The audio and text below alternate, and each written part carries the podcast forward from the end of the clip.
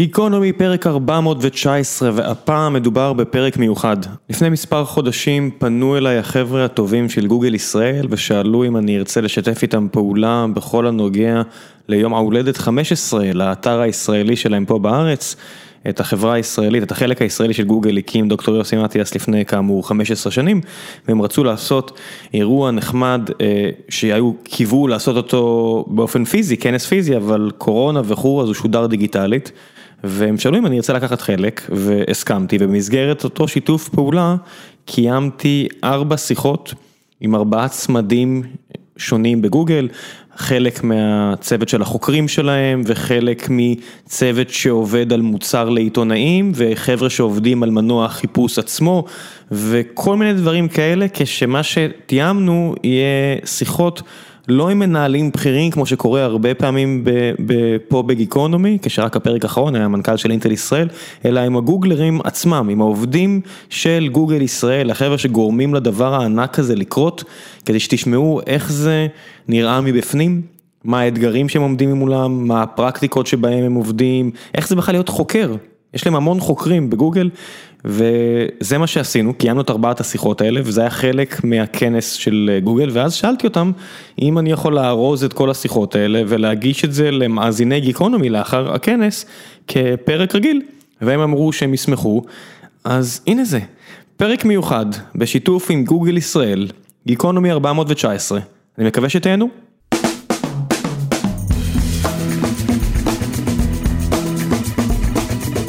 גיקונומי, והפעם יש לנו פרק מיוחד שמורכב מכמה שיחות עם האנשים שעושים את גוגל. בדרך כלל אני מדבר עם חבר'ה בכל מיני עמדות בחירות וקיבלתי הרבה הערות מהקהל שאנחנו לא מדברים עם האנשים שאשכרה עושים את העבודה. אז הנה הלכתי לכמה אנשים פשוטים, יש לנו פה את טל כהן שמנהל בסך הכל 200 מהנדסים בגוגל שעושים חיפוש, איזשהו מוצר כזה זניח וקטן, ומורד שגם מנהל לא מעט אנשים בגוגל וגם עובד על אזורים דומים, אז זה אנשים מן היישוב. מה העניינים חבר'ה? בסדר גמור, תודה. תגיד לי טל, דיברנו קצת לפני שהתחלנו על הרקע, לי ולמורד יש רקע של בני אדם נורמטיביים, ואנשים לא יודע אם הם רואים פה, אם הם רק מאזינים, אבל יש לך רקע שנראה כמו דברים שלא יודע מה, נשרפו באלכסנדריה לפני אלפיים שנה, ספרייה שכבר לא רואים כמותה. כן, זה פשוט data center אנלוגי. איך אתם קוראים לזה? מה המשימה? מסדרים את המידע בעולם? כן, בדיוק, פה זה מסודר אלפביתית. אני מבין שאתה לא צוחק. לא. מורד, איך מקבלים את זה שאר החבר'ה? זה נהיה מים? יש קבוצות בלעדיו ב Google Hangouts? די כן, טל כאילו ברמה של סונדאר אצלנו. הרקע הזה, כאילו, זה רקע של כבוד נהיה. זה, אנשים מחכים כבר ללכת לבקר שם, הם לא מאמינים שזה מקום אמיתי. אוקיי, אז למי שלא מבין, יש שם באמת ספרייה עשירה, אבל בחייאת זום זום טל, מתי פעם אחרונה החזקת ספר אנלוגי? מחזיק ספר. מה אתה קורא? עכשיו את Great Expectations של דיקנס. Great Expectations, אין כמו לעשות טכנולוגיה מהמאה ה-21 וסיפורת מהמאה ה-19, סוגרים את הפערים היטב. כשאתה הגעת לגוגל 2007, אתה תיארת לעצמך שזה הולך למקומות האלה? לא, ממש לא. ספר לי איך זה נראה אז. הגעתי כמהנדס זוטר, כמהנדס פרונטד, מאוד אהבתי את זה, לכתוב קוד, והאמת היא שזה מה שאני מתגעגע אליו היום, ממש לכתוב קוד. כבר לא יוצא לך, אני מבין. לא, זה לא יהיה הוגן לצוות, אם אני אשחית את הזמן שלי על זה, אני רק יכול לקנא בהם. אתה מרגיש שאתה עדיין יכול לעשות את זה? אתה יודע, אני, לא יודע מה, יש לנו, אצלנו בקבוצה יש 30 מפתחים ואנשי data, ואני מרגיש שאני, בוא נגיד, די הכי גרוע מבין כל ה-30, וזה לא רק בגלל שאני לא עושה את זה full time, אני גם פשוט מנסה להקיף את זה לאנשים טובים, ואצלכם ידוע שיש אנשים לא רעים בכלל. נראה לך אם עכשיו נותנים לך את ההזדמנות, תוך כמה זמן אתה חוזר עד שאתה כותב קוד ל production? ל production, ייקח לי לא מעט זמן. קוד ככה חפיף מהצד בשביל הכיף, אני כותב מחוץ לעבודה, פשוט כדי לנקות את זה מהמערכת, אני חייב מדי פעם. אבל כן, בקשר למה שאמרת על אנשים טובים, אני לא יכול שלא להסכים יותר. אני חושב שהסוד בלהיות מנהל טוב, זה לשכור אנשים יותר טובים ממך. ומבחינת הצוות שלי, אני בטוח שהצלחתי. התרגלת כבר למחשבה שאתה לא הבן אדם הכי פיקח בחדר? לחלוטין. יש, יש, יש לי כל מיני חבר'ה, גם שותף שלי, שאני מקווה שאני לא מפיל אותו, את, את גיל הירש, שהוא אמר לי שהוא הגיע, הוא היה, לא יודע, PM החמישים בפייסבוק, ואתה יודע, בפעם הראשונה הוא מרגיש שהוא מגיע לשנה, לא יודע, 2010, 2012, מרגיש קצת אהבל, כי הוא פתאום מוקף באנשים כל כך חריפים, וזה, אתה יודע, זה שתי החברות שאתה מגיע, ואתה כל הזמן חוטף כאפה של צניעות בכל, בכל שיחה. מתרגלים לזה מתישהו? אמ, כן, התרגלנו לזה די מהר, מבינים שהרמה של אנשים היא פשוט אה, אה, מדהימה, חריפות כמו שהגדרת את זה, וזה גם ממש ממש כיף, שאפשר לנהל אה, שיחות ודיונים ולהגיע לרמות עומק שקשה להאמין ולהתעסק בעיקר ולראות איך לפעמים מציג לצוות בעיות קשות שאני, אין לי מושג איך לפתור, והם חוזרים אליי אחרי כל דבר בין עשר דקות לפעמים עשרה חודשים, אבל עם פתרון מדהים. מורד, איך זה אצלך כשאתה עדיין, אתה יודע, בהפרדה הזאת בין סולם ה-individual contributor למנהל, נגיד אתה, שאתה מנהל שישה אנשים, אצלך אני מניח הלבטים על, אולי אני אחזור לכתוב קצת קוד, להרגיש את המקלדת בידיים, אני מניח שאצלך זה יותר קרוב. איך זה מהזווית שלך? אז אצלי עדיין יש טיפ-טיפה תקווה שאני חושב שאני עדיין אמור לכתוב קוד. כל פעם שאני כותב, כותב קוד, אני תופס את עצמי ומבין שהייתי צריך דווקא לבקש ממישהו, מאחד האנשים המדהימים בצוות שלי, לעשות את זה. אמ, אני כותב קוד אה, כשיש דברים מעניינים או מאוד כיפים מספיק למאתגרים ש... שאפשר לקחת, אבל כן, זה אחרי אה, שש שנים כבר בגוגל, זה מגיע לזה שאני אה, מתעסק בדברים יותר... יותר בסקופ יותר גבוה ופחות להיות, קוד, להיות על הקוד, אה, אבל יוצא עדיין פה ושם. כל חברה רואה את תפקיד ה-people manager קצת אחרת, אתה יודע, כמו PM, כמו כל דבר, זה, זה פרשנות אישית לגמרי. איך אתה, מעניין אותי נגיד איך כל אחד מכם רואה את זה, הייתי שמח ככה לחסום שלא תשמעו את התשובות אחד של השני, אבל זה, זה מעניין לקבל את שתי הקצוות, מי שמנהל, לא יודע, מצבת של שישה ומי שמנהל קבוצה של 200 מהנדסים. איך אתה רואה את זה, מורד? אז אני יכול להגיד שהיה לי המון חוויה עם המנהל הישיר שלי, שהוא היה בן אדם ממש טכני מאוד מאוד חזק, שדווקא בהתחלה, לפחות הוא הכיר, אה, הוא הכיר את הקוד שלנו מאוד מאוד טוב, וזה היה ממש ממש אדיר, זה היה ממש כיף שכאילו הוא יכול להיכנס, הוא יכול גם לדבר איתך על ההיי לבל, על איפה אנחנו הולכים, לאן הפרויקט הולך, וגם יכול לדבר איתך על הלא לא, לא של כאילו בוא נחליף את השורה הזאת והזאת, והוא דווקא היה אה, מה שקראנו בצוות ה-CSS Wizard שלנו, ש-CSS, כל שורת CSS זה בעיה שלו. אה, מאז הוא התפתח למנהל אה, די תותח בגוגל, הוא עכשיו מנהל משהו כמו 20 איש, שלושה תת קבוצות, אז הוא, הוא התרחק כבר מה, מהקוד, אה, אבל זה גרם לי להבין שמנהל שיכול להבין, שיש לו רקע טכני מאוד מאוד חזק, זה, זה מאוד מאוד אה, מאוד מאוד מועיל. אתה צריך שאנשים יבינו את הבעיות שאתה עובד איתן. שניכם הגעתם, אה, לא, לא בהכרח הגעתם, כי שניכם יש רקע אקדמאי לא, לא, לא מבוטל, אבל שניכם כתבתם קוד front-end. ובטח אתה, טל, כשאתה התחלת עם front-end, אני עדיין זוכר, 2007, אנשים הסתכלו ממש בזלזול על front-end. זאת אומרת, קצת ג'ייקוורי אה, התחיל, וקצת הכוח התחיל להתבהר שאפשר לעשות דברים מרשימים יותר, זה כבר לא סטטי, ובטח כשהגיעו הפריימוורקים, שגוגל מן הסתם עזרה בחלק שלה עם Angular, אבל... אומרת, אני מניח שעליך היה קצת קשה יותר לתפוס טוסיק, כי יש לך קצת רקע אקדמאי לא מבוטל, וכנראה שאתה מאוד טוב במה שאתה עושה אם אתה יושב שם במושב היפה הזה, אבל עדיין, איך זה היה לחוות מהצד ב-15 שנה האחרונות את המעבר הזה? כי היום אני כבר לא מרגיש שיש איזשהו זלזול במפתחי front-end. אה, האמת היא שהמהפכה הגדולה קרתה איפשהו ב-2004, כשיצא ג'ימייל. זה לפני זמני בגוגל, הם בעצם הראו... איך אפשר אה, אה, ליצור אפליקציית ווב שהיא ממש אפליקציה, אה, ולא משהו שכל פעם שאתה פותח אימייל, כל הדף נטען מחדש ולוקח אה, שבועיים. אה, זאת הייתה המהפכה הכי משמעותית. כל דבר מאז, כמעט כל דבר מאז היה אינקרמנטלי בהשוואה. אה, הרקע האקדמי שלי פה לא קשור, ולא היה שום דבר ש, שדומה לתחום הזה, אבל הגעתי ו- ועשיתי front-end כי זה מה שהיה פנוי באותו רגע. לא חשבתי על זה אף פעם מזווית של אה, זה מה שמעניין אותי או שאני רוצה לעשות, וגם לא מזווית של זה מה שפחות מאתגר או מעניין. תשמע, שמעתי לא מזמן אה, איזושהי שיחה עם הבחור, וברח לי השם שלו עכשיו, שב... שכתב את JavaScript, שהתחיל את, ה, את הפרויקט, ו, והוא אמר שם, קיבלתי הוראה מאנדריסן וממרק אנדריסן, והוא אמר, אין לנו עכשיו כסף לשכור מהנדסי Java, תעשה משהו פשוט יותר, שנוכל להביא לאנשים אה, פחות מנוסים ויותר זולים. אנחנו לא מדברים על הרבה שנים לפני אותו 2004, זה בסך הכל, לא יודע מה, 6 או 7 שנים לפני כן, והוא מתחיל פרויקט קטן כזה של JavaScript, שתוך שבועיים הם סידרו את הסטנדרט. כשבאמת המטרה המוצהרת הייתה לעשות משהו שנורא קל להיכנס אליו, שהוא פחות מורכב. קשה לי להאמין שגם הוא בעצמו חזה את, ש... את הצעד הראשון שהוביל בסך הכל כל כך מעט שנים לאחר מכן ל single page applications כמו Gmail. כן, אה, קראו לו ברנדן אייך. נכון. אה, אני חושב שהסיבה לשם הזה זה שעד היום שואלים אותו, איך עשית לנו את זה? אה, זה היה תכנון נוראי של שפה, שכולנו כ, כתעשייה משלמים את המחיר עד היום. אה, הוא סיפר פעם ש, שהתכנון הראשוני שלו היה לממש את סקים, שזו שפה הרבה יותר קלילה ופשוטה למימוש, אבל באמת אה, אנדרסון אמר לו, עזוב, זה יהיה מסובך לאנשים ללמוד את זה, תעשה משהו יותר hacky ויותר קליל. huge mistake.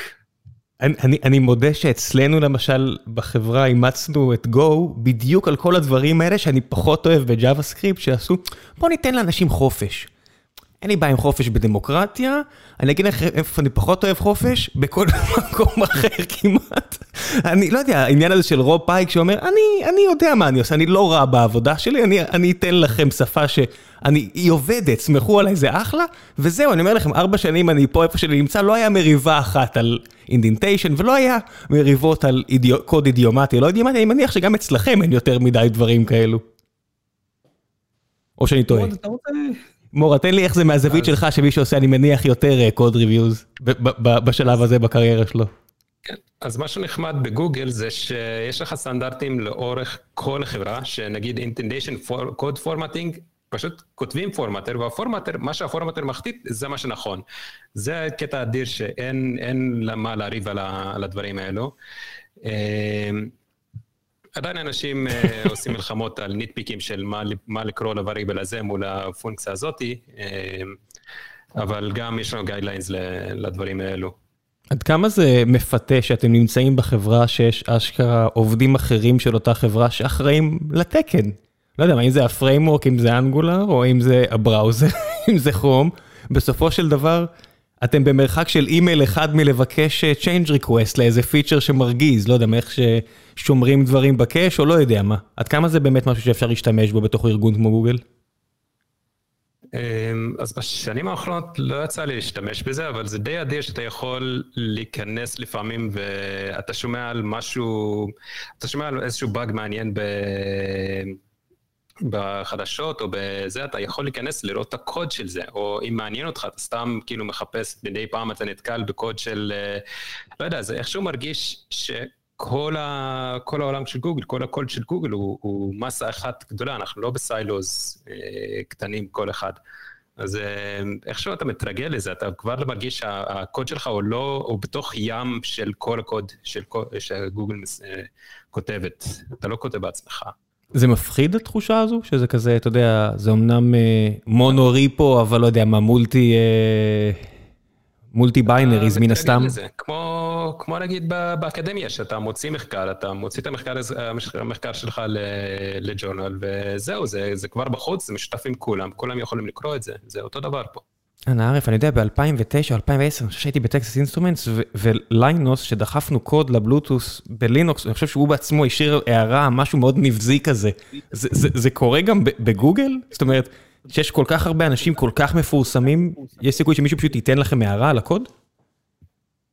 שיפתיע אתכם? כן. כאילו, לא יצא לי לעבוד עם נגיד ג'ף דין או מישהו ברמה הזאתי, אני חושב שיש לנו, לנו בגוגל מערכת של בדג'ים, שאתה מקבל בדג' אם אתה עושה איזשהו משהו מסוים, אני חושב שאם ג'ף דין עושה לך review לאיזשהו קוד, אתה מקבל סוג של בדג', אני מקווה מתישהו לקבל את זה. זה כמו מספר ארדוש באקדמיה? ההפך, יוצא לך להיתקל בקוד שאנשים עתיקים כתבו ולמצוא איזשהו באג, וזה דווקא אחת התחושות האדירות. כן, לשלוח אימייל. יש Jeff numbers, כן? שזה בדיוק כמו ה Erdős numbers, אבל מרחק שלך מג'ף דין ב code reviews. טוב, זה השלב... השאלה שלך, אין נסטינס, לא נתקלתי בהערות עוקצניות ולא לא תומכות ועוזרות. יש ביקורת, כן, כל הזמן, זה עדיף לעשות ככה ועדיף לעשות אחרת, וגם במקומות שבהם יש אה, אה, תקלות ובעיות, ואם יש outages שאפילו מגיעים לחדשות, אז התרבות של blameless post-mortems מאוד מאוד מבוססת בגוגל, ו postmortems כאלה גם מפורסמים ברבים, כן? יש מייל שנשלח לכל המהנדסים בחברה, התקלה שהייתה, הנה הפרטים, מה שקרה, בואו תבינו למה, ונלמד מזה לקחים ביחד, ואף פעם בלי finger אה, pointing, אלא איך אפשר להשתפר, וזה מאוד מאוד עוזר, והלקחים האלה יוצרים אה, אה, גוף ידע ארגוני פשוט מדהים. איפה עובר הקו, לא יודע, לך יש קבוצה של 200 מהנדסות מהנדסים, איפה עובר הקו בין גוגל הגדולה לקבוצה, אצלך 200 או אצל מורד 6? יש, יש, יש הפרדה כלשהי? יש תחומי אחריות. כל צוות יש את הדברים שהוא אה, אה, אחראי לעשות, ואנחנו אה, בסרצ' וספציפית בתוך סרצ' אנחנו חלק מקבוצת הוורטיקלס שאחראים על מתן תשובות לחיפושים של אנשים שהם מעבר ל-Web Results, אה, ובתוך זה זה מחולק לקבוצות, ומורד למשל נמצא בתוך Health וכרגע עובד על תשובות לכל מה שקשור ל... אה, על קוביד, כן? אה, איזה בעיה כזאת. אבל... סליחה? אני לא יודע באיזה שנה אתם מאזינים את זה, אני אומר למאזינים, זה ב-2020-2021 זה היה פופולרי לשאול על קוביד בגוגל. פופולרי מאוד, כן. 2020 קוביד היה פופולרי, 21 קוד וקסין זה היה פופולרי. כן, שזה מה שמורד בדיוק עובד עליו כרגע. אבל uh, הקווים האלה, אנחנו גם יודעים מתי uh, ראוי וצריך לטשטש אותם. כדוגמה, אם uh, בנובמבר 2020 היה עניין אחר שעניין את הציבור, אולי שמעת, בחירות בארצות הברית, והצוות שעבד על זה פתאום מצאו את עצמם תחת אה, עומס מטורף, כי, כי החליטו להרחיב את הסקופ, כי העניין בזה היה קצת יותר גדול ממה שציפו בתכנון המקורי, שנה, שנתיים קודם. אה, ומצאתי את עצמי אה, לוקח אנשים מצוות שאחראי על תשובות ספורט, ומעביר אותם לספורט שידוע כבחירות בארצות הברית. רגע, רגע, אז דברים שנראים לך טריוויאליים, אני חייב, בחברה בסדר גודל נגיד ארצי יותר, יש אוקיי, ארים, אז לא יודע, אצלכם זה כל שישה שבועות, חברה אחרת זה כל 12 שבועות, יש KPIים שנתיים.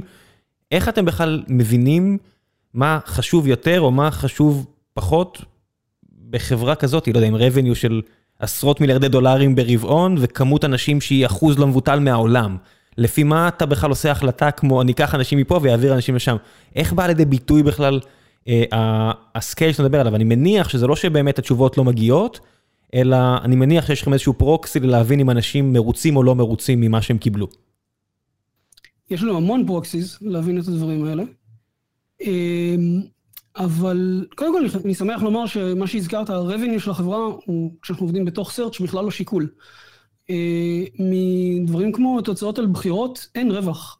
הפרסום שם היה מוגבל עד לא קיים, ובכל זאת הייתה החלטה שראוי וצריך להשקיע שם. יש לנו המון המון מטריקות, אבל הרבה פעמים גם זה עניין של product אה, managers מעולים שמבינים אה, איפה הצורך האמיתי של המשתמשים, כשהמטריקות עוד לא רלוונטיות, כי המטריקה אתה מקבל אותה אחרי שהמוצר יצא, ואתה מסתכל על ההשפעה של המוצר. אה, בבחירות, אבל גם לפעמים בספורט, בפרויקטים כמו האולימפיאדה, המטריקות זמינות אחרי שהמוצר יצא, ואז מאוחר מדי לשנות אותו. כל האולימפיאדה נמשכת שבועיים שלושה, הבחירות זה יומיים של, של פיק תקשורתי, אם הוצאנו משהו שעובד מצוין, עובד מצוין, אם לא, נתקן את זה בעוד ארבע שנים. אז יש פה גם הרבה אה, ניתוח והבנה של השוק ואינטרסים אה, אה, של אה, משתמשים ומה שהם מחפשים, ויש את גוגל טרנדס, שגם הוא פותח על ידי צוות אחר בארץ, ומתוחזק כבר הרבה שנים כאן, שגם משמש כמקור להבנה של רכשי הציבור ומה מעניין אותם, ואיפה יש צורך להשקיע יותר, ואיפה אנחנו רוצים כחברה להגיד כאמירה, זה מספיק חשוב לנו כדי שנשקיע פה, גם אם זה לא שיקול כלכלי, זה לא בהכרח מתבטא בכל המטריקות האלה שאי אפשר לראות אותן מראש, אבל החלטנו ולכן אנחנו עושים את זה. תשמע, זה, זה לא שיקול כלכלי לכם, אבל שאתם גוף כל כך חזק, כל כך אה, חשוב, כמעט כל תנועה שלכם ימינה-שמאלה זה שיקול כלכלי של מישהו אחר. זאת אומרת, בטח בעבודה הסופר מגניבה שלכם, שאני אישית תמיד אוהב לגלות דברים חדשים, שאני נותן איזשהו חיפוש, אם זה מניות או ספורט, ופתאום קופץ לי ב search boxes האלה, זה תמיד כיף, כי פתאום אתה קולט שמישהו השקיע המון מחשבה במשהו כזה קטן, אבל אני גם ער לכך שאם קיבלתי את המידע הזה מגוגל, זאת אומרת, לא יודע, הצוות של מורד שנתן לי את המידע הזה על תוצאות חיפוש, ראיתי, לא יודע, הפועל באר שבע schedule, וכבר קופץ לי ה schedule של הקבוצה שאני אוהד, ואני רואה מולי את כל הדברים, וסופר נוח לי, אני אולי כבר לא אכנס לקישור הראשון. זאת אומרת, יש פה כבר איזשהו מגע עדין בין החברה הכל כך חשובה הזו, לבין מראש, אמרנו, הספרייה מאחוריך, הרי החזון של לארי וסרגי היה לסדר את האינפורמציה העולמית, לא בהכרח להגיש אותה. איפה עובר הגבול הזה? איך אתם מרגישים את זה? המטרה היא שיתוף פעולה, אנחנו מנסים להגיע למצב שבו אה, זה ווין ווין לכל הצדדים. אה, קודם כל המשתמשים, אבל גם לאתרים האלה. אם אנחנו מסתכלים, לקחת את ספורט כדוגמה, אתה אמנם תקבל את ה schedule מיד, אבל אתה תקבל גם highlight אה, של חדשות. עם פוקוס על חדשות מעולם הספורט שרלוונטיות, ויותר ויותר אנחנו מתחילים להציף גם video highlights, עם המון אתגרים טכניים מסביב, שמורד אולי יוכל לספר עליהם, אבל אה, להציג את ה video clips הכי רלוונטיים לאותו משחק, כחלק מובנה מהתשובה שלנו, ובסופו של דבר אנחנו מזרימים אפילו יותר traffic ל ecosystem, לתכנים איכותיים ב ecosystem, לתכנים טריים ומעודכנים, כמו עדכוני חדשות למיניהם. אז כשעושים את זה נכון, כולם מרוויחים. מורד, כמה יוטיוב מטריפים אותך שאתה צריך לקחת עכשיו איזה סרט מהם? אה, למזלי, לא הייתי צריך להתעסק איתם יותר מדי. הם... אה, אני... הם מחליטים על הלינקים, אני שם אותם. אנחנו אגב, זה לא רק יוטיוב, אנחנו שמים וידאו לינקס לכל, ה, לכל הפלטפורמות, וזה ד, דבר שהיינו צריכים לעבוד בשבילו. לשים לינקים ליוטיוב זה היה הכי קל בעולם. לשים לינקים להיות, כאילו, לכל האתרים הספורטיים, אה, זה כאילו הכפיל את, הכפיל את הקושי של הפרויקט פי עשר, אבל זה, היינו חייבים את זה. זה לא, כאילו, בשביל ה partners, בשביל ה ecosystem, זה... אי אפשר... אה, איך נראה בכלל dashboard של בעיות אצלכם? זאת אומרת, אם אתה עובד עם כל כך הרבה מקורות, זאת אומרת, אני, אני מת לדעת אפילו כמה זה צבעוני, כמו, מה זה, כמו עץ אשוח כזה בנצרת בסוף השנה, איך זה נראה, כאילו כל מי שנשבר לו ה-API, אף לא מהצד שלכם. ניחא שאתם מצליחים להחזיק את ה scale, שיהיה לכם לבריאות, אבל עם כל הכבוד, אתם צריכים לעבוד עם כל האתרים בעולם, ואם מישהו שובר משהו בצד השני, הכי פשוט, איזשהו CSS לא קונפה כהלכה, ואתם לא יכולים לתקן את זה מהצד שלכם, איך, עד כמה זה מהר קופץ לכם, איך זה בא לידי ביטוי, זאת אומרת, איך נראה העבודה של מנהל טכנולוגי, פותח את היום ומקבל את כל ההתראות האלה על הדברים ששבורים? אז המערכת של הטיקטים, הבאגס שלנו, היא די דומה לג'ירה, היא מערכת פנימית אה, נקראת בגנייזר. אמ, כאילו אתה יכול לראות את ההבדל בין אה, ג'וניורים לכמה, לאנשים שהיו כבר כמה שנים פה בגוגל, בכמה אכפת להם מה, שהרשימת הבאגים שיש להם היא נקייה.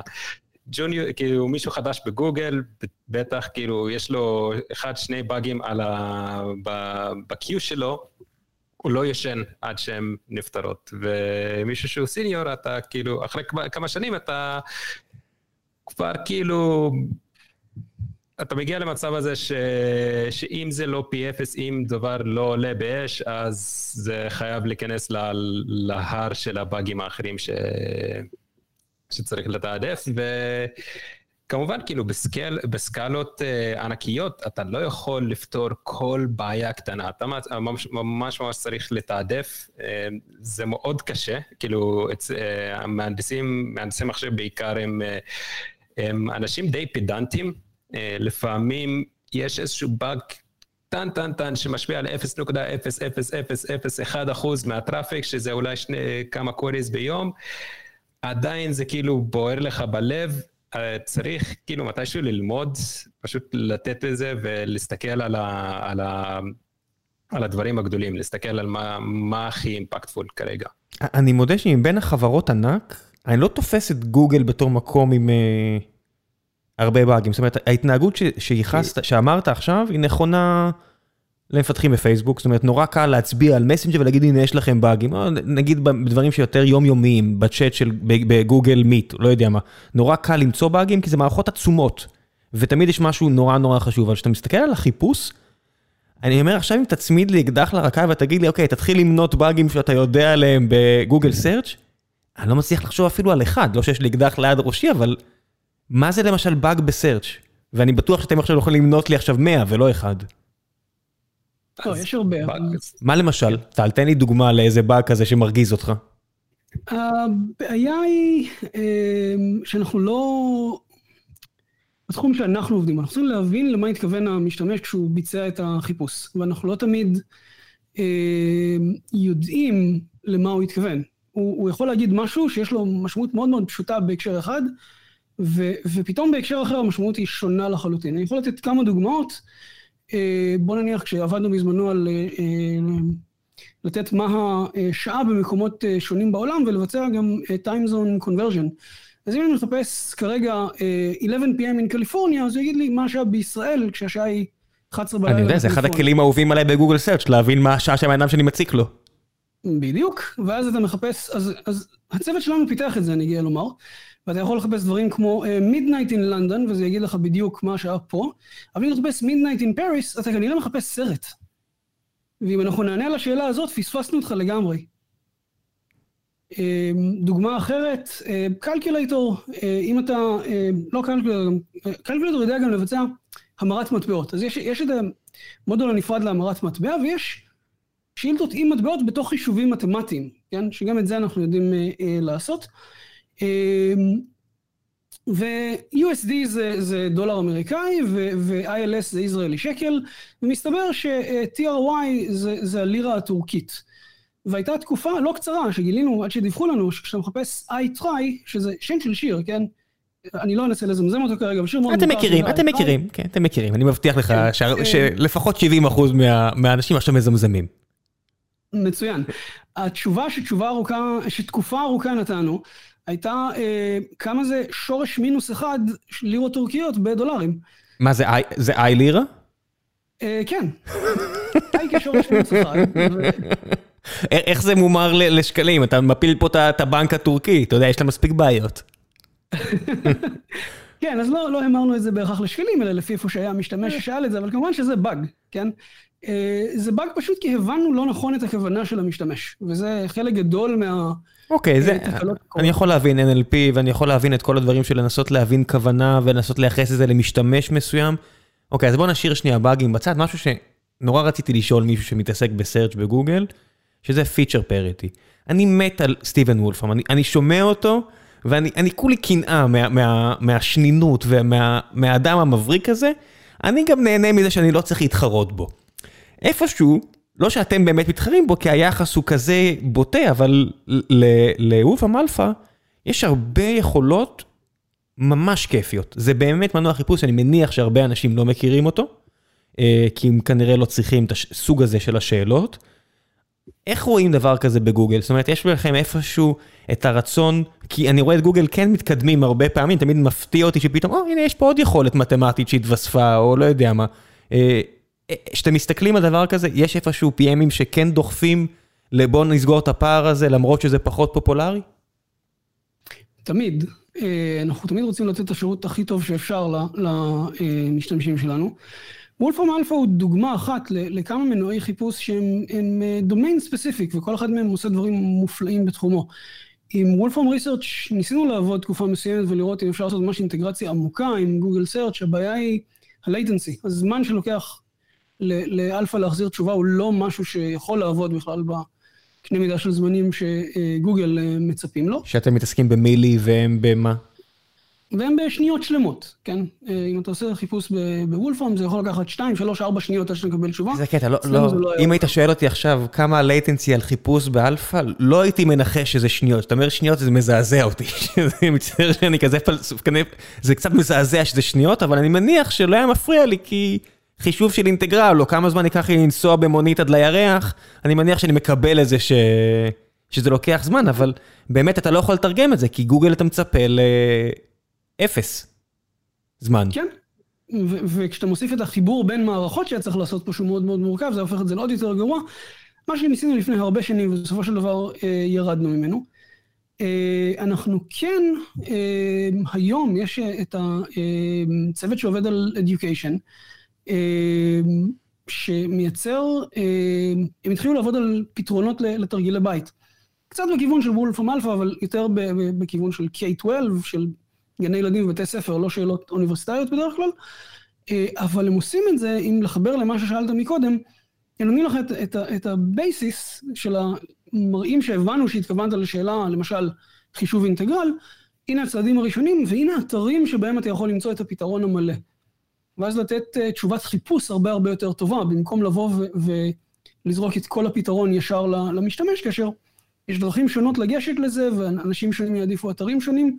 באמת, לחבר את זה לעובדה שאנחנו מנוע חיפוש, ווולפרם אלפא הוא חלק מזה, רק ששם הוא כן. מוצג כחלק מתפריט עם אתרים אחרים. איך נראה scale בכלל של... זה, זה, זה קצת uh, מגוחך ש, שהמשקיעים שלי תמיד צוחקים עלינו, שאנחנו כבר לא מפתחים, אלא משחקים בלגו. אתה יודע, לוקחים uh, קוברנטיס שגוגל עשו, ולוקחים, uh, לא יודע מה, כלים שאמזון עשו, ולוקחים את ה framework הזה שפייסבוק עשתה, ומוציאים מוצר מסחרי שהולך לו בסדר, ככה וככה. אבל כשאתה עובד בגוגל, אין לך קוברנטיס, יש לך את בורג, או לא יודע מה, ושיש לך את כל הדברים האלה. עד כמה אתם מרגישים שאתם משחקים בלגו ובעולם של אבסטרקציות, או מרגישים יותר מפתחים אמיתיים, אני אעשה פה במרכאות של, של, של פעם, שיותר קרובים לקוד עצמו, רק בגלל שאתם חשופים לקוד עצמו. מור, אתה רוצה לקחת את זה? זה שאתה לא צריך, אתה די לא חושב על זה רוב הזמן. האמת שבסרצ' לא יצא לי לחשוב, אוקיי, כמה capacity, הוא יוצא לנו כאילו לשקול כמה capacity אנחנו צריכים בשביל הדבר הזה, אבל בשבילך אתה כותב פונקציה ש... שעונה על שאלה אחת, ואתה לא חושב על זה שהפונקציה הזאת תרוץ איזשהו מיל... מיליונים של פעמים ב... ב... ביום. אה, היה לנו פונקציה אחת, שנגיד פונקציה שהיינו צריכים לגעת בה, שרצה על כל חיפוש, כל query.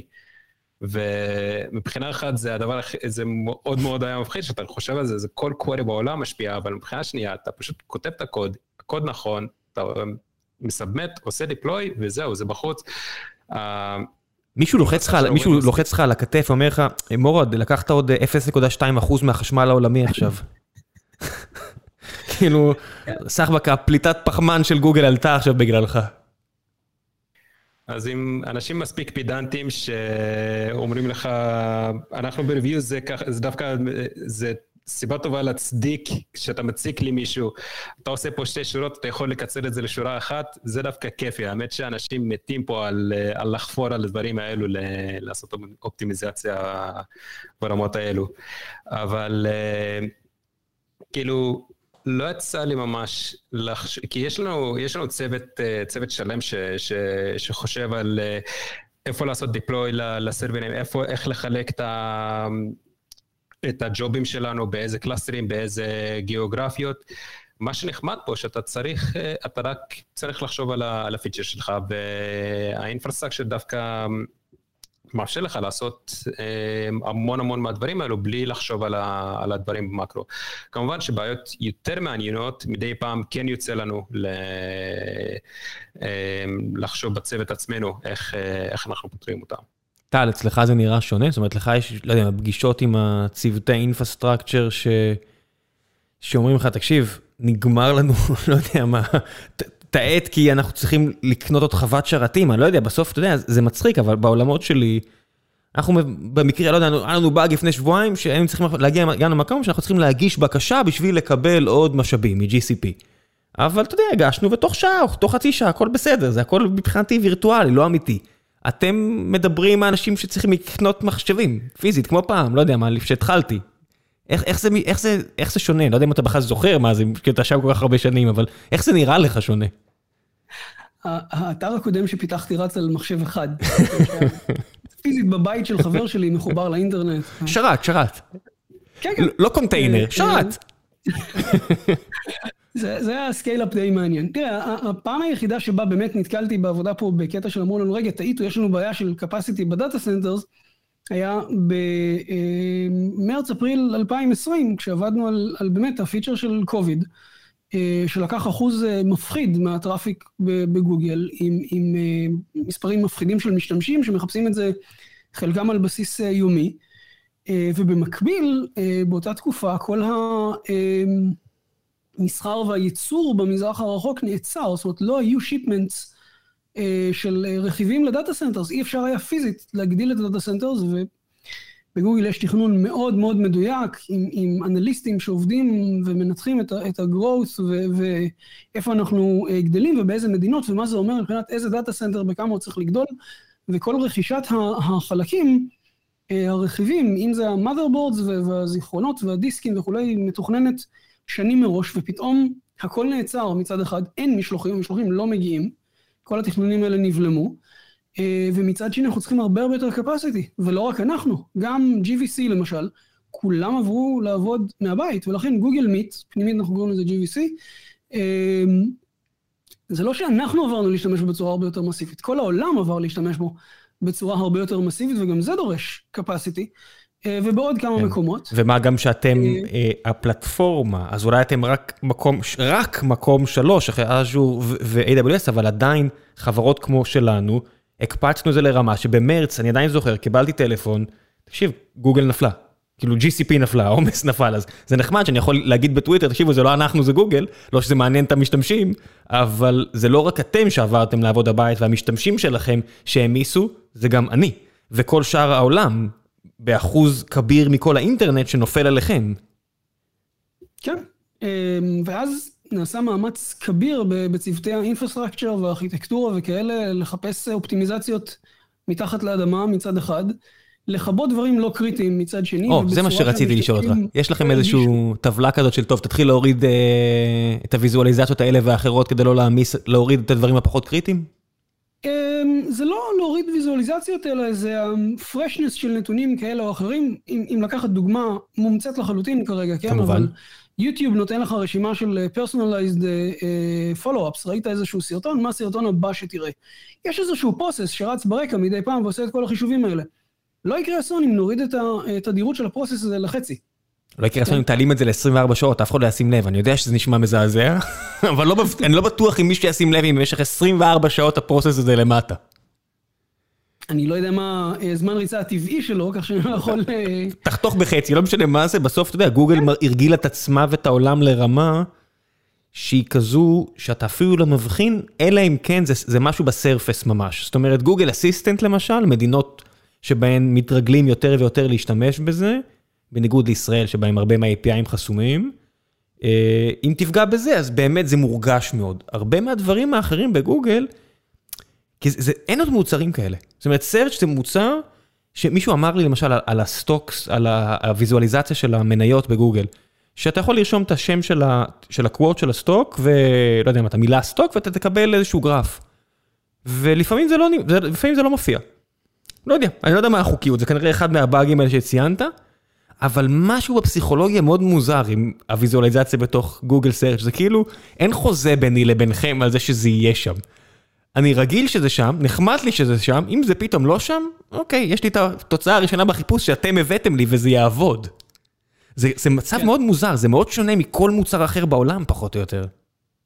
כן, גם, גם בתוך גוגל נדרש לנו זמן לשכנע את, את אחראי המערכת, את ה-SREs וכולי, שהמוצרים שאנחנו מפתחים, כמו התשובה של המניות ש, שציינת פה, הם הכרחיים. ואם בעבר הגישה שלהם הייתה, כל עוד יש את ה-10 blue links, אז הכל עובד, ואין סיבה להעיר אף אחד באמצע הלילה. שינוי המנטליות לתשובות העמוקות יותר שאנחנו נותנים, הם בעצם חלק מהותי כרגע מהחוזה של גוגל עם המשתמשים, ואי אפשר לוותר על זה ולהגיד, אה, זה שום דבר, יום שני נחזור למשרד ונטפל mm. בזה, בינתיים יש להם את ה-10 blue links. זה היה שינוי מנטליות לא פשוט, שהובלנו אה, בשנים האחרונות, בחמש, שש שנים האחרונות, זה, זה, זה מאוד מאוד מוטמע, וכבר פחות אה, מסתכלים על זה כעל משהו משני. עכשיו SREs בגוגל באמת יקומו באמצע הלילה על uh, דבר כזה? זאת אומרת, זה הפך להיות uh, sev zero, הוא לא יודע איך אתם מבטאים את זה אצלכם? כן, זה, זה, זה paging alert, outages של הדברים האלה, אה, תלוי מה גרם לזה, או שה-SRE יתעורר באמצע הלילה, או אה, בסבירות גבוהה מורד, למשל. מורד עכשיו הרים את היד והיה לו פרצוף אה, קצת עצוב, אני... כן. זה בסדר מורד, כולנו היינו שם. זה גם בהתנדבות, זה איזשהו אונקול רוטיישן שמאנצים מתנדבים לזה וגם מקבלים תגמולת על זה, אז... אמ, אבל זה דווקא חלק מהכיף של העבודה, זה תמיד, הפייג'ים באמצע הלילה, זה תמיד משהו מעניין. זה, זה אף פעם לא, כי אם זה, אם זה באג שאתה מכיר כבר, מישהו פתר את זה, מישהו יודע איך לפתור את זה, וזה זה, זה תמיד משהו חדש. איפה מתחילים? זאת אומרת, כן. זה לא מסוג הדבר, אני מניח שאתה מנסה דבר ראשון לשחזר כדי לראות בעצמך, לא יודע מה, לשים... לא יודע אפילו איפה להתחיל, זאת אומרת, אני, אני מדמיין מערכות הרבה יותר קטנות כמו שלנו, שאני מכיר את רוב הקוד, איך זה, איך זה במערכות כמו שלכם שעל היוסטור, זה, זה קוד שכתבו עשרות אלפי אנשים מוכשרים. איפה מתחילים? אמ, אז מתחילים בלעשות חיפוש. אה, אתה עושה חיפוש ומתחילים לדבק, כאילו קודם אתה משחזר את הבאג, קודם אתה צריך להבין מה הבאג. אמ, קודם שעברתי בספורט, אז אמ, היה לי באג אחד, אני זוכר, בקריקט, אם אתה יודע מה זה הספורט הזה, ש... אה, מעיר אותנו באמצע, באמצע הלילה, אומרים, התוצאות, משהו פה מטורף, כאילו, התוצאות זה 100, 300 ל-200, זה משהו לא, לא הגיוני פה. אני לא מבין את החוקים של קריקט. אז, אז היה שם, היה צריך איזשהו עשר דקות של, של מחקר, לראות מה, מה אנחנו מציגים פה לא נכון, כי קריקט זה, זה אחד הספורטים הכי מסובכים. היה לך איזה, איזה בחור הודי, פקיסטני, להתקשר אליו, לשאול uh, מה קורה? אנגליה, אני יודע. זה מוצר מאוד מאוד מאוד חשוב. קריקט אני בטוח, בגלל זה אני אומר, לשאול, הם מיד יגידו. זה הספורט השני הכי גדול בעולם, אחרי כדורגל. כן, זה אה, עוזר את העובדה שהודים מתים על זה, זה כבר מכסה לך איזה מיליארד ומשהו אנשים שממש ממש כן. אוהבים את זה. כן, ויש לך אולי שניים, שלושה אנשים בישראל שמבינים בזה? לא, יש פה את האוכלוסייה הקוצ'ינית, יש פה אנשים אה, שמשחקים, אוהבים, כל מיני אנשים שטיילו בהודו ונדבקו בחיידק, בטח חבר'ה בריטים או אוסטרלים, לא, אני לא, כחובב ספורט, אל תזלזל בקריקט. אה, יש לנו צוות אה, cricket, ישראל cricket team, בבקשה. אבל כן, דבר ראשון, אתה עושה את החיפוש, מבין מה הבאג. ואני לא יודע להגיד לך, זה כאילו, בגלל שזה כל פעם משהו אחר, זה, זה פשוט, אתה צריך לסמוך על הניסיון שלך ב, בלדבק, לעשות tracing לבעיות. אה, מה שמאוד נחמד, שיש לנו מספיק כלים ל debugging, שאתה יכול לראות כאילו את כל השלבים של ה... של ה-issue. ויש לפעמים שאתה פשוט מרים יד, או שאתה עושה אסקלציה למנהל שלך, מעיר כאילו עוד מישהו up the chain, או אתה מעיר אנשים במונטביו. מה שכן, תמיד יש לך מישהו, עוד מישהו להציק לו. מורד, אין להעיר אנשים במונטביו. אם אתה התעוררת, הם בסדר, אל תדאג להם. במקרה הטוב הפרעת להם בארוחת צהריים, אתה לא הערת אותם, אל תדאג. זה עובד רק הפוך. אה, תגידו, כן. מי זה גוגלר? אני מניח שאני הולך לשאול את השאלה הזאת הרבה מהחברים שלכם, אה, וזה משהו שאין עוד הרבה חברות שהשם שלהם הפך לפועל, to Google, ואין עוד הרבה חברות שהתרבות היא כזו מובחנת, שאתה או גוגלר או לא גוגלר, זה משהו שאני יודע שאני מאוד הייתי רוצה אצלנו, וזה משהו שהוא מאוד קשה, הוא מאוד יומרני, ויש חברות שהן שם. אז מה זה מבחינתכם גוגלר? וטל, האם גוגלר מ-2008-2007, זה גוגלר מ-2021. אה, כן, אבל יותר זה כן. עזוב אותך, גיל גם היו אנשים מבוגרים אז. זה רק אתה הגוגלר שהזדקן. אה, גוגלרים היו מבוגרים גם אז. כן, זה נכון. אמ, קשה לי להגיד מה זה גוגלר. אין משהו אחד שאני יכול אה, לשים את האצבע ולהגיד, זה מה שמאפיין את ה...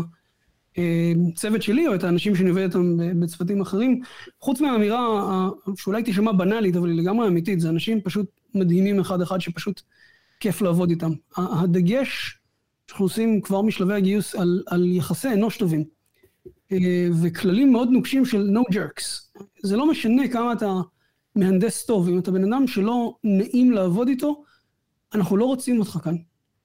אה, זה משהו שמאוד מאוד אה, מוטמע וכמישהו שמעורב בהליכי הגיוס, אנחנו רואים את זה ממש בכל השלבים. אמ, אמירה של, של אחד המראיינים על התנהגות לא ראויה או פידבק מפירס שהכירו אותך בעבודה קודמת, אה, שיכולים להעיר על, על בעיות אופי, זה אולי הדבר הכי, רד אה, פלאג הכי גדול שיכול להיות בגיוס. אם לא הלך לך טוב טכנית באחד הראיונות, אנחנו בכוונה מפרקים את זה לסדרה של ראיונות נפרדים, והמראיין השלישי לא ידע שפישלת אצל המראיין השני, ונורמלי לחלוטין שמתקבלים אנשים שפישלו באחד הראיונות. אבל לא ברמה האישיותית. אבל לא אופי אה, לא, לא מתאים. לא אנשים שלא נעים לעבוד איתם. עכשיו, אין תמונה למי זה בן אדם שלא נעים לעבוד איתו, בן אדם שנעים לעבוד איתו. הצוות שלי מורכב מווריאנס מטורף של, של אה, אה, אה, גברים ונשים וחילונים ודתיים וחרדים ויהודים וערבים וכל המגזרים בארץ. כן. אה, ואין משהו אחד שאני יכול להגיד, זה מאפיין גוגלר, למעט אנשים שאני גאה לעבוד איתם. אם יש משהו אחד שאני מקנא בו בגוגל, זה העניין הזה, שכל ביקור במשרדים שלכם, הגיוון האנושי. זאת אומרת, זה באמת, אה, אני חושב, המקור לגאווה לחברות כאלה, ש... וגם תוסיף את העניין של הגילאים. זאת אומרת, הרבה פעמים יש את העניין הזה שכתבות של אין מקום בהייטק ל... למבוגרים, אני מרגיש שהאמת היא שהרבה הרבה יותר קשה היום לצעירים. זאת אומרת, אם אתה מבוגר וחזק, לא תהיה לך בעיה למצוא עבודה נהדרת היום. אני, אני מצטער לנפץ בועות, אבל נורא, חז... נורא קשה למצוא עבודה טובה מאוד כבוגר אוניברסיטה למשל. וזה אחד היתרונות המדהימים של גוגל מהבחינה הזו, שאם אתה... כל מי שבא אליי ומתלבט לגבי, אה, הוא בדיוק עכשיו שוחרר, או שהחברה נמכרה, או לא יודע מה, אם זה דברים טובים, אני אומר לו, תמיד נסה גוגל, נסה פייסבוק, נסה הכי גרוע, תגיד להם לא אחרי זה. זה אמנם תהליך ארוך, אבל תנסה, אם, אם אומרים לך כן, תבדוק את זה לעומק, כי זה מסוג הדברים האלה ש... זה כזה לוקסוס, היכולת לקלוט אנשים צעירים, זאת אומרת, אני אומר, לי אין את הלוקסוס הזה. אני לא יכול, אין לי, אין לי עכשיו capacity, אולי זה טעות, אבל אין לי capacity אה, לעבוד עם בוגרי אוניברסיטה צעירים. אומרת, יש חברות כמו נטפליקס שלא בתרבות שלהם, לא, לא יאה להם לקבל ג'וניורים, אבל זה אחד הדברים המדהימים בגוגל, שהם לקחו את זה מ-PMים, מריסה מאייר לפני אה, 18 שנה שלקחה מחזור של PMים והכשירה אותם, ועד היום זה ככה, נכון? כן, לגמרי. אנחנו אה, מאוד מנסים אה, לקבל interns, אה, משהו שמאפשר להם להתנסות בעבודה בתעשייה ולצבור ניסיון, וגם אחר כך הם לא רוצים להמשיך ספציפית בחברה גדולה ומעדיפים סטארט-אפ, יש להם קצת אה, אה, ניסיון והיכרות עם הדברים האלה מצד אחד, ומצד שני עבורנו זה ה pipeline הכי טוב שאפשר לגיוס. מורד עצמו התחיל כ intern. כן, אני כאילו התחלתי כאינטרן, לקח לי המון זמן להתחיל אה, להרגיש שאני נותן משהו בגוגל, ודווקא ראיתי את זה מה, מהצד השני. מתישהו אני הבנתי שהמטרה שלנו, שאנחנו מגייסים אנשים, זה לא, לא, לגייס, לא לגייס אותם כעובדים, אלא לגלדל אותם כעובדים, לגייס אותם ששש, עוד, בעוד שישה חודשים הם יהיו עובדים מדהימים. והאמת שזה חלק מה... חלק מההרגשות הכי מספקות שהיה לי, שיצא לי להלוות אנשים אה, חדשים בגוגל, עד שאתה רואה אותם מגיעים לשלב הזה שהם כבר כאילו נותנים לחברה. זה המון המון זמן, חצי שנה של עובד שאתה אה, משקיע בו יותר ממה שאתה מקבל לחזרה, זה בשביל חברות קטנות, בשביל חברות אחרות, זה, זה נצח, אה, אבל כיף שאנחנו, לא, שאנחנו יכולים... we can afford it. Um, וזה באמת ממש מספק, אתה משקיע שישה חודשים בבן אדם להביא אותו למצב שהוא אה, מהנדס תותח, ואז יש לך אותו לכמה שנים טובים שמחזיר את זה ופלוס. מה, מה זה כן afford? תסתכל על שניכם, אתם שש שנים בחברה, ומה, 16 שנים בחברה? זה מעבר לכן afford it, זה, זה, זה, זה לא לוקסוס או פריבילגיה. זה, זה ממש חלק, איך שאני רואה את זה מהצד כאסטרטגיה, זה, זה כמו הבדיחה הזאת של אנגלים על גרמנים, של למה הדשא בוומבלי יותר ירוק מהדשא במינכן, כי משקים אותו כבר אלף שנה. אתה יודע, העניין הזה שלא כבשו אותנו כבר אלף שנה בניגוד אליכם, שתמיד הפסדתם מלחמות ונכנסו אליכם בסוף.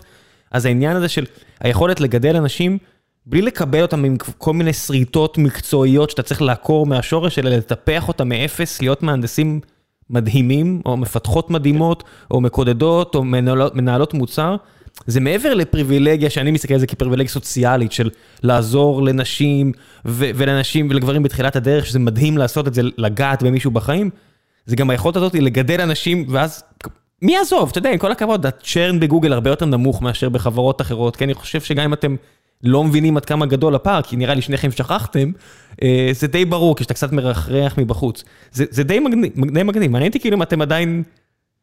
זאת אומרת, אני בטוח שיש הרבה גוגלרים, ויוצא לי מדי פעם לנסות ככה למשוך אנשים מגוגל, לא אסתיר את זה, ותמיד יש לי את השלב הזה שאני אומר, קחו זמן בבית, תחשבו אם אתם רוצים להמשיך את התהליך, אני אעשה ספוילר, ברוב המקרים זה, הם אומרים לי לא. אתם, אתם זוכרים בכלל מה זה בחוץ? זאת אומרת, מצטער על השאלה, אתם מבינים עד כמה המקום שאתם עובדים בו מוצלח? כמקום עבודה? כן, כן ו- ומאוד uh, מעריכים את זה. Uh, צ'רן כן קיים, אנשים כן עוזבים, וזה תמיד uh, uh, קצת uh, צובט כשאנשים טובים מודיעים שהם uh, עוזבים ועוברים למקומות אחרים. Uh, יש לזה את שני הכיוונים למה שהזכרת פה, כיוון אחד של אינטרנס וסטודנטים, ו- ולאחרונה, בשנים האחרונות, הולכים עם זה אפילו צעד קדימה, ויש לנו תוכניות... מה, תיכון? מה זה צעד קדימה? עובר? מה זה צעד קדימה מאינטרן באוניברסיטה? לא עובר, אבל שנים יותר מוקדמות של התואר, כדי לאפשר אה, למהנדסות, למשל, לסטודנטיות, להתנסות אה, בעבודה, כשזה רק בזוגות, כדי שיהיה להם אה, תמיכה הדדית, והרבה פעמים משם זה ממשיך לאינטרנשיפ רגיל, ומשם, בחלק מהמקרים, למשרה מלאה. אבל גם מהצד השני, אנחנו תמיד שמחים לקבל אנשים עם ניסיון בתעשייה, ואני אהיה האחרון שאקטין את החשיבות של אנשים שמגיעים עם, עם אה, ניסיון ו, ועם אה, אה, היכרות עם מה שקורה בחוץ.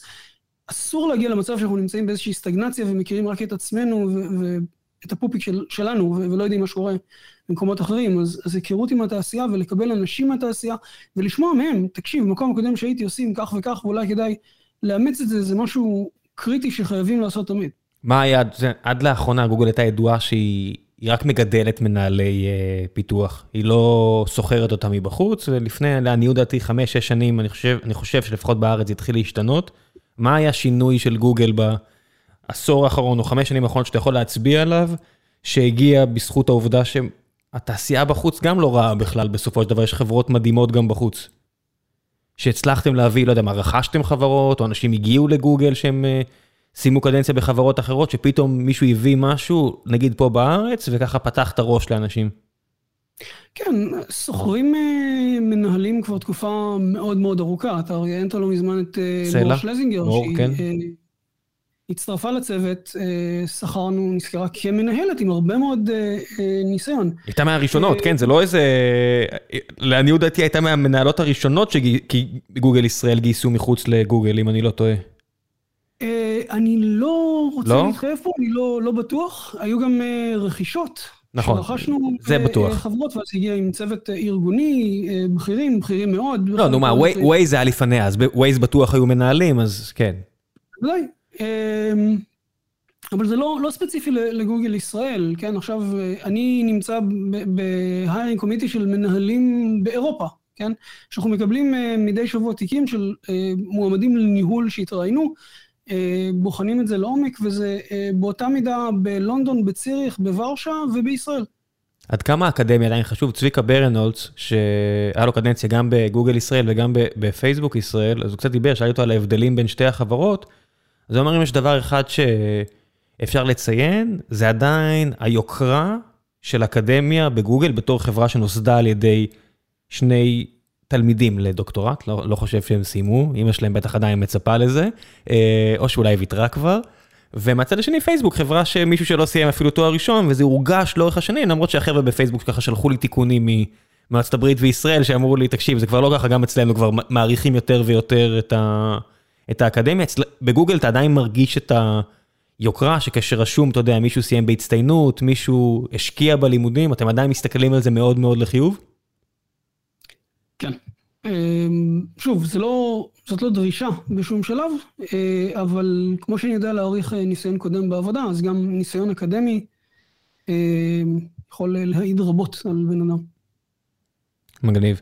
איך, איך אתם עדיין שומעים על כשירות? ככה, בדרך כלל אני מבקש מאנשים אה, טיפים, תגיד לי, מה, מה הטיפים שלך להישאר טוב במקצוע שלך? מאוד?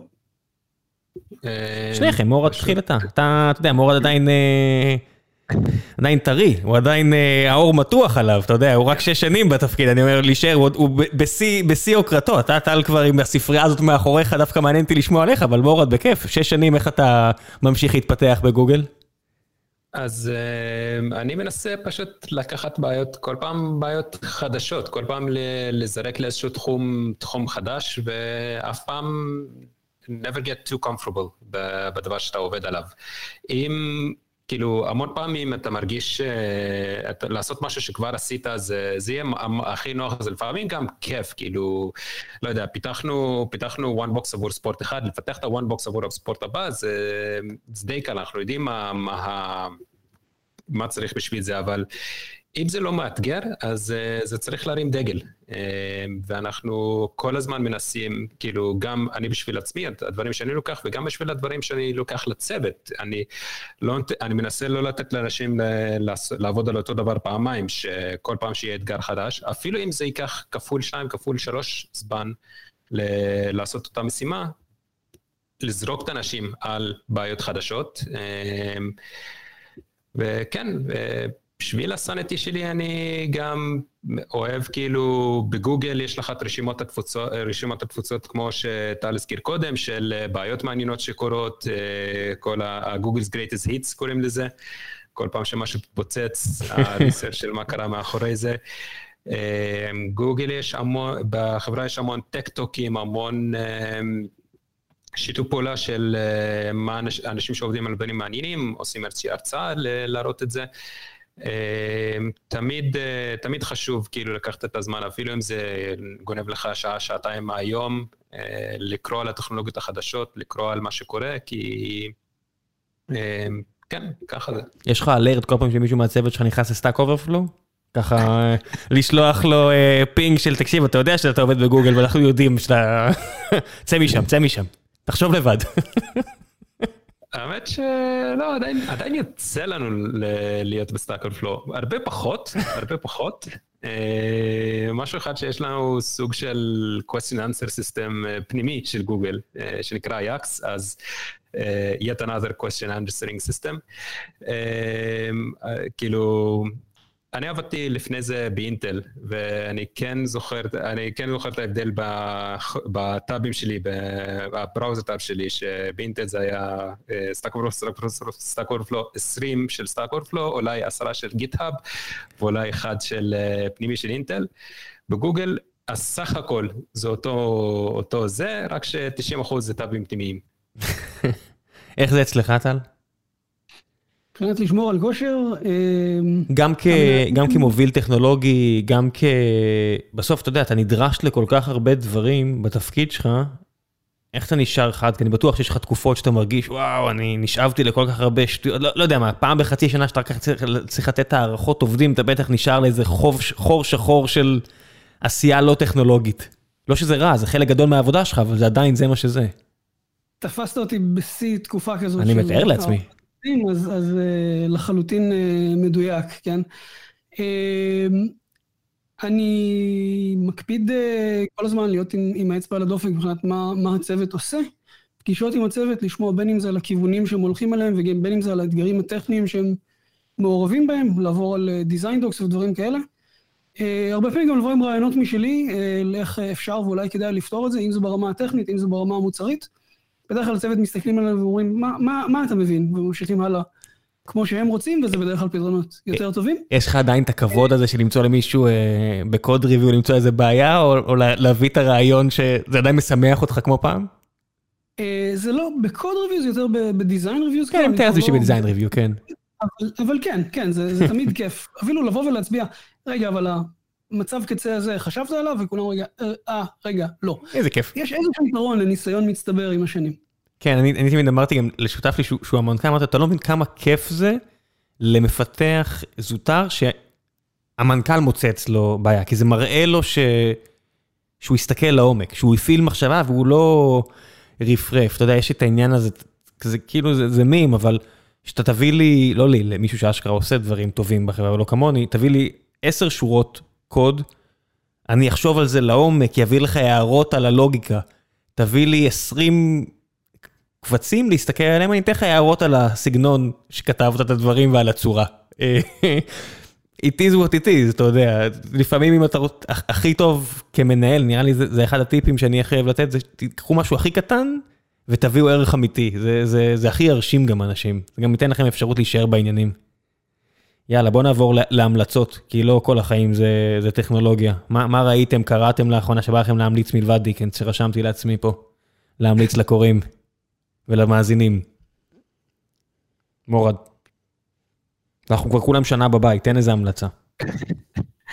אוקיי, לא הייתי מוכן לשאלה אה, הזאת. אני יודע, אני מפתיע. אה, אני עכשיו קורא Ready Player 2. אה, לא יודע עדיין אם אני ממליץ אותו ממש, זה... אם ממש אהבת את ה-Ready Player 1, והתלונה היחידה שלך זה, זה שזה קצר מדי, אז זה בדיוק הספר שלך.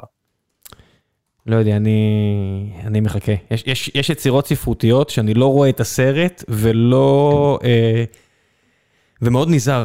זה, זה, זה עם חולית קורה לי עכשיו, אני, אני רואה את ההייפ סביב הטריילר של חולית, אני לא הולך לצפות בזה, זה שברו לי את הלב מספיק פעמים, אני לא מוכן יותר שיעשו לי את זה.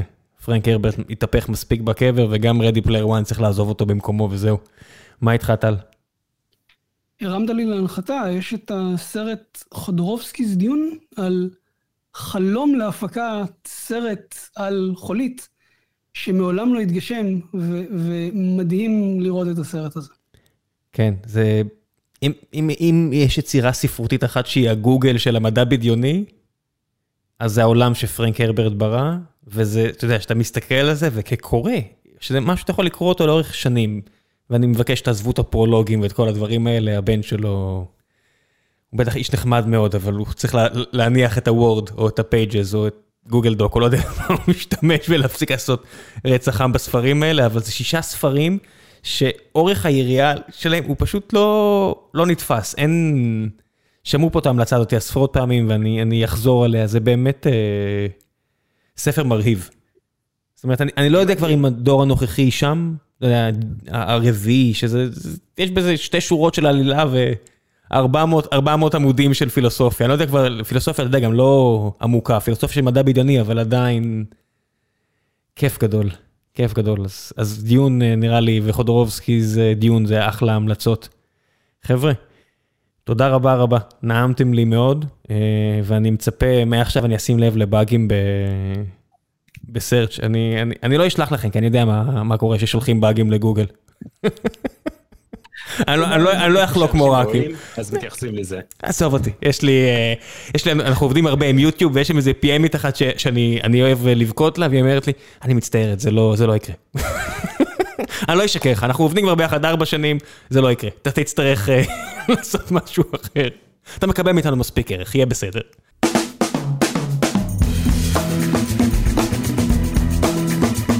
גיקונומי, הפרק המיוחד עם עובדי גוגל, והפעם יש לי את ספיר כדורי ואת בני שלדינגר, מה העניינים חבר'ה?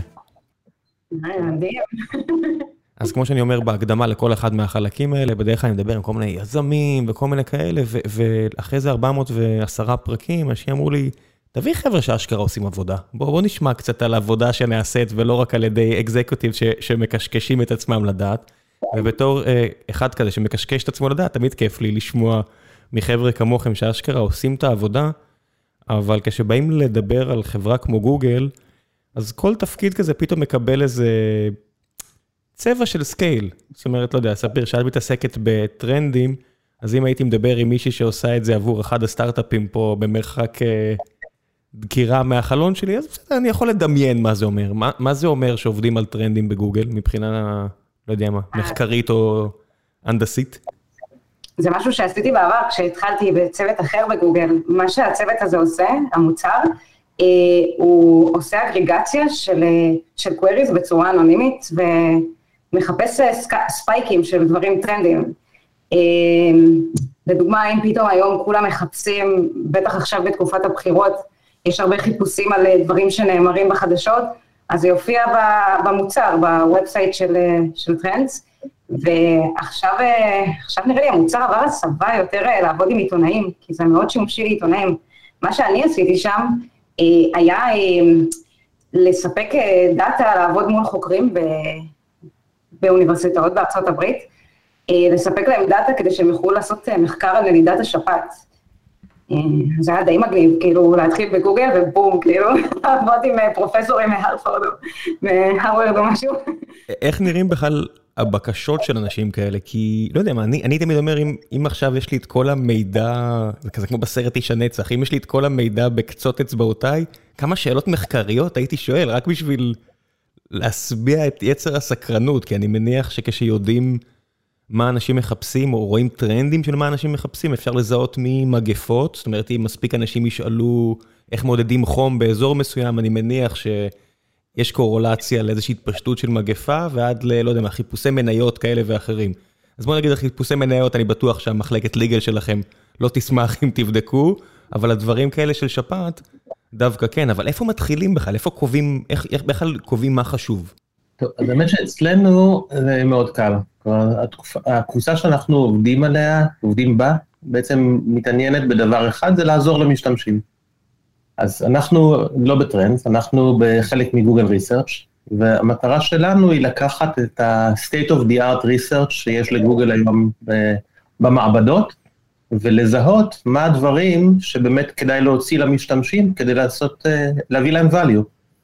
אה, אז למשל, הדבר הראשון שאנחנו זיהינו זה שיש לנו יכולות טובות מאוד של אה, on-device ASR, Speech Recognition, והוצאנו את זה ב-2018 כפיצ'ר של, של הטלפון שנקרא call screen, שמאפשר לאנשים לסנן שיחות. בעצם אתה לא, הרי בארה"ב יש היום 50 אחוז מהשיחות היום זה ספאם, טלפון, זה די זוועה. אתה אומר הברית, לא... אבל במכשיר האנדרואיד שלי, אני עם פיקסל, אז אני, אני מניח שאני מקבל את כל הניסויים האחרונים שלכם.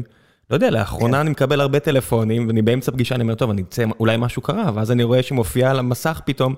suspected spam. אני אומר, או, כן. יופי גוגל, אני מבין מה השיחה הזאת עכשיו אה, יום לפני הבחירות, אני לא הולך לענות לזה. נכון, אז זה נחמד, זה מבוסס על מספר הטלפון. מה ש Call Screen עושה, הוא בעצם עונה, המכשיר עונה בשמך ומשוחח עבורך עם, המשת... עם המתקשר, שואל אותו באיזה עניין, מה אתה רוצה, ואתה קורא על המסך את מה שהבן אדם אמר, ואתה מחליט אם באמת, כמו אימייל, אתה רואה את ה subject לפני שאתה פותח אותו. יש לכם איפשהו מחשבות, אתה יודע, דיסוטופיות, דיסוטופיה כזו של, כי הרבה פעמים עכשיו אני כותב באמת מיילים, וזה קצת כזה מים רותחים, אבל לכיוון החיובי, הנעים, שאני מוצא את עצמי, עכשיו, לפני שהתחלנו את הפרק הזה, שלחתי איזה מייל בעבודה, ואני רואה כאילו שיותר ויותר ההשלמה האוטומטית משתפרת. אבל אצל גוגל, כמו בגוגל, זה לא שמשתחררת גרסה, זאת אומרת, מאחורי הקלעים אני מבין שמשתחררת גרסה, עבר CICD, הכל השתחרר, הכל בחוץ, אבל כמשתמש, אני לא יודע על העדכונים האלה, או ב...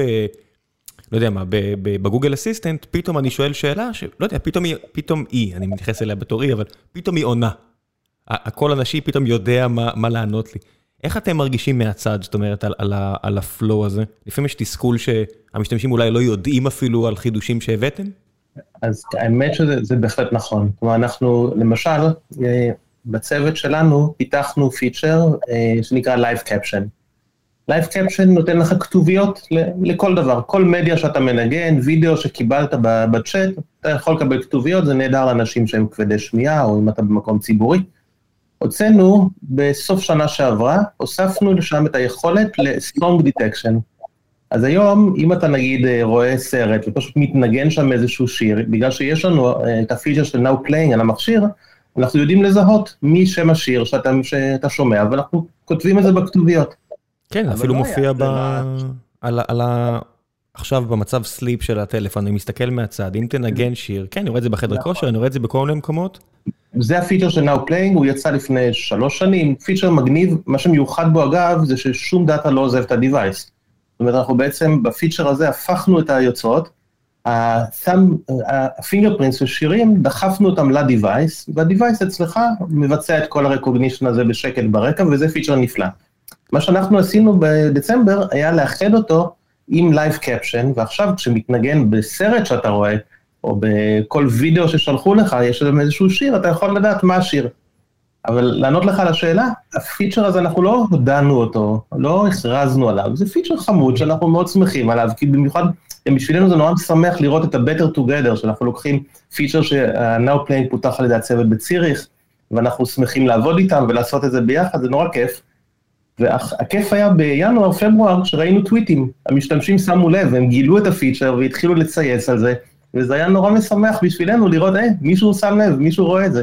ספיר, איך ההרגשה אה, להיות כזה על משחטת כזו מבחינת העוצמה שכל רעיון פחות או יותר שיש לך, וזה מרגיש ככה מהצד או מכל שיחה שיש לי עם גוגלרים, שאת אומרת, אוקיי, אמ, אנחנו יודעים לעשות א', יודעים לעשות ב', יודעים לעשות ג', בואו נחבר הכל ונוציא פיצ'ר. זאת אומרת, בהתייחס לזה שיש לכם יחסית הרבה מאוד חופש בתור עובדים בחברה. האמת ש... שהעוצמה הזאת, להשתמש בטכנולוגיות של גוגל ולהביא בזמן כל כך קצר איזשהו אב טיפוס, שזה פשוט, אה, זו תחושה מטורפת, כאילו אתה ממש מרגיש שיש לך יכולת השפעה. אמ, רציתי להגיד משהו בנוגע למה ששאלת את בני מקודם, כי אני חושבת שאצלי, במוצרים שאנחנו מפתחים, התסכול הכי גדול שלי הוא שאנחנו עובדים כל כך הרבה על, על privacy ולעבוד on device ושהכול ירוץ על הטלפון, וזה רמת privacy כל כך uh, מובהקת, ותמיד יש את התסכול הזה שגוגל היא המפלצת הזאת שמאזינה, ואני, וכאילו משהו בי אה, מאחורי המקלדת כזה אומר, איך הם לא רואים, איך הם לא רואים שאנחנו, אנחנו רצים on device, אנחנו לא שומרים דברים בזיכרון, אנחנו ככה, ותמיד כאילו לי גם אומרים לנו, תשימו disclaimer ים ענקים, תגידו שאתם מקליטים ושומרים, כי... כן, כי ספיר, מה לעשות, יש פה את הדיסוננס הזה בין העובדה שזה כמו כל הקלישאות על ספיידרמן, יודעת, עם כוח גדול באחריות גדולה. אני אהיה כן ואני אגיד שהיום הגעתי בשמונה וחצי למשרד ועד הפגישה שלנו עכשיו בעשר, מה שעשיתי זה יוטיוב API audit. פעם בכמה זמן יוטיוב שולחים לי כזה הודעה, היי חבוב, מה אתה עושה עם ה-API שלנו? בוא תספר לנו הכל, אנחנו ממש חרדים לפרטיות של המשתמשים שלנו, וברור שאני עושה את זה כי פרטיות היא היום דבר כל כך חשוב, אבל המחשבה הראשונית היא, חבר'ה, אתם יוטיוב, לכם יש את כל הדאטה, מה אתם עכשיו אה, picking על, אה, על איזה שימוש שהוא די נחמד מהצד שלי ולא פוגע באף אחד? כי זה ככה, מה לעשות, גוגל היא ארגון כל כך חזק, עם כל כך הרבה אנשים טובים, זה באמת ככה, תחשבי גם מה ש... מה שנגיד גם בני אמר, זה, זה ממש חברה. בליגה, כאילו, לא, לא העניין הזה. העניין הוא שכאילו, יש אה, תדמית כזאת ש, שגוגל עושה דברים רעים, וכאילו, אני עובדת עם האנשים, ואני רואה כאילו כן. כמה, כמה טוב כל אחד רוצה לעשות, שבסוף החברה הזאת היא לא איזה מכונה גדולה, היא, היא אנשים שיוצרים אימפקט של סושיאל גוד, כאילו אנשים שרוצים לעשות טוב אה, למשתמשים, שזה מה שכל כך מדהים, כאילו, נניח אני, אני לא נמדדת על, על מודעות או על כסף או על דברים, אני נמדדת על כמה טוב אני עושה למשתמש, ומפה כאילו זה התסכול שאני מנסה לתאר. המטרה שלנו היא כל כך כל כך טובה. איך מנסים uh, לגשר על הפער הזה שבסוף כולם uh, משתמשים בגוגל? זאת אומרת, גם אתם משתמשי גוגל. זאת אומרת, בחברה רגילה עוד מנסים לדחוף עובדים uh, to eat their own dog food, אתה יודע, תהיו עצי משתמשים. אז עם גוגל זה קצת, או פייסבוק, או החברות האלה, זה כזה די uh, טריוויאלי, כי כולם משתמשים. אנחנו מדברים על, לא יודע, 40% מאוכלוסיית העולם ברמות האלה. אז כמה מפתה זה זה לבנות פיצ'רים שנחמדים לכם אישית? אני חושב שכל הדברים שאנחנו מפתחים, לפחות אצלנו בצוות, התחילו מלפתור בעיות אישיות שלנו. אתה יכול לתת דוגמאות? הדוגמה של כל סקרין, אז אה, אה, אה, הסיפור האמיתי הוא שאשתו של יוסי מטיאס, מנהל מרכז הפיתוח בישראל, אמרה לו, למה אני צריכה להתמודד עם כל שיחות הטלפון האלה? היה נחמד אם מכשיר הטלפון היה מסנן את המתקשרים האלה. אה, וככה גם אני חושב שלייב רילי, אה, ספיר, את רוצה לספר קצת על אה, איך צץ הרעיון? כן, זה מה שכל כך מדהים, כי ראיתי איזה פוסט בפייסבוק, ראיתי אה, אה, בחור ובחורה שניסו ליצור אה, קשר עם שירות לקוחות, והבחור אה, חירש, ובשירות אה, לקוחות לא הסכימו לתקשר איתו בצורה אה, טקסטואלית, לא הייתה להם את האופציה הזאת. הדרך היחידה לתקשר זה עם שיחות טלפון, והוא פשוט נשאר... אה, כאילו בלי, בלי עצמאות, בלי יכולת לתקשר עם השירות לקוחות. ואז אמרתי כאילו, אתה יודע, לא חשבתי על... על אמרתי כאילו, בוא ננסה רגע, בוא, יש לי את כל הטכנולוגיות בידיים, בוא רגע נבנה איזה prototype, איזה APK כזה, לראות אה, אם זה אפשרי לפתור את זה. וזה מה שכיף, כאילו, שאתה יכול פשוט לנסות ולהשתמש או עבורנו או עבור אנשים אה, בסביבה שלנו. כן, זה, זה, זה, שוב, זו הרגשת כוח בטח כל כך כיפית. ישב פה דוב חנין לפני כמה שנים, ואמר כמה הוא גאה באיזה הצעת חוק שהייתה לו כדי לעזור לעיוורים. ואני בטוח שהוא עבר דרך שבעה מדורי גיהנום כדי לאפשר לאנשים עם נכות באמת של 100% ללכת לסופר, שמישהו יבוא ויעזור להם. והנה אתם יכולים לשבת, לזהות בעיה שלמו מאוד חריף של אובדן שמיעה, והנה, שיפרתם את האיכות חיים של אנשים בצורה די משמעותית, כי לכולם יש, זאת אומרת, אם אתם פותרים את העניין הזה בגוגל, אשכרה פתרתם את הבעיה. אבל אז בטח יש פומו על כל הבעיות האפשריות, איך מתמודדים עם הפומו הזה שיש כל כך הרבה אפשרויות? אה, מתעדפים. כאילו עכשיו שהפרויקט הזה מגיע לשלבים שהוא כבר אה, יוצא למשתמשים ומתחילים אה, לראות את הדבר הבא, אז פשוט מתעדפים. זה יכול להיות כאילו גם לתעדף ברמה רגשית למה אני מתחברת, על איזה פרויקט הייתי רוצה לעבוד, וגם איפה לגוגל יש יותר השפעה כאילו איפה אני יכולה באמת להשתמש ביכולות של גוגל. כי יש כל כך הרבה מוצרים שאפשר ליזום עכשיו ולעזור ולשפר את החיים של אנשים, וצריך פשוט לבחור איזה, כי יש כל כך הרבה אפשרויות. את יכולה לספר באמת על היום-יום? זאת אומרת, ספר איך זה נראה ביום-יום של, של עובדת גוגל, אה, שהיא לא, לא יודע, מנהלת של איזה 200 אנשים כמו הבחור שדיברתי איתו אתמול, אה, בלי לציין שמות, אלא ספציפית את, שאת יכולה לבחור איפה את רוצה להשפיע, איפה את רוצה למצוא את הדבר שחשוב לך, איך זה נראה מהזווית שלך? כן. האמת שאני מתה על זה, אני כל כך אוהבת לתכנת שאני לא רוצה לאבד את הרגע הזה של ה hands on, של באמת לשבת וליצור אה, את הדברים בידיים. אמ, וכאילו היום שלי קודם כל נראה chunk אה, של שעות של אה, לתכנת, כאילו זה, זה, זה, זה ה basic, זה א' ב', זה תחילת היום. אבל מעבר, כאילו כל זמן אחר אה, מלבד ישיבות ודברים היותר בירוקרטיים, יש את הזמן הזה לעשות את המחקר, לחפש באינטרנט, לדבר עם אנשים, לדבר עם לקוחות או משתמשים פוטנציאליים, פשוט לחקור כאילו כמה, כמה אימפקט זה יכול לעשות. טוב, זה בעיה, אם את מתקשרת סתם אה, לבן אדם כדי לעשות מחקר שוק, עוד הפיצ'ר שלכם עלול להגיד לו שזה ספאם, תיזהרו. יש פה איזה בעיות. בני, איך זה נראה מהזווית שלך כמי שחוקר כתפקיד מלא? נניח לדוגמה, אני מקשיבה בחדשות, וכל פעם עולה הנושא הזה של, של אה, התעללות בנשים, וכאילו כל מה, כל מה שקורה בתחום של נשים מוכות, וכאילו אני, עומד, אני מוצאת את עצמי עם האוזניות ברחוב, פשוט עומדת, צמרמורת כזה, מתחילות לי כזה דמעות בעיניים, ואני, זה מרתיח אותי לשמוע את הדברים האלה, ואז כאילו המחשבה היא זה איך אפשר, איך אפשר לעזור, איך אפשר לעזור באמצעות טכנולוגיה, מה אפשר לעשות. אז זה לא שאני הולכת ומתקשרת למישהי שחוותה איזשהו, אה, ואומרת לה, את רוצה רגע לדבר איתי על המוצר, כאילו עושים אה, מחקר אחר, אבל, אבל זה באמת היכולת לבוא ו... וואו, זה, זה, זה, זה נושא נגיד, אה, זה נושא מרתק, כי זה משהו שגם אני חשבתי עליו, כי ראיתי, אה, ב... יש את הפורום של מיכל סלע, והם אה, הראו שם מה הם מנסים לעשות על הבעיה הכל כך חמורה הזו של חיי אדם. והם הלכו שם לפתרונות של בוא ניתן לכל אישה שמרגישה בסכנה, כלב תקיפה. וזה באמת, אני, אני, אני, לא, אני לא צוחק, זה באמת מה שהולך שם, אני מאחל להם שזה יצליח, וכמי שעבד עם כלבים בחיים שלו, אני רק אומר לעצמי, על מה אתם מדברים? לא, לא יכול להיות, זאת אומרת, אנחנו חיים במציאות שבה המכשיר שלנו שומע את כל השיחות. ויש פה בעיות פרטיות, ש... וזה מה שאני רוצה להעלות, אבל זאת אומרת, איך שזה מרגיש לי, הפתרון נמצא בכיס שלנו להרבה מהבעיות האלה. הרבה, הרבה פעמים המשטרה הרי באה ואומרת, תקשיבו, אנחנו לא יודעים מה קורה בבתים של אנשים, אם אין תלונה, אנחנו לא יכולים לעזור. אבל מצד שני, יש חברה כמה חברות שכבר יש להם אפשרות לנתח את הדברים האלה, אבל מצד שלישי, אתם לא הרגולטור, אתם לא הממשלה, אתם לא יכולים לקחת מידע בלי שמישהו נותן לכם אותו רשות. אז יש פה איזשהו קו דק שעובר בין הרצון לעזור לאנשים, כמו, כמו נגיד שסלע או מור שהיו כאן ומטפלים בשיטפונות או שריפות עושים, אה, שאף אחד לא מבקש מהם אבל הם עושים, וזה מציל חיי אדם, לבין בעיה כזאת, כמו שציינת, באמת של, של סכנה ב, בתוך הבית. זה בטח נורא מתסכל, היכולת לעזור, אבל אי אפשר.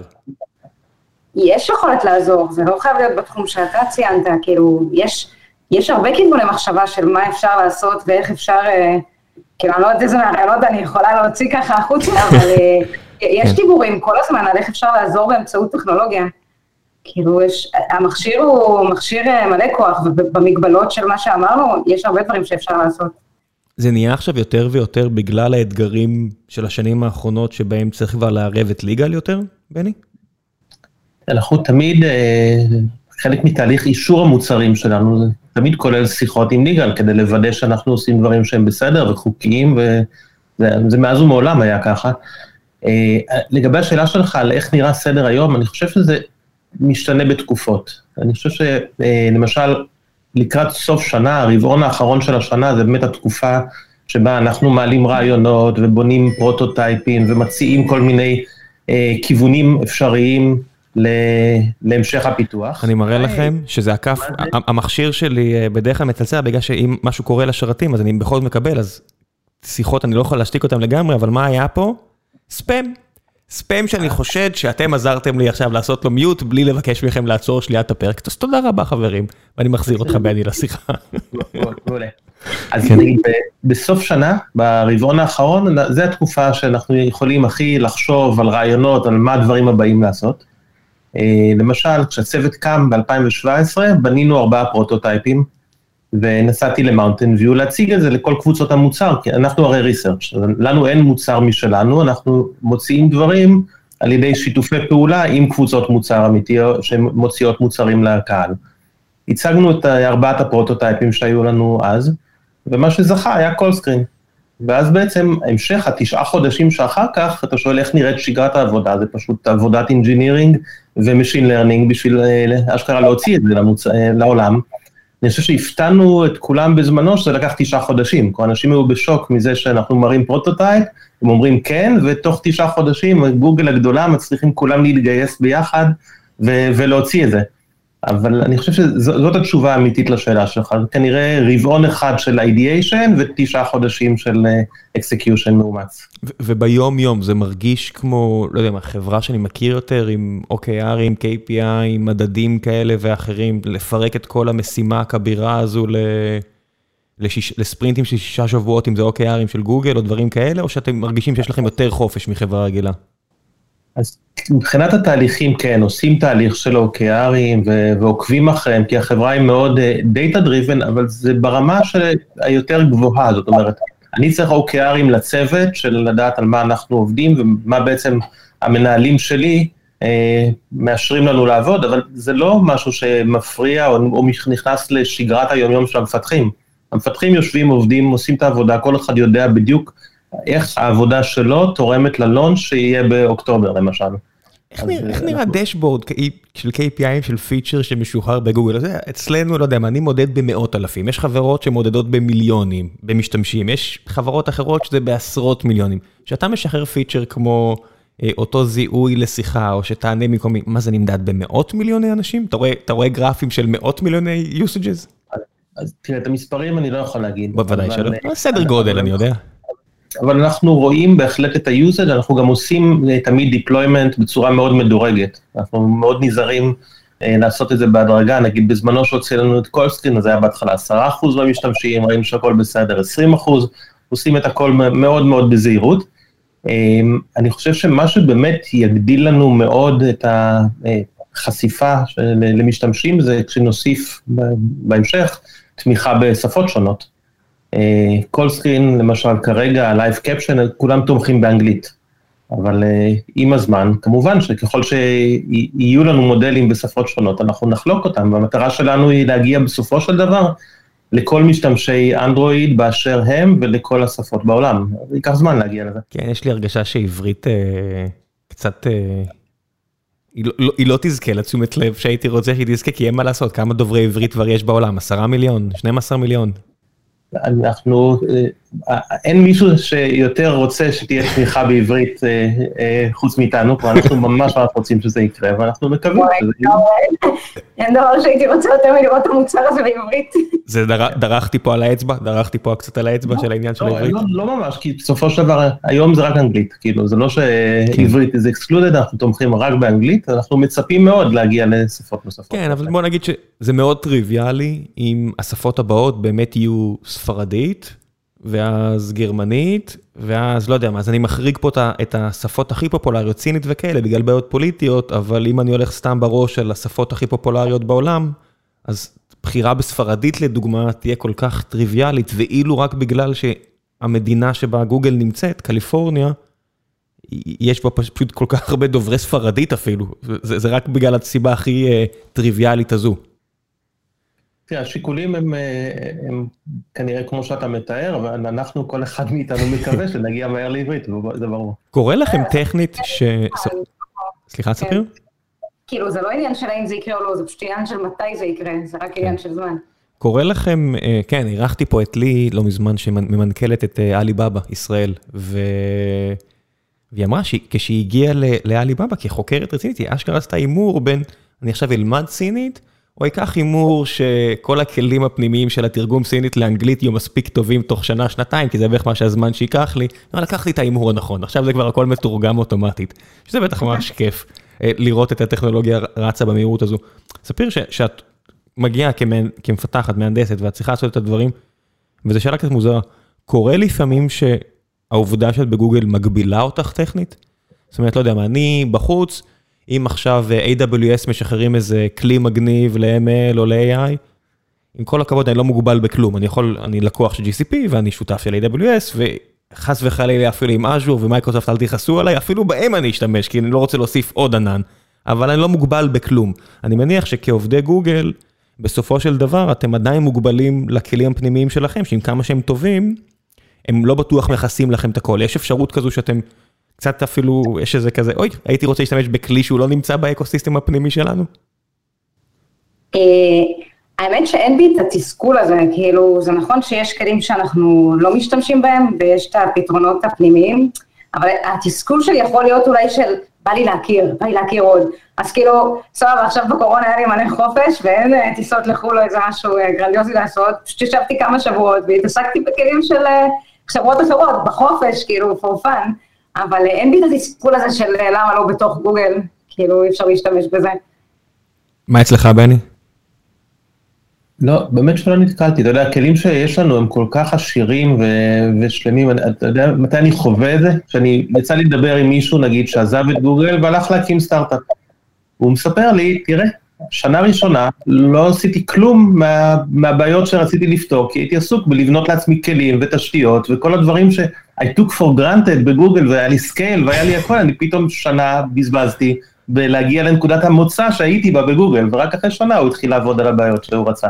כן, אתה יודע. אנחנו לא חווים את זה, אנחנו פשוט נהנים מהכלים ומאושרים מהם. תחשוב שאפילו... להשתמש בכלים ולמנף כאילו תוך אה, מספר שבועות בודדים, להגיע למשהו יציב, כאילו לא רק prototype כזה חלטורה, משהו ממש יציב שעובד ואפשר לבדוק אותו, זה כאילו להתנסות איתו, זה באמת אה, מענג.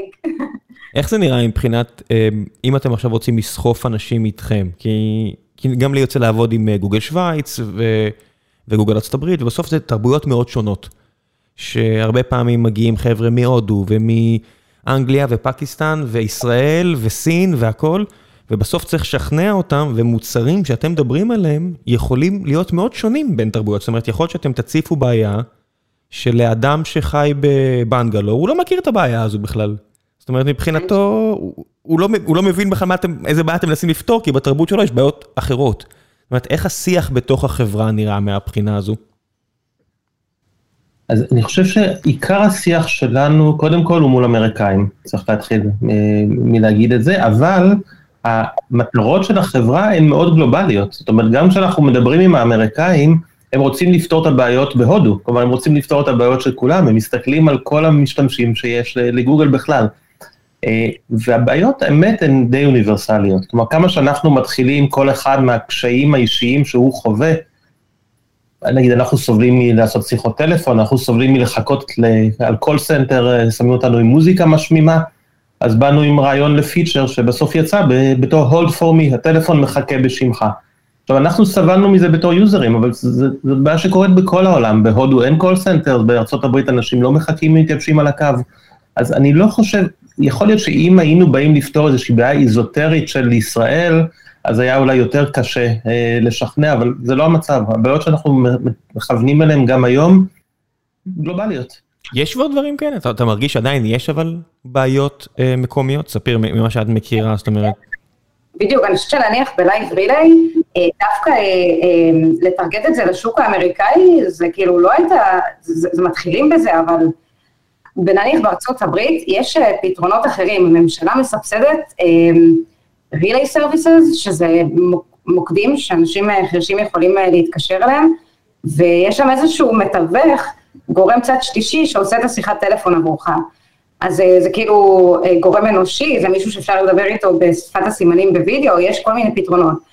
אבל בשוק של האמריקאים הם, הם דווקא מוצפים אה, בפתרונות אה, כאלו ואחרים, ואז פתאום אתה מסתכל על מדינות אחרות, על ישראל, על הודו, על דרום אפריקה, אין את הדברים האלה. בישראל, עד לפני כמה שנים, לאנשים חשים לא הייתה אופציה אה, להשתמש בכזה שירות. הייתה איזה מישהי שקראתי איזו כתבה על מישהי שחטפה שבץ, והיא ישבה לארוחת ערב עם, עם אה, חברים שגם הם היו חרשים, והם לא יכולים להתקשר לאמבולנס. אין, אין, כאילו לא הייתה להם דרך. והם שלחו ודפקו על הדלתות של השכנים, עד שבסוף, אה, אחרי עשר דקות אחר כך, אה, מישהו הצליח להזיק אמבולנס, אבל כאילו הסיפור הזה לא נגמר טוב. כתוצאה מהסיפור, עכשיו בישראל אפשר לעשות ב-SMS, להזמין, להתקשר למוקדים למשטרה, ונראה לי ב-SMS, אבל הפואנטה היא זה שכאילו, אנחנו כשהסתכלנו על המוצר, אמרנו, האימפקט שלו ברמה עולמית הוא מאוד מאוד משמעותי, וזה ייקח יותר זמן, אנחנו נתחיל בארצות הברית, אז ייקח יותר זמן עד שזה יגיע לכולם, אבל כשזה יגיע זה יהיה... איזה כיף זה, לעבוד על משימה שיש לה כזו השפעה חיובית על חיים של אנשים. איך זה מרגיש מהבחינה של אה, לעבוד עם חלקים שונים בחברה? זאת אומרת, לא יודע, אם לי יש בעיה ואני עכשיו צריך לבקש שינוי API ביוטיוב או באנדרואיד, אני באמת, אה, אני בוא נגיד, אני לא אשים את זה בתור ההימור שאשכרה יעבוד, ולא משנה כמה חברים או לא יודע מה צברתי בתוך גוגל, איך זה נראה מבפנים? זאת אומרת, אם אתם עכשיו רוצים לשנות משהו באנדרואיד, בכרום, ב... ב בכל אחד מהסרפסים האלה למשתמשים, האם זה, אתם מרגישים שזה משהו שאפשרי מבחינתכם? האמת שזה בעיניי התגלית והבשורה הכי גדולה שאני ראיתי כשהצטרפתי לגוגל. כי אני אגב הייתי לפני זה במייקרוסופט כמעט עשר שנים, והיה אחלה, באמת חברה נהדרת. מה שאני ראיתי בגוגל כשהצטרפתי, זה ההתגייסות של כולם ביחד, כולל מקבוצות, שברור לכל, לכל קבוצה יש את האינטרסים שלה. כל קבוצה דוחפת למטרות שלה, אבל בגוגל יש הרבה יותר ממה שאני ראיתי בכל חברה אחרת, התגייסות למען מטרה משותפת. זאת אומרת, it takes a village כזה, ובמקום uh, להסתכל על הראייה הצרה של מה ה-PA שלי, מה, מה, מה הקבוצה הגדולה שלי צריכה, מסתכלים על איך נתגייס ביחד בשביל להוציא, למשל קולסקרין, תשעה חודשים להוציא משהו שהיה באמת אינטגרציה מורכבת מאוד, גם ספיץ' טים, גם שינויים באנדרואיד ופיקסל ועבודה שאנחנו עשינו והפון והדיילר, כולם ביחד מתגייסים למען מטרה משותפת, זה דבר נפלא. בסקייל כזה גדול של חברה לא דמיינתי שיכול להיות דבר כזה. איך אתה יודע למי לפנות? סלח לי על השאלה היומיומית, אבל כשאתה בשש, לא יודע מה, כבר 80-70 אלף עובדים אה, בגוגל, שמתוכם עשרות אלפים זה רק אנשים טכניים, איך אתה יודע מי הבן אדם הנכון בצוות של פיקסל לחומרה, או אנדרואיד, או כרום, או כל אחד מאלה, או זיהו, או speech recognition, איך אתה בכלל יודע למי לפנות במאונטן ויו? יש, יש שתי דרכים. דרך אחת זה הרשת האישית שלך. אה, כל עובד, אני חושב שאחד הנכסים הגדולים שהוא רוכש זה להכיר חברים, ולדעת את מי לשאול, ואתה, כמו בחיים, אתה יודע, אין הבדל בין חברה של 100 אלף איש לבין עבודה בעולם. ככל שאתה מכיר יותר אנשים, אז זאת שיטה א'. שיטה ב' זה פשוט לחפש, יש כלי חיפוש פנימיים מטורפים שאנחנו יכולים להשתמש בהם, והאמת שזה די מפתיע, כל נושא שאתה חושב עליו, אתה ישר תריץ בכלי החיפוש הפנימי, תמצא מסמכים, תמצא אנשים, ויש גם רשימות uh, תפוצה של אימיילים שאתה יכול לשאול מי מכיר נושא מסוים, ואז אתה מרחיב את הרשת של, של החיפושים. אז אני חושב שגם רשת אישית, גם כלי חיפוש וגם רשימות תפוצה של שאלות, זה שלושה מנגנונים מאוד אפקטיביים. העבודה בגוגל צמצמה לכם את העולם? זאת אומרת, סלחו לי על השאלה הבוטה, אבל... זאת אומרת, כעובד בתעשיית הטק, תמיד, לא יודע מה, רילוקיישן וכאלה, זה כאילו אפשרות, אבל כשאתה עובד בחברה כמו גוגל, עם כל הסייטים הפזורים בעולם, ניו יורק, ציריך, לונדון, אומרת, זאת אומרת, זה צמצם לכם את ההרגשה של העולם? אני מכיר חבר למשל, ש... קצת לא הסתדר בתל אביב, הופ, הנה הוא PM עכשיו ב Assistant במאונטן ויו. היכולת הזו להעתיק את המגורים כי יש לך עבודה במקום שיהיה פה עוד עשר שנים ולא ילך לשום מקום, זה נראה לי מהצד כ... קצת mindfuck, אם יורשה לי. אחד היתרונות הגדולים, אני חושב, של עבודה במקום כמו גוגל, זה שאתה בעצם מי שמצטרף, הוא לא בא לתפקיד אחד, זה לא התפקיד הראשון המסוים ש, שאליו הוא מתראיין, אתה בעצם בוחר את החברה. וכמות ההזדמנויות שיש, גם בארץ, מבחינת קבוצות שונות, עם המון diversity בתחומי העיסוק, וגם, כמו שאמרת, כל המשרדים בעולם, הרבה יותר קל בתור עובד חברה למצוא הזדמנות באיזשהו מקום ולעשות רילוקיישן, ואתה יכול באמת לבלות שנים ארוכות בגוגל ולא לעשות את אותו דבר, אתה לא צריך להשתעמם, כי אתה כל פעם עובר מקבוצה לקבוצה ועושה דברים שונים. יש poaching? כן, זה אפילו לא רק, פשוט לא, לא צריך את זה, כאילו אני יכולה למצוא את עצמי יושבת, ישיב, יושבת בישיבה עם בן אדם מ... מטיוואן ובן אדם מסן פרנסיסקו, ופשוט כאילו אפשר לעבוד עם צוותים בכל העולם, קשה קצת לתאם מבחינת time zone, אבל הנוחות, כאילו לעבוד, לעבוד איתם. כן, אז זה, זה נורא דומה ברוב החברות האחרות, זאת אומרת, אצלנו אני, אני יוצא לי לעבוד עם הרבה עם השותפים בפייסבוק וגוגל והכל, אבל זה חברה אחרת, זאת אומרת, אצלכם אני מניח, לא יודע, poaching מהצד של חברות נורמליות, אני עושה פה במרכאות באוויר, נורמליות, הרבה יותר קטנות, אז poaching זה בלינקדאין, פונים אליך ומנסים לשכנע אותך, בוא לריאיון, בוא תראה, אולי ככה, אולי פה. בגוגל זה פנימית? זאת אומרת, רוב ה poaching זה מישהו בא אליכם ומנסה להזרים אתכם על צוות אחר בתוך החברה של, היי, תראו, יש פה אתגר ממש מגניב? אז גם, גם בגוגל לא אמורים לעשות poaching, זה, זה, זה לא נחשב ל-good practice, okay. אוקיי. אבל, כן, אבל כן החברה מעודדת את המעברים, זאת אומרת, זה אמור להיות... אה, אה, מי שרוצה יכול לפתוח משרות, יש אתר פנימי עם כל המשרות הפנימיות, יש לפעמים גם mailing list כאלה ששולחים, אבל זה אמור להיות שהעובד בעצמו מסתכל, מתעניין, פונה, ולא שמישהו פנה אליו ושידל אותו, כי, כי זה סתם מכניס רעש למערכת. יואו, זה, זה ממש קצת רחוב סומסום כזה, זה מישהו ניגש אליך בקפיטריה במאונטביו על האופניים, עושה לך פס פס. בוא תסתכל מה יש לי במייל רוח, יש לי פה uh, אתגר מעניין בטיוואן. אני יכול להגיד לך, אני כן פתחתי משרה שבוע שעבר ופנה אליי מישהו מהודו, כלומר זה בהחלט קורה, אנשים עושים פניות. איך הוא שמע על זה? זאת אומרת, כי זה פשוט הופיע לו באיזה mailing list? כן, הוא כנראה לא טוב לו בתפקיד שלו, הוא ישב עם ה refresh, חיפש לראות איפה יש משרה מעניינת, פתאום ראה משרה מעולה, Machine Learning on Device, יאללה, נפנה. איך נראה התהליך? התהליך הוא שהמנהל המגייס פותח משרה, מתאר את המוצר שעובדים עליו, את ה skills שנדרשים, ועובדים פונים, עובדים יכולים להגיש מועמדות, אה, ואז יש שיחות פנימיות. בסופו של דבר, אנשים שעברו את תהליך המיון של, של גוגל, אז הם, הם, אתה יודע שהם יהיו ברמה מאוד מאוד גבוהה, אתה עדיין צריך לראות את ההתאמה בין הסקילס ותחומי העניין של אותו בן אדם למשרה הספציפית. ואז בהנחה שיש התאמה ושני הצדדים רוצים, אז עושים את המעבר. איך נראה בכלל JD? זאת אומרת, איך נראה JD בתוך חברה? זאת אומרת, מה, צר לי, כאילו, זה, בחברה קטנה, זה, זה, אני מרגיש לי, זה מאוד... זה, זה לא שונה מכל JD שאתה ראית בעבר, זה תיאור של על מה עובדים, מה עושה המוצר, מה ה skills שנדרשים, מה, מה ה prerequisites. רגיל לגמרי, כאילו, ראיתי כאלה במקומות שונים, זה לא שונה. טוב, הגעת ממייקרוסופט, אני מניח שעבורך זה פשוט הנורמה, חברות של 100 אלף עובדים פלוס, או לא יודע כמה. כן, זה לא שונה גם מכל מיני job אה, description שאני מקבל בלינקדאין, שמציעים לי כל מיני הצעות, אני חושב שזה די רגיל, מבחינת הסקילסט שנדרש. ספיר, את רואה משהו אחר? אני חושבת שזה מה שהופך את זה לכל כך כיף, כאילו, זה שפשוט החברה מעודדת את המעבר בין צוותים, והכל פה נורא חיובי, אין את האמצעי הזה של, כאילו, זה היה נשמע כמו אה, חיזור כזה של לגנוב עובדים, וזה להפך, זה בא מהמקום של תתפתחו, תתקדמו, תעברו צוותים, זה פשוט נהיה כל כך מעניין, שכזה תמיד אנשים מתחילים בגוגל, אומרים, אני פה לשנה, ואז אני כנראה עוזב להקים סטארט-אפ, ואתה רואה חמש שנים אחר כך, שבע שנים כן. אחר כך, פשוט כל הזמן יש טכנולוגיה חדשה, עניין חדש, פרויקט חדש, זה, אני תמיד מרגישה newbie, כאילו לא משנה כמה, כמה זמן אני בגוגל.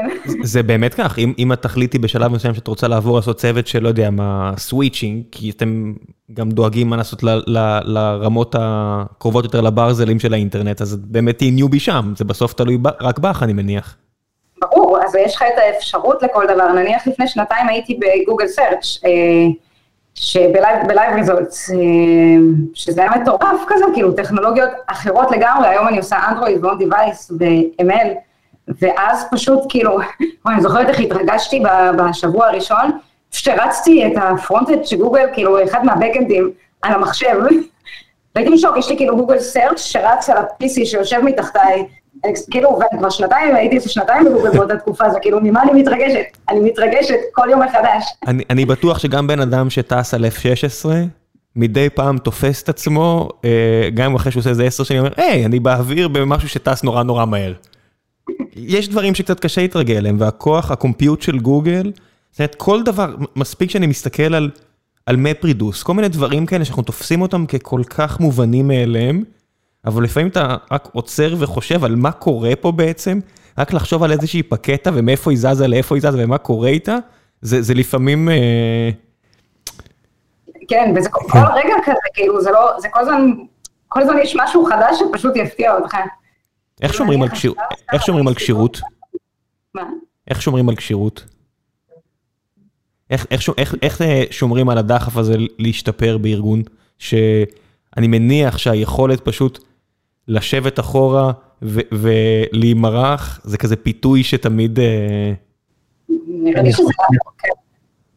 אני, אני חושב שמה שקורה זה שבגוגל רוב האנשים הם מאוד אה, אה, הישגיים, וזה כמו בעולם, אתה יודע, אתה תמיד רוצה להיות הכי טוב במה שאתה עושה, וכשאתה מוקף מסביבך בעוד אנשים ובעוד קבוצות, כולם רצים קדימה, ואתה, ואתה רוצה להיות הכי טוב, אתה רוצה להיות ראשון. יש משהו שנתפס פחות? זאת אומרת, לא יודע מה, כמו ברפואה, שהרבה שנים אה, מרדימים התלוננו שבגלל שאין יוקרה למקצוע אז אף אחד לא רוצה להיות מרדים, או בדיוק בפרק של אתמול עם, עם, עם, עם הגוגלרים האחרים, אז שאלתי על העניין של ה front-end, כי אם הייתם שואלים לפני עשור, front-end באמת נתפס כמשהו נחות יותר, והיום כשיש כל כך הרבה ממשקים, והדגש על ממשקים נהיה כל כך רציני, אז היום מפתחי front-end יש להם, את היוקרה, וכולם מעריכים יותר ארכיטקטורה של front-end, וזה כבר, אתה יודע, זה לא משהו שמתביישים בו, נחשב נחות יותר מצד שרת או דאטה או דברים כאלה. בתוך גוגל עדיין יש אה, יוקרה לחלקים מסוימים בחברה יותר מאחרים? אני לא חושב שיש אה, יוקרה, אני חושב שכן יש העדפות אישיות. כלומר, כן נתקלתי, במיוחד בגיוסים פנימיים, באו אנשים ואמרו, אני רוצה רק backend, ואז אני אמרתי, אוקיי, אנחנו עושים on device machine learning, וזה לא היה match. אז קורה, קורה שיש אה, חוסר התאמה בהעדפות של בן אדם, אבל הערכה, יוקרה, אני, אני לא חושב ש... אבל זה typing סוג מאוד ספציפי של מה שאתה עושה, כאילו, זה לא שאני רק מפתחת backend או רק מפתחת אנדרואיד, זה כזה... זה, זה גם בדיוק מה שרציתי להגיד בהקשר של מה ששאלת את בני, כאילו, איך שומרים על הדחף הזה להישאר. אין, אין micro-management, כאילו, יש פשוט המון המון אחריות שנזרקת עליך. כאילו, אפילו לפעמים פשוט קחי ותעשי מה שאת רוצה, ת, ת, ת, באיזה טכנולוגיות, כאילו, יש לך את האופציה לבחור, להתנסות, להחליף דברים. איך, איך באמת נראית אה, בחירה שונה של ארכיטקטורה או טכנולוגיה? זאת אומרת, כמה אנשים צריך לשכנע כדי... אה, להזיז, זה לא את הספינה, אבל להזיז את הסירה הקטנה שלכם ימינה או שמאלה? אני חושב שאחד המפתחות לזה שאנחנו מתקדמים בקצב אה, מהיר יחסית, זה שלא צריך ועדות בשביל לקבל החלטות. אנחנו את רוב ההחלטות מקבלים ברמה של הצוות שלנו. אה, חמישה אנשים, עשרה אנשים שמעורבים בפרויקט, אה, ולא צריך מעבר לזה. כלומר, אין פה איזה תהליכים מורכבים על קבלה של החלטות engineering, זה, לא, זה לא נחוץ. זה יוצר כן, מצב שיש אה, הרבה רעש בין הצוותים, שאם נגיד ספיר את נכנסת עכשיו לדבג אה, חלק קוד של צוותים אחרים, ופתאום אומרת, וואו, איזה החלטות הם עשו פה בארץ המוזרה הזו.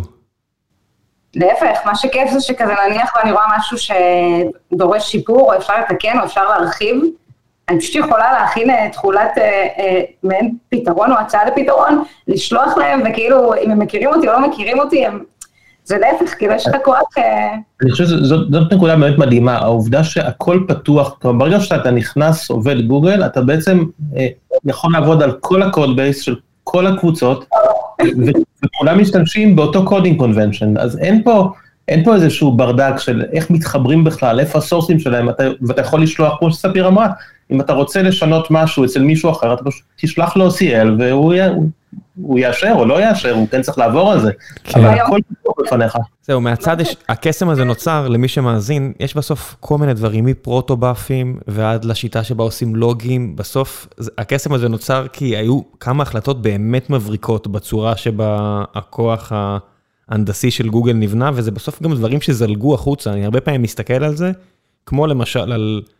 על פרוטו-באפים, על proto-buffers וכאלה, שזה קצת כמו שבמרצדס S-Class שמו כריות אוויר, ואז כל המכוניות האחרות קיבלו את זה שהפטנט פג, או ששמו אה, ABS, ואז שהפטנט פג כולם לקחו את זה. אני מרגיש שיש הרבה מאוד דברים שזולגים החוצה מגוגל וחברות דומות מהבחינה הזו. יש, אני חושבת שזה משהו שיכול אה, גם לעזור למאזינים, מה שדיברנו עליו על code search, כאילו באתי גם אה, מחברות אחרות וראיתי איך זה מתנהל במקומות אחרים, ולפעמים יש מקומות שכאילו כל צוות שומר לגופו את, את מה שהוא עושה ואין שיתוף אה, ידע, ובגוגל פשוט כאילו ביום שהגעתי, זה פשוט, יש, יש אפשרות לגשת לכל ה source code של גוגל, ו, וזה מה שהופך את זה לכל כך עוצמתי, זה מה שהופך את המוצרים לכל כך חזקים ויציבים וטובים ועם scale ענק. כאילו זה, נניח ביום שנכנסתי פשוט התחלתי, כאילו ממש עניין אותי לראות איך, איך יוטיוב עובד. אם אני יכולה להוסיף איזו אנוטציה קטנה שמסמנת, שאני אוכל לעשות לעצמי mark ו... פשוט כאילו, אתה יודע, אתה... אני אדבר איתך אחרי הפרק, יש לי כמה בקשות, אני צריך כמה דברים. לא, אני לא אעשה את זה. אה, אני ממש אכבד את התהליך של גוגל, ורק היום עשיתי את ה audit, אני בטוח שהם לא, לא יכבדו את העניין שאני פונה ככה, אבל אה, זה כן מרתק מהבחינה הזו, שיש כל כך הרבה מוצרים שבאמת יצאו החוצה. זאת אומרת, אני לוקח כבר, שוב, אני לא מתייחס כמובן מאליו, אפילו Kubernetes, Kubernetes, כאילו, שהפך להיות כל כך אה, סלע בעולם של חברות כמו שלנו, שעברנו מאורקסטרציה כל כך הרבה פחות מוצלחת.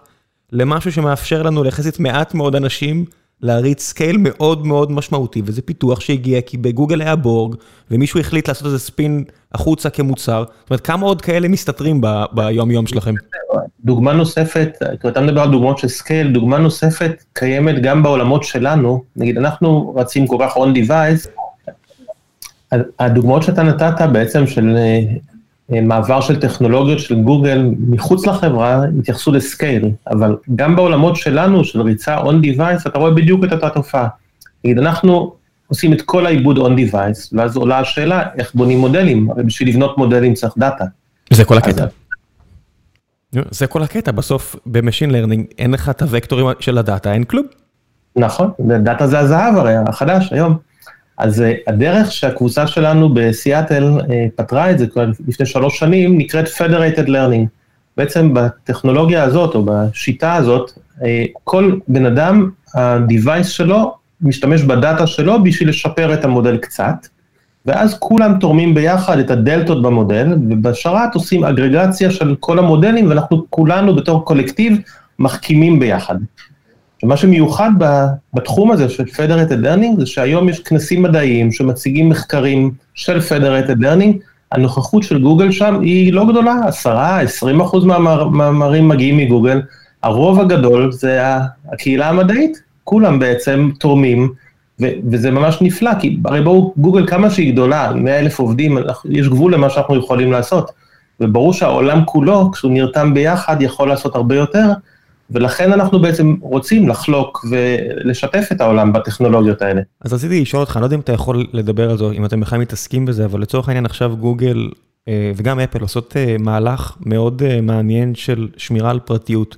זאת אומרת, מצד אחד רוצים להמשיך להגיש פרסומות שיהיו רלוונטיות לאדם כדי להביא ערך לו ולמפרסם, ומצד שני רוצים לשמור כמה שיותר על הפרטיות, עוד לפני שהרגולטור אמר, אבל בטח זה, זה לא מזיק מהבחינה הזו.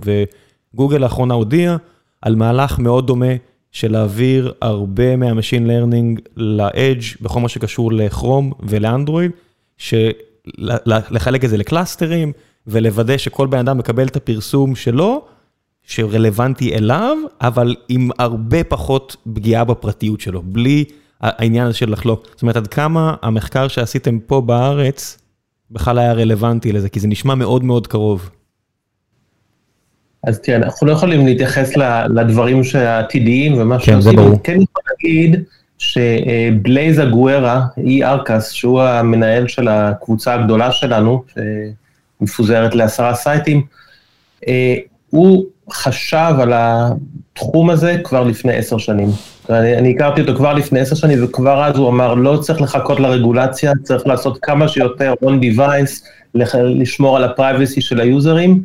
ו- וזה הקו שהוא מנחיל מאז ומעולם. אנחנו, כן. הסיבה שאנחנו, כל הפיצ'רים של הצוות שלי, הם כולם רצים on device, הוא מאמין בזה כבר מאז ומעולם. כן, זה, לא רק מאמין, עשתה גם המון עבודה. ראיתי כל מיני דיונים עם אה, חברי יקר גיא רוניק שדעתו ידועה, אומרת, הנה, תראה, גוגל מגיבים עכשיו רק כי הרגולטור לוחץ עליהם, לא בזכות לחץ. אני, אני מנסה להסביר לו, תקשיב, ידידי, זה לא טכנולוגיה שמפתחים בחודשיים מתוך לחץ. זה, זה נובע מעבודה של לפחות כמה שנים אחורה. בטח יש איזשהו תסכול שאתם נתפסים הרבה פעמים בתור. רעים שרק עושים מה שחייב לעשות, ולמישהו טיפה טכנולוגי בטוח מבין שזה לא דברים שאתה יכול עכשיו לעשות יש מאין. אתה לא יכול להיות ריאקטיב למה שהרגולטור קם בבוקר ומחליט לעשות. אז תראה, אנחנו בקבוצה שלנו אובססט על התחומים האלה עוד הרבה לפני הרגולטור, וזו המטרה שלנו בסופו של דבר. אנחנו לא רוצים דאטה שאנחנו לא צריכים אותו אצלנו. המטרה שלנו לתת ליוזרים את ה-value על ידי זה שאנחנו דוחפים את המודלים שירוצו אצלם על ה-devices, עם הדאטה שלהם, אנחנו לא רוצים את הדאטה, לא רוצים לראות אותו. כן, יש, יש לפעמים uh, תחושה של צדיקים יותר מהאפיפיור. זאת אומרת שהחשש הזה כבר, מה שיחשבו עליכם, גם מונע מכם כבר לעשות את העבודה שלכם בצורה הכי טובה, כשזה גם שאתם יודעים שמה שאתם עושים הוא טוב? אין, אין, אנשים בטעות חושבים שיש קונפליקט, אין קונפליקט. אנחנו יכולים לעשות, להביא את המקסימום value ליוזרים, עם מקסימום פרייבסי, זה לא אחד על חשבון השני, ואנשים בטעות חושבים שזה ממש לא. כיף לי לשמוע את זה, כי זה מסוג הדברים ש... לפעמים אני מרגיש שזה קצת מלחמה בתחנת רוח, שאנשים חושבים ש... שחברות כאלה מתנהלות רק בגלל שמה שטוב לסרצ' או מה שטוב לגוגל אדס והכל, וזה לפעמים נורא מתסכל, אני מודה, קצת להגן על שמה הטוב של גוגל ופייסבוק מהבחינה הזו, לא שהחברות האלה לא עשו דברים בעייתיים, כי כולם עושים טעויות, אבל המחשבה הזאת שאתה יכול להזיז ספינה, שאם משהו קורה זה בגלל שמישהו עכשיו אמר משהו בקפיטול, זה, זה כל כך מרגיז מהצד, הזלזול הזה בכמה עבודה קשה, הדבר הקטן הזה שאמרת, שמישהו עכשיו מאזין, ושומע, אה, טוב, אז הנה הם עשו את זה עכשיו, הנה, כי, כי לחצו עליהם. וזה מחקר של כל כך הרבה אנשים, ועבודת הנדסה של כל כך הרבה מפתחות ומהנדסות ומעצבות כדי שדבר כזה יעבוד. לפעמים זה, זה ממש מרתיח אותי, אני מצטער, זה, זה מסוג הדברים שממש, המחשבה שזה פשוט, לעשות משהו כזה ב edge. איך זה נראה, זאת אומרת שאתם רואים פתרונות של חברות כמו Cloudflare, או דברים כאלה ש, שכן מעבירות יותר ויותר ל edge, עושה לכם חשק של, היי, גם אנחנו צריכים? זאת אומרת, להעביר יותר אפילו ב... ב... מהצד של ה networking נגיד, יותר ל edge? תראה, אנחנו חיים בעולם שלנו, העולם שלנו הוא כבר ב edge. מבחינתכם, הבנתי. כן, כן, כן, אז מבחינת מה שאנחנו בשליטתנו, אנחנו כבר שם. כמובן שאנחנו שמחים ככל שעוד אזורים בחברה מצטרפים, והאמת, אם אנחנו, בקבוצה שלנו בהתחלה, כשהצוות קם ב-2017, היינו יחסית מין קול כזה שהוא מאוד uh, צלול וברור, אבל זה ייחד אותנו. היום אתה רואה שכל החברה, אתה יודע, סונדר עומד על הבמה שם בגוגל איו, ומראה את הפיצ'רים שלנו, ואומר בגאווה, אנחנו רצים על ה-Device, no data is leaving the device, מה אתה יכול יותר מזה, כשהמנכ"ל של החברה עומד על הבמה ונותן את המסרים ש- שאתה מאמין בהם, זה נפלא. כיוון שאתה בגוגל כבר כמה שנים וגם את ספיר, אתם הרגשתם שינוי כשהמנכ"ל התחלף? בתוך החברה, זאת אומרת כחברה שהיא כל כך שקופה וכל מה ש... כל העניין הזה של כל יום שישי, כל אחד יכול לבוא ולהגיד כל מה שהוא רוצה וכל הדברים שגוגל גם לא מסתירה בסוף. הפתיחות הזו של עובדים בתוך החברה הובילה לכמה מחלוקות מאוד מאוד אה, רציניות בין העובדים להנהלה וכל הכביסה בחוץ, זאת אומרת כל בן אדם יכול לבוא ולראות איך זה נראה מתוך החברה? זאת אומרת שיש שינויים כאלה ברמת ה... זה משהו שנוגע בכם בכלל? אתם מרגישים את זה? זה שלארי פייג' וסרגי לא מופיעים יותר ב-TJF אחת לשבוע, זה שבר אותי.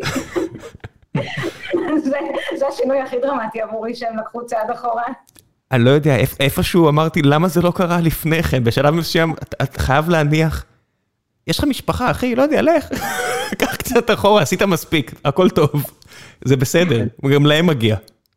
יודע שהם היו uh, מגיעים ל... Uh, יש TJF כזה, מעין שיחה פנימית של המנהל... העובדים. כן, של ארי וסרגי מול כל העובדים, והם היו מגיעים כל שבוע, שנים, uh, ועד שהייתה לי הזדמנות להציג שם, פעם אחת הזדמנות פז, ובאותו שבוע זה השבוע שאני אפסיק, מאז והלאה הם לא הגיעו יותר. אירחנו... גם סונדר בסדר, גם הוא בסדר גמור בתפקידו, אירחנו פעם, לא זוכר אם זה היה לארי או סרגי שהגיע לגראז' גיגס בחולון, והוא אמר שם שאימא שלו עדיין מצפה לדוקטורט, אני חושב שבסוף צריך לזכור שזה רק בני אדם, לא, גם גוגלרים ממש בכירים זה עדיין רק בני אדם, עם כל מיני מערך אה, ציפיות משל עצמם. טוב, לפני ש... בגוגל. שמה? לפני איזה שנה. לפני איזה שנה יצא לי אה, להציג בסן פרנסיסקו בכנס עם אה, ג'ף דין. ג'ף דין הוא הצ'אק נוריס של המתכנתים, אני... אני מבינה שכל אחד מהפרקים האלה עם אה, עם גוגלרים, ואתם רק השני מבין ארבעה מתוכננים, זה כבר שתיים משתיים שמציינים אותו. זה זה, זה נשמע קצת כמו קאט, אני מזהיר אתכם, זה, זה, אתם אתם תעשו לו פה קצת רושם רע החוצה. טוב, תראה, הוא אחראי על כל הדברים הגדולים, כאילו...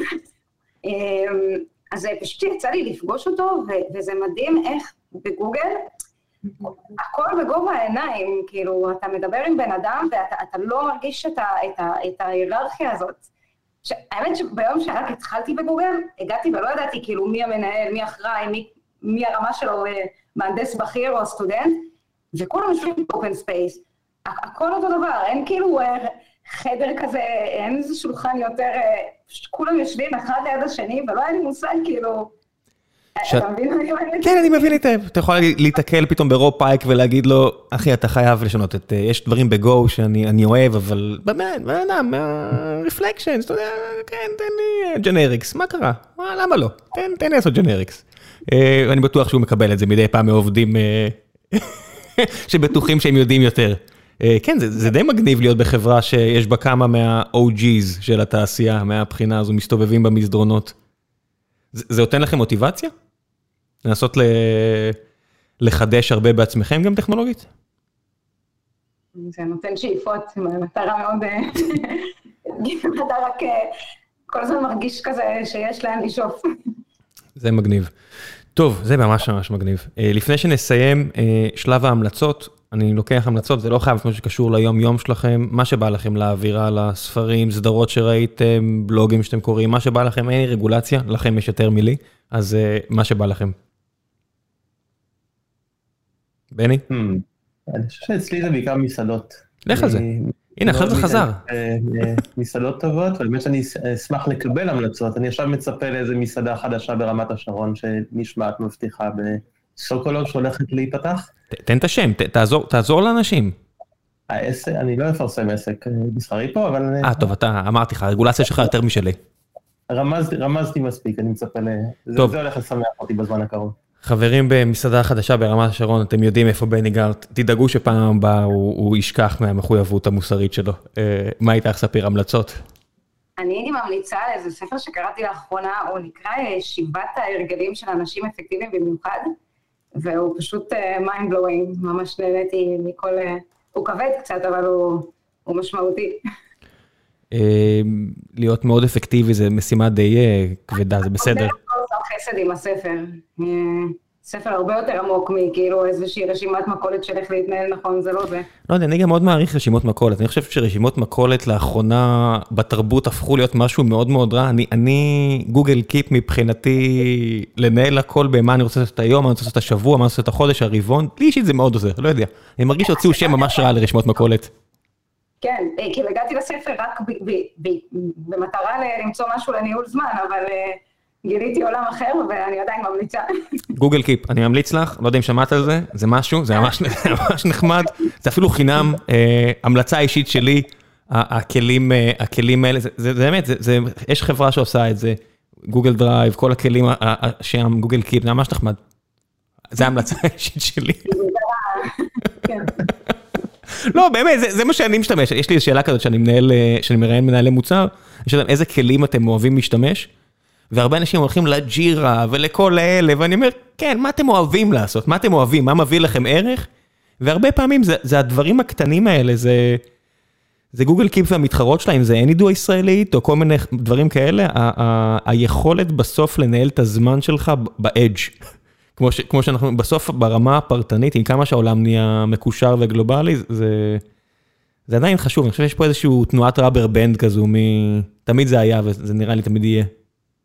אני חושב שבאמת זמן זה המשאב שהכי יקר לנו היום, וחלק גדול ממה שאנחנו עושים זה לנסות להחזיר את הזמן האבוד למשתמשים. נגיד, עם כל סקרין אנחנו חוסכים לך את הבזבוז זמן, השיחות נכנסות. Hold for me, אנחנו חוסכים לך את הבזבוז זמן כשאתה מתייבש על הקו.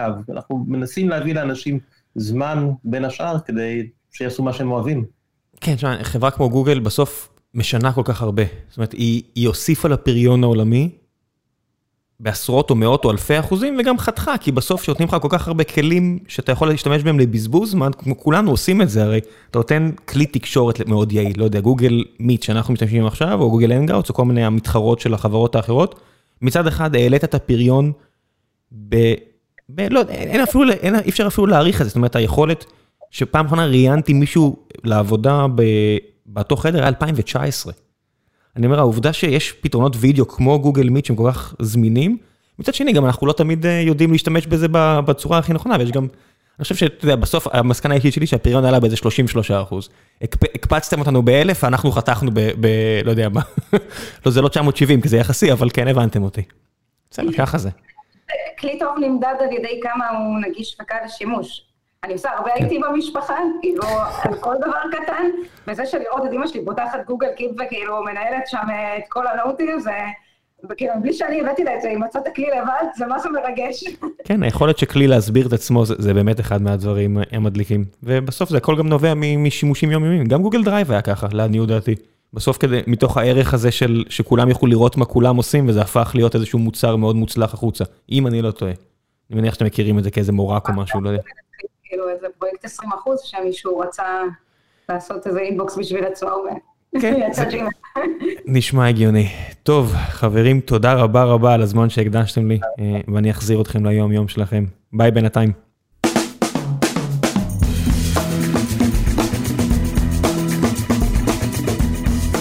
economy, שיתוף פעולה עם גוגל, חלק שלישי שבו אנחנו מביאים לכם את האנשים שאשכרה עושים את העבודה, כי זה הגיע מאיזשהו מקום של ביקורת שבו אמרו לי שאני מארח רק... Uh, קשקשנים שנמצאים במקומות שכבר לא עובדים ורק מקשקשים קשקשנים אחרים, אז uh, החלטנו לעשות מעשה ולהביא מפתחות, מהנדסות וחוקרים וחוקרות וכל מיני אנשים שאשכרה עושים עבודה. אז יש לי פה הפעם, בחלק השלישי, את דבי כהן ואת אבינתן חסדי.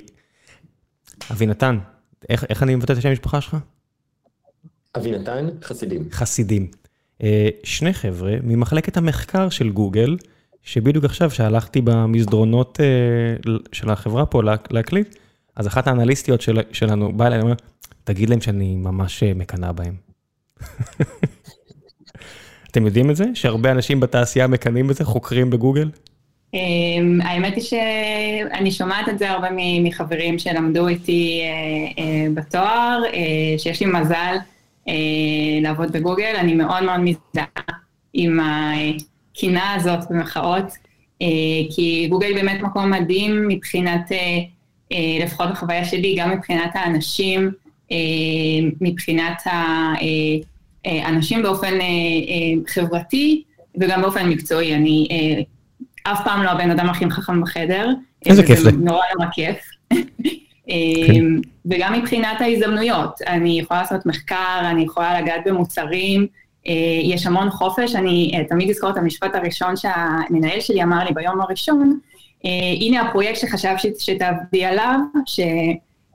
אבל ברגע שלא יעניין אותך, אז תגידי ונחליף. וזה כאילו חופש מטורף ששמים את הבן אדם קודם, לפני הפרויקט, ולדאוג שנעבוד על דברים שמעניינים אותנו, וזה משהו שכזה חוזר על עצמו המון, וזה באמת, באמת מקום עבודה אדיר, ואנחנו נורא מתגעגעים. אני בטוח שיש לכם הרבה פיינצ'מקרים שאומרים, אף פעם לא הבן אדם הכי חכם בחדר, יש פה תנאי עצירה בעייתי.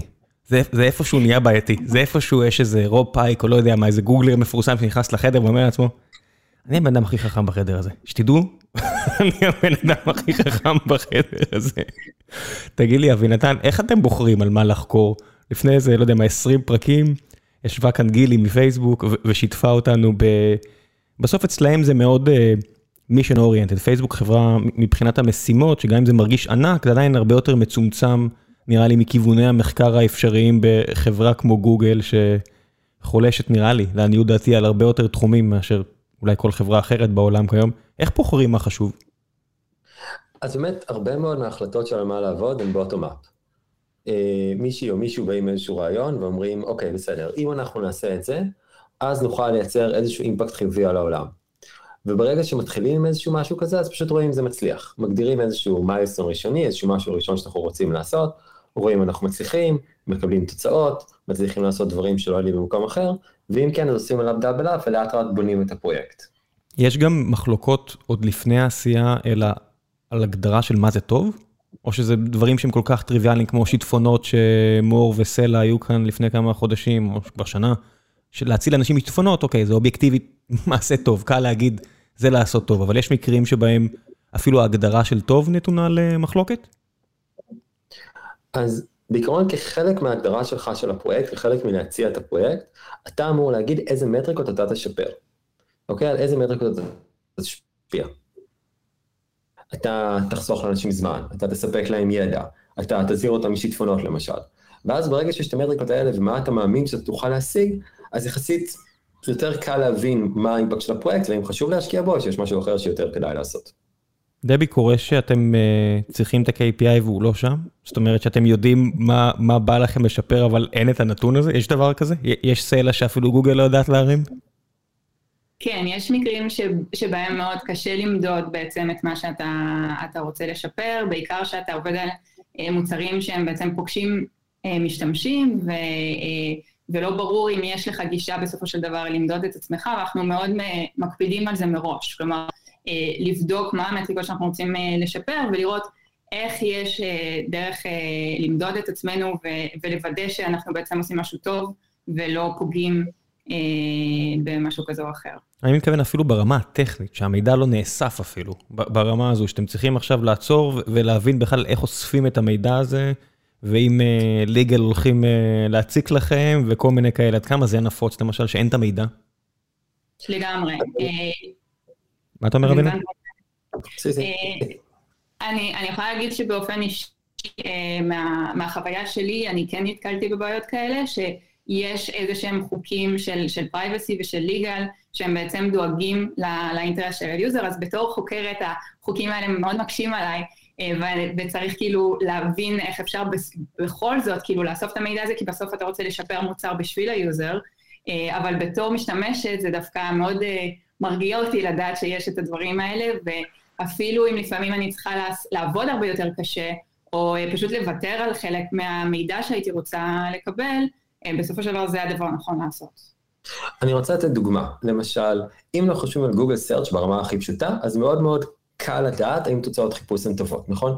אם אנשים לוחצים על הלינקים למעלה, וקוראים מה שכתוב שם זה כנראה תוצאות טובות, ואם עוברים לעמוד הבא זה כנראה לא תוצאות טובות. זאת אומרת, אם אתה רואה שאותו user חזר אחורה והלך ללינק אחר, אתה בעצם מסמן את זה כ-bad intent, זאת אומרת, הוא לא, הוא לא רצה להיכנס? אני יכול להגיד שאולי התוצאה, נגיד אם מישהו לוחץ על התוצאה החמישית, אז אולי הארבע הראשונות לא היו טובות, כן? זה יחסית במרכאות קל.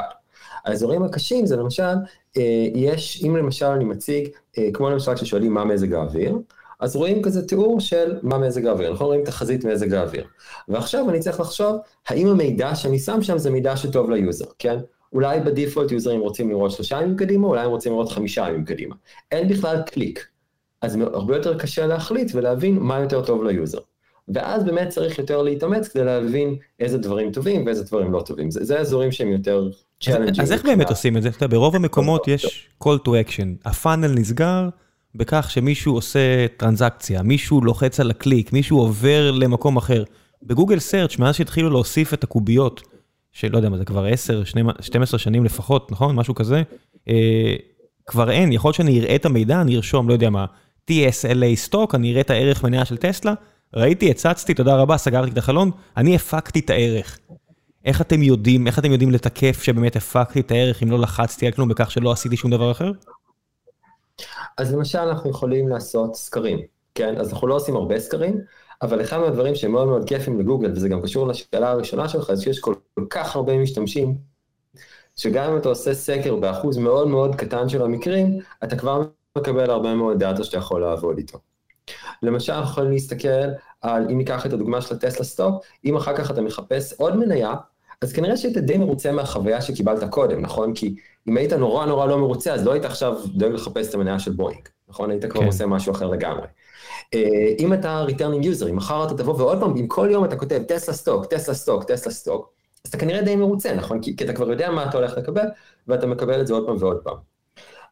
עכשיו, בנוסף, יש לנו איזושהי יכולת לעשות A-B testing, כן? נגיד להציג את המידע כזה על המניה לחצי מהיוזרים ומידע אחר לחצי אחר, ולראות איזה קבוצה של יוזרים יותר שמחה, יותר משתמשת במוצר, וככה אנחנו יכולים להסיק מתי אנחנו עושים עבודה יותר טובה, וככה כל הזמן לנסות לשפר את המוצרים. הייתי אומר שזה גן עדן לחוקרים, אבל אם אה, טברסקי וקיינמן לימדו אותנו משהו אחד, אז זה שחוקרים אף פעם, אתה יודע, מסורתית, די הסתפקו בלשאול חמישה אנשים ולשים כותרת בניו יורק טיימס. אצלכם אין את הלוקסוס הזה, אצלכם איפה שאתה לא תסתכל, אתה תקבל, אתה יודע, אתה פשוט תקבל כזו כמות שאתה באמת צריך לסווג את האוכלוסייה. זאת אומרת, כשאתה עושה מחקר, אתה לא כבר, מספיק שתעשה את זה על אחוז המשתמשים של גוגל, אתה כבר לא תיקח כבר כזו קבוצת אה, יחוס שהיא מתאימה להכל, שהיא כבר אה, כוללת את הכל מהכל? אז באמת עוד אחד מהדברים הנחמדים בגוגל זה שאנחנו לא צריכים לעשות מחקר של חצי חצי. כשאנחנו עושים launch למשהו חדש, אז אנחנו יכולים לעשות launch ל... לא יודע, עשירית אחוז, או אחוז, לראות מה קורה. אם זה מוצלח, אנחנו יכולים לעשות לזה rollout לכולם, ואם זה לא מוצלח, אנשים פחות אוהבים את זה, פשוט אפשר לא לעשות את זה. עכשיו, היתרון הוא בזה שאנחנו יכולים עכשיו לעשות המון המון דברים. כי ברגע שאני אומר, אוקיי, בסדר, ניסוי זה רק, נגיד, לא יודע מה, לאחוז, אז אני יכול להגיד, אוקיי, אני יכול להחזיק עשרה ניסויים בו זמנית, ובעצם לנסות הרבה מאוד דברים. וואו, עוד כמה... יש לי מלא שאלות, אני- אני אני אבחר כמה מהן. אה, אני חושב על זה, יש כל כך הרבה בעיות היום בעולם שקשורות לתעבורה של ידע.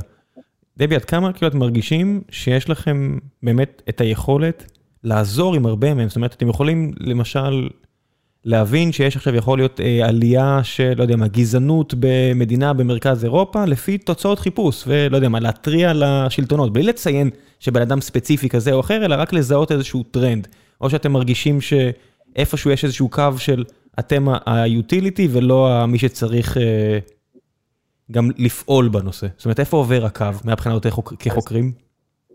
אז אני חושב שמה שאנחנו עושים זה הרבה פעמים לוקחים גישה שהיא הרבה יותר אפקטיבית של פלטפורם. כלומר, כן, לכאורה אני יכול לחפש בדוגמה שאתה נתת ולגלות איזשהו דבר אחד שהוא בעייתי.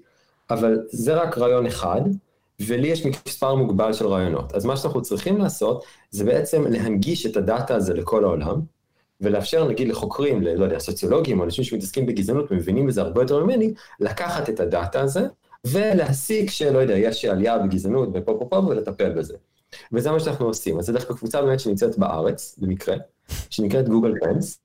כן, וזה מקרה, כן, כי גוגל זה מקום ענקי, אבל זה ספציפית צוות ישראלי, שמה שהם עושים זה בעצם עושים איזושהי אגרגציה על תוצאות חיפוש, אוקיי? כדי שכמובן לא יהיה אפשר לזהות אה, מישהו ספציפי, אה, ובעצם אה, אה, מנגישים את המידע הזה אה, לחוקרים. חוקרים וחוקרות בכל העולם, בעצם אתה יכול לפנות ולהגיד, אה, אני מבקש לקבל access ל Google Trends, הנה המחקר שאני רוצה לעשות, בודקים כמובן שזה משהו שהוא אה, אתי, למטרה טובה, שזה לא סתם, לא יודע, מישהו מנסה להרוויח כסף או או, משהו או. סתם יועץ פוליטי עוד זה- שרוצה עכשיו לנצל את הידע של גוגל בשביל לכוון... אה, כן, כל עוד זה לא משהו, זה לא משהו באמת למטרה טובה ואקדמיה ודברים כאלה, אז גוגל נותנת את הגישה, ויש, אני חושב, אלפי מאמרים שבעצם הסתמכו על דאטה של Google Trends, וכל אחד באזור שהוא הכי הכי טוב בו. כי, כי עוד אחד מהדברים שאנחנו יודעים זה שאוקיי, בסדר, אני למדתי computer science, זה מה שאני מבין, אבל אני לא מבין שום דבר ב... ב לא יודע, בגזענות, או ב- בהרבה מאוד דברים אחרים שאתה יכול להפיק ולעשות עם הדאטה הזה. אה, אתה יכול לקחת את הכיוון למחקר הזה, לא יודע מה. אני חושב על כמות הידע והשאלות שיש בגוגל, אפילו על מדעי המחשב, אתה יכול אפילו לכוון לטעויות, ל-bad practices בתכנות, אתה אפילו יכול לזהות לטרנדים בעייתיים שרצים בעולם רק לפי הכמות פעמים שתכוון אנשים לעמוד מסוים ב-Stack Overflow. אתה כמה מפתה זה פשוט לס- לסגור את הלינק, אל תלכו לשם. יש שם בעיה, תקשיבו, אל תלכו לשם. איך זה באמת, זאת אומרת, תנו לי דוגמה למשל לפרויקטים שמונחים, אם אפשר, כן? דברים שאפשר לדבר עליהם, שמונחים אה, מולכם, איזה חמישה פרויקטים, אתם אומרים, אוקיי, זה, זה יותר מעניין מזה, זה יותר חשוב מזה. זאת אומרת, קצת אה, לסבר את האוזן עם, עם אפשרויות שעומדות מולכם, כחוקרים ב, בחברה כזו. אז אני אתן דוגמה למשל מהעולם של ה-flood forecasting, כן? וזה לא אומר שאת זה עושים ואת זה לא עושים, אבל מה עושים קודם ומה עושים אחר כך. אז בעצם כשהתחלנו לטפל בנושא של flood forecasting, אז אמרנו, אוקיי, בסדר, יש הרבה מאוד סוגים של שיטפונות, כן? יש אה, coastal flooding, כן? אה, אה, צונאמי, כן? וגם אגב אה, עליית פני הים, זה משהו שיכול להשפיע על שיטפונות בערי חוף. יש אה, riverine floods, כן? נהר שעולה על גדותיו. כן? יש flash floods, כן, פלאש פלאד זה, אה, יש גשם, האדמה לא מחלחלת ויש איזשהו שיטפון מקומי, כן? עכשיו, לא מזמן בדיוק היה בסידני אה, איזשהו שיטפון כזה.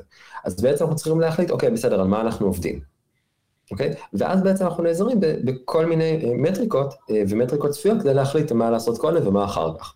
אז למשל אומרים, אוקיי, בסדר, בבעיה הזאת יש לנו איזשהו יתרון, אז כדאי להתחיל ממנה ולא מבעיה אחרת. אתה יכול לתת דוגמאות ספציפיות יותר, שלחבר אותנו ככה ל... בואו ניקח ממש את הדוגמה של הפלאדס, אז למשל, ריברין פלאדס, אז כבר יודעים לחזות ריברין פלאדס באיזושהי רמה, ואם אתה מצליח לשפר את איכות החיזוי, אתה יכול להציל חיי אדם, אוקיי? לעומת זאת, להתחיל לחזות פלאש פלאדס זה הרבה הרבה יותר קשה, כן? וגם אם אתה מקבל שיפור מעל ה-state of the art, לא בטוח שזה יתורגם מיד לאימפקט על אנשים. פשוט כי הבעיה הרבה יותר סבוכה. אז אם אתה רוצה לקבל אימפקט ולהציל חיי אדם כמה שאתה אומר, זה אומר, אוקיי, בוא נתחיל מריברין פלאנס, ונצליח לעשות מה שאנחנו יכולים שם, ואחרי שנלמד הידרולוגיה ונראה, נלמד לחבר בין machine learning והידרולוגיה ונעשה עבודה טובה ונציל חיים, הדבר הבא שנעשה זה flash floods. coastal flooding לעומת זאת, אה, זה בעיה כאילו, אה, היא גם לא טריוויאלית, אבל אם מסתכלים על האימפקט שלה, האימפקט שלה הוא יותר נמוך מאשר של riverine floods ו-flash floods. אז, אז פה נגיד הייתי שם את coastal flooding דווקא בסוף, לא בגלל הקושי של הבעיה או כמות הידע שיש לנו, אלא פשוט כי מבחינת אימפקט אתה יכול לקבל יותר אימפקט אם אתה עובד על אחת משתי הבעיות האחרות. זאת אומרת למרות שסלע היה פה, סלע נבו מאחד הצוותים שעובדים על זה, איך זה בכל זאת מתחבר לגוגל עצמה? זאת אומרת הבעיה הזו, למי שעכשיו שומע את הפרק הזה ולא לא שמע את הפרק ההוא, אני מניח שאומר, אוקיי, מה לגוגל ולשיטפונות? זאת אומרת כל מה שאמרת עכשיו, איפה גוגל מתחברת? זה מה, זה רק נובע מתוצאות, אה, מניסיונות חיפוש של אנשים אחר מידע, או שזה גוגל מפס, או שזה... מה, מה הבסיס, מה החלק של גוגל בסיפור הזה?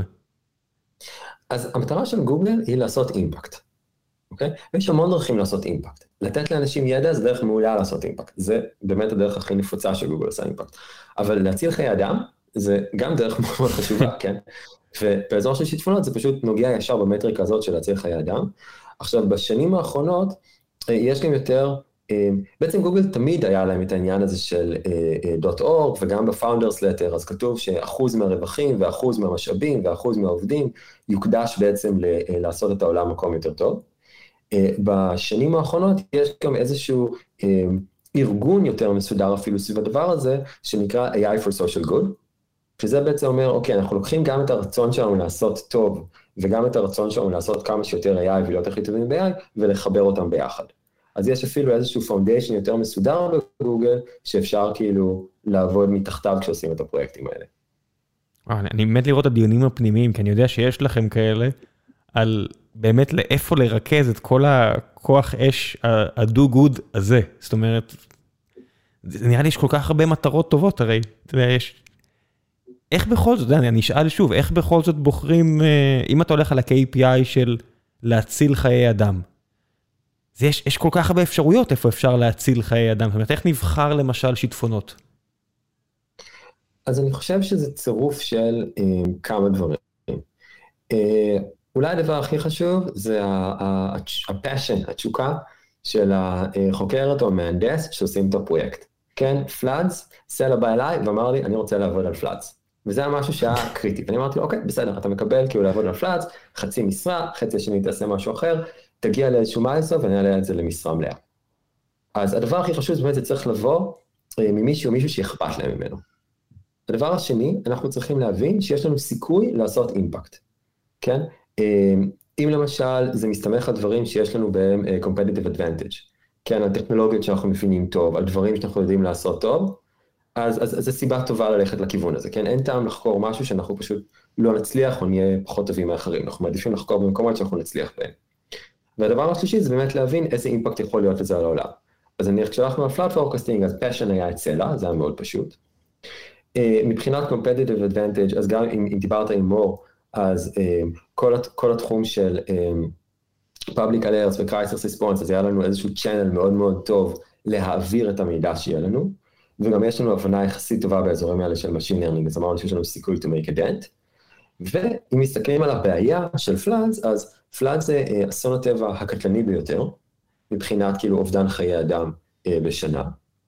אה, ומצד שני, ברור שאפשר למנוע אותו, כי אנחנו יודעים ש-early warning יכול לחסוך, לפי מחקרים, בין שליש לשני שליש מה-casualties, אז יש איזשהו כזה, יש איזשהו path שבעיקרון אפשר ללכת בו ולקבל אימפקט, אז זו הסיבה השלישית ללכת על הפרויקט, שיש כאילו פוטנציאל אמיתי לאימפקט. יכול להיות סיטואציה שבה דבי, לא יודע מה, תחליטי, אה, ותגידו לי אם זה לא בעייתי מדי לדבר על זה, על נושא שהוא לא בהכרח אה, מונע על ידי הטבע. זאת אומרת, יש למשל נושא של עישון, סיגריה, טבק, שאנחנו יודעים שרק בישראל מתים, לעניות דעתי, כתוצאה מעישון, יותר אנשים מאשר בהודו משיטפונות.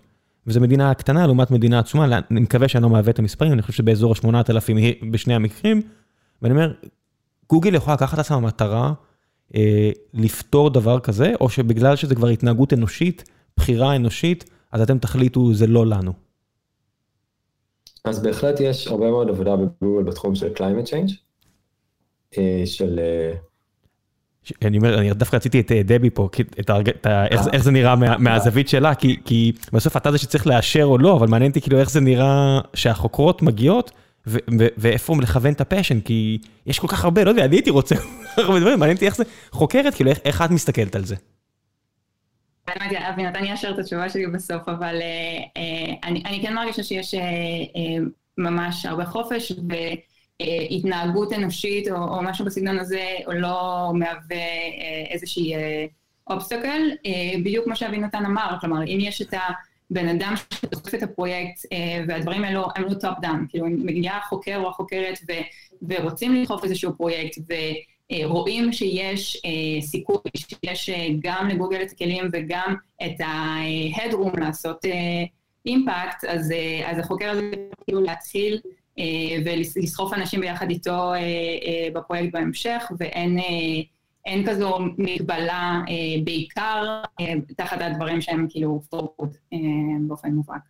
ועכשיו אני אעביר את השאלה אליך, ונתן מצטער שהייתי צריך לקטוע אותך, פשוט אה, רציתי גם שדבי תדבר.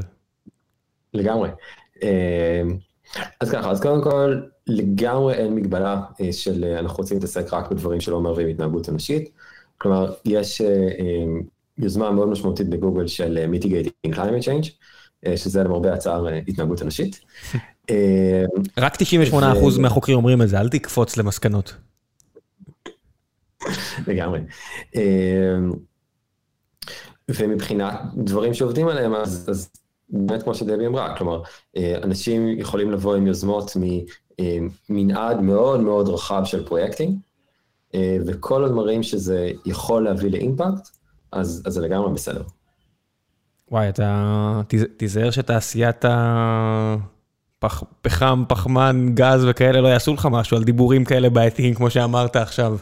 מילא סיגריות, שזה כבר כולם ברור, אלה עוד אה, בעייתיים. אלה. אה, קרה, קורה פעם שזה מתנגש עם המטרות המסחריות של החברה? זאת אומרת, אני לא חושב שתקציבי פרסום של חברות סיגריה זה משהו שיזיז לחברה בכאלה היקפים, אבל יכול להיות שתעשו משהו ואיזה מחלקה מסחרית תגיד, לא, לא, די, אל תלכו לשם, תעזבו אותנו. זה יכול לקרות בחברה כזו? לא, לא. אז אה, שתי רמות לא. קודם כל, אה, הארגונים מאוד מאוד מופרדים אחד מהשני, וזה by design. כן? אני צריך לשפר את ה-KPIs של, אה, יכולים להיות user satisfaction, user knowledge, דברים כאלה. אני לא מודע ל-revenue, ואסור לי להיות מודע, כי רוצים לוודא שאנשים לא יעשו את השיקולים האלה. מדהים. רוצים לוודא שאני בתור מישהו ב-research, אעשה את השיקולים של אה, אה, AI for social good ו-KPI של יוזרים, ולא לא יהיה אפילו מסוגל לעשות את השיקולים של כסף לגוגל. זה כולל גם אה, GCP? לא יודע מה, אני, אני כמשתמש כבד ב-GCP, לא יכול להיות שעכשיו איזה מנהל בכיר בארגון הזה שהוא כל כך חשוב לגוגל יבוא לדבי או אל, אל, אליך ויגיד, אני צריך את השירותים שלכם כדי להבין מי מבסוט יותר, מי יותר likely to churn out, כל מיני דברים כאלה שהם נטו שימוש מסחרי טוב, לא יודע. לא, זה לא יכול להיות. מנהל אה, בכיר ב-GCP יכול להגיד, אה, לא יודע, אה, אני אשמח אם לגוגל יהיה כלי OCR יותר טובים, אם אתם רוצים לעבוד על OCR, אז כאילו אנשים יצטרכו להשתמש ב-OCR שלנו, כן? סבבה, זה, זה לגיטימי להגיד. אבל זה הדבר הכי חזק, ואני אפילו אגיד שהיו לונצ'ים, למשל נתת דוגמה של ה-knowledge panels, של ה-KPs שהיו בסרצ' שכבר לונץ' לפני עשר שנים, אה, חלק מהלונצ'ים האלה, וזה לונצ'ים גדולים, פגעו בהכנסות של גוגל מפרסום. וכולם ידעו שזה יפגע בהכנסות של גוגל מפרסום, ובכל זאת עשו אותם. היה עכשיו- במסדרון? אוקיי. החבר'ה של מאיר ברנד הסתכלו עליכם ב-Evil Eye? אה, לא, החבר'ה של מאיר ברנד, וכולם יודעים שבסוף מה שטוב ליוזרים, זה בטווח הארוך מה שהכי טוב לגוגל. והתפקיד שלנו זה לעשות את מה שהכי טוב ליוזרים. והתפקיד של אנשים שמתעסקים בפרסום זה לדאוג לפרסום, ואם כל אחד יעשה את התפקיד שלו הכי טוב, אז בטווח הארוך ה-ecosystem יצליח, החברה תצליח והדברים יעבדו יותר טוב. וברגע שאתה עושה כזה קיצורי דרך, אה, ואומר, אוקיי, בסדר, אני אעשה משהו שהוא לא טוב ליוזרים כי הוא טוב לפרסומות, טוב לכסף או טוב לביזנס, אז זה slippery slope, ומהר מאוד הדברים גם לא עובדים.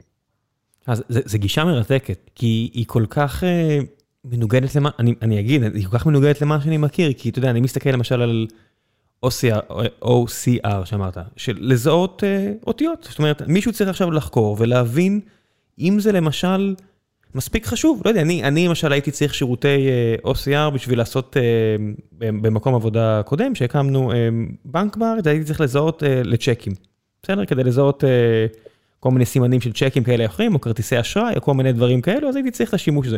זאת אומרת, איך מישהו שמוביל ארגון uh, כל כך מסחרי, בסוף, גם אם הוא עושה טוב, אני אחד המשתמשים שבאמת אוהב אותו, GCP, בסוף איך הם יכולים לדעת מה, מה היעדים שיעבדו עבורם, אם לא מחקר, ברמה שאתם מנהלים?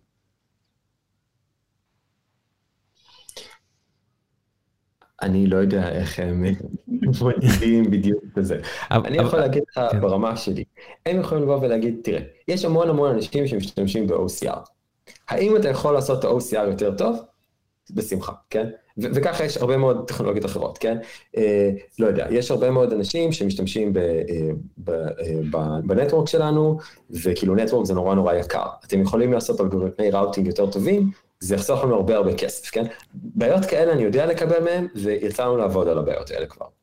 אבל, אבל, אבל זה רמת התקשורת בינינו. יש Q? זאת אומרת, יש בתוך גוגל אה, כדי לקבל את השירותים של, שירותי המחקר של דבי פה, זאת אומרת, יש Q ואתם אמונים עליו? יש, uh, כל הקבוצות מחכות לתשובות מכם? זה כמו כל חברה אחרת שאני מכיר, שפה האנליסטית שאמרה שהיא קצת מקנאה בכם, שעל הדלת שלה אני מחזיק מקל ושאף אחד לא יתקרב ויציק לה בזמן שהיא עובדת על משהו אחר?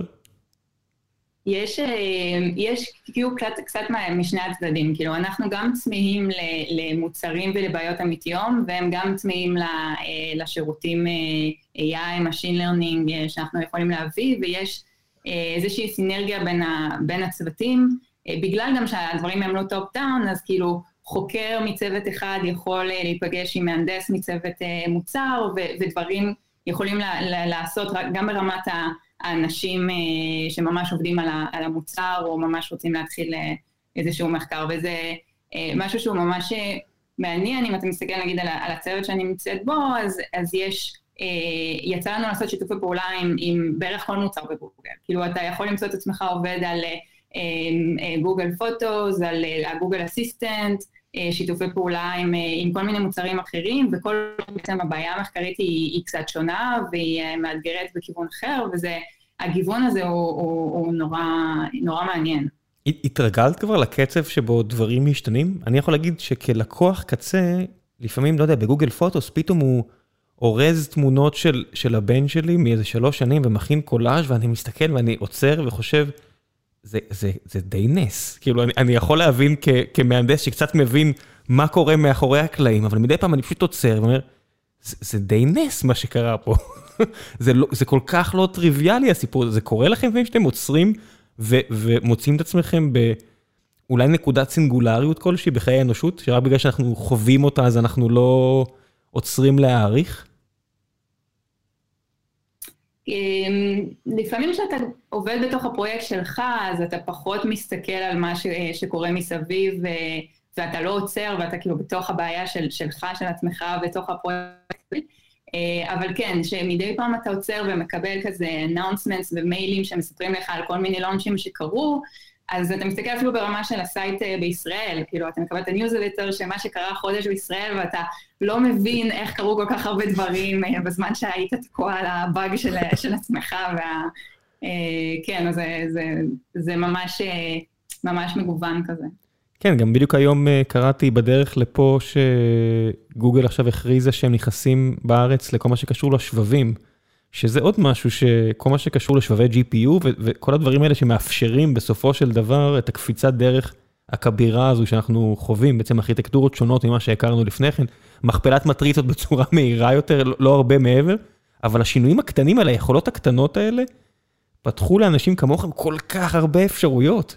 זאת אומרת, אתם, אתם כבר עוצרים את עצמכם ברמת הדמיון איפשהו, או שאתם, לא יודע מה, אבינתן, אתה חושב לעצמך, אני חושב שבחמש שנים הקרובות אני אעשה ככה וככה. אז אתה יודע, אומרים תמיד שאנחנו אה, יותר מדי אופטימיים לגבי מה נעשה בשנתיים בחמש שנים האחרונות, אבל הקרובות, אבל אנחנו לא מסוגלים בכלל לדמיין מה יהיו עוד עשרים שנה. וזה נכון, תחשוב כאילו איך היה העולם לפני עשרים שנה, שונה לגמרי משהו היום. ואני חושב שבאמת היום עם AI ועם זה שכאילו קבוצות קטנות של אנשים יכולות להמציא דברים, ואחר כך כאילו מאוד מאוד בקלות to spread them across a billion users, כן? אז, אז, אז, אז באמת כאילו אתה רואה המון המון שינויים, כי כל פעם יש קבוצה קטנה פה שעושה משהו, וקבוצה קטנה פה שעושה משהו, וקבוצה קטנה פה שעושה משהו, וכשאתה מחבר את כל הדברים האלה ביחד, אז אתה רואה כאילו שינוי ענקי להמון המון יוזרים. אתם מתחילים כבר לפתח איזשהו האנץ' פנימי, ויסלחו לי כל החבר'ה בגוגל שעובדים קשה, אבל גוגל מוציאה מלא מוצרים. זאת אומרת, באמת, אני מניח שרוב האנשים לא יודעים, אבל פחות או יותר כל שבועיים אני רואה אפליקציה חדישה, חדשה שגוגל מוציאה, מכשיר חדש, גוגל חברה שאוהבת לנסות, אוהבת to ship stuff. אתם כבר מפתחים כזה אינטואיציה בתור החבר'ה שהם בטח מנסים את זה לפני כולם, או כאלה, על מה יעבוד יותר טוב או פחות טוב? זאת אומרת, כבר יש לכם את זה? נראה לכם?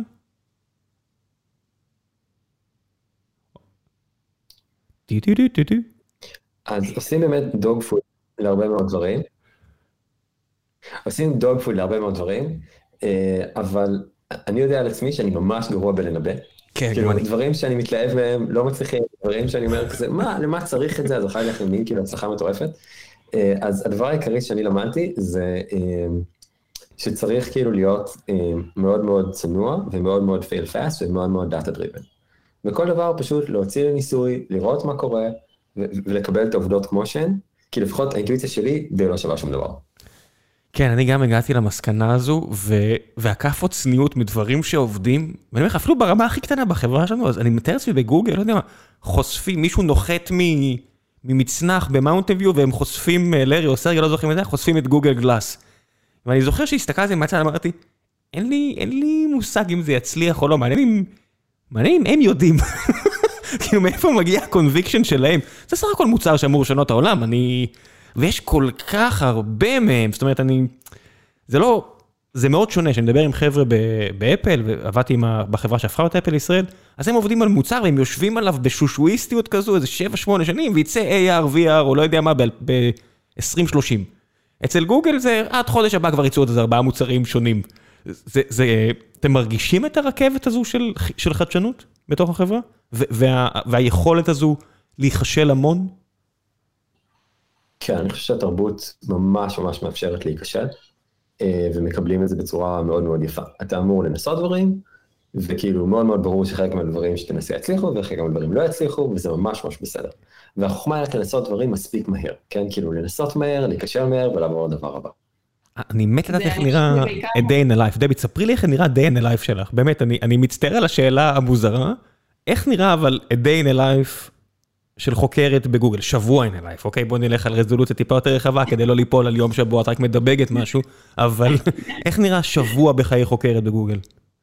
אז באמת כל, כל יום נראה אה, אחרת, כל בוקר אני, אני לא יודעת מה, מה מחכה לי ב, באותו יום. אה, אני חושבת שהתפקיד שלי נמצא בדיוק באמצע בין אה, המחקר התיאורטי לבין המוצר, ואני יכולה למצוא את עצמי באותו יום אה, כותבת אה, חלק, אה, פסקה במאמר, שאנחנו רוצים להגיש, ובחלק השני של היום אה, כותבת קוד ב-C++ שנכנס ל production, ובתקווה לא ישבור את, ה, אה, את המוצר ב production.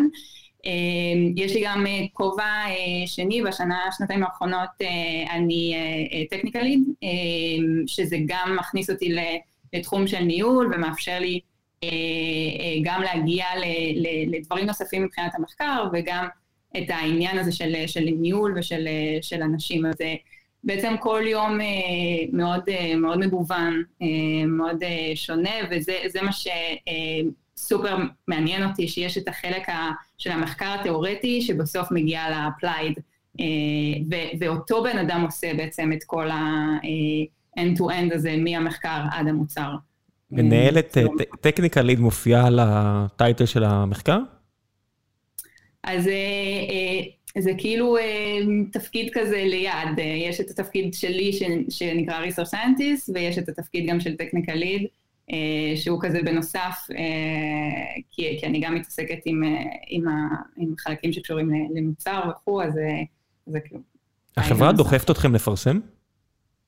כן, כן, בהגדרת uh, תפקיד שלי, uh, בתור research scientist, uh, מוגבל ב-KPI של עצמי, שאני צריכה לפרסם, אני צריכה uh, לשמור על קשר עם האקדמיה, אני צריכה בעצם לדחוף מחקר uh, אקדמי, ו, um, וכן, ולפרסם בהחלט, כאילו. אבל אני מניח שזה טיפה יותר נחמד מה, מהלחץ ה, ב, באקדמיה של... אה, שקצת משתק הרבה פעמים ממה שאני מכיר ו, ושומע. אני, אני מניח נכון, שגוגל לא אם תיפול לדבר הזה. אז יש גם אה, לחץ אחר של ה trade-off הזה בין המוצר וה launch ים שאתה צריך לעשות לבין המחקר והפרסומים, אז אם יש לך דדליין לכנס ביחד עם דדליין אה, להשקה, זה, זה גם יכול להיות אה, כיף, אבל כן, יש, יש זמן לזה ולזה, וגם הצוות, המנהל והדוחפים אותי גם לקחת את הזמן ולעשות את המחקר, בין אם זה מחקר תיאורטי לגמרי, אה, יצא לי לכתוב מאמר לאחרונה תיאורטי מאוד מתמטי, לבין אה, גם מאמרים שהם יותר אה, מאמרי סיסטם, שהם קשורים גם למוצר שאנחנו עובדים עליו. אז לא איבדתי את הקשר הזה עם האקדמיה. הקבוצות מחקר של גוגל פזורות בכל העולם? זאת אומרת, בציריך, בלונדון, בכל מקום יש קבוצות מחקר כמו שלכם, אבינתן? כן.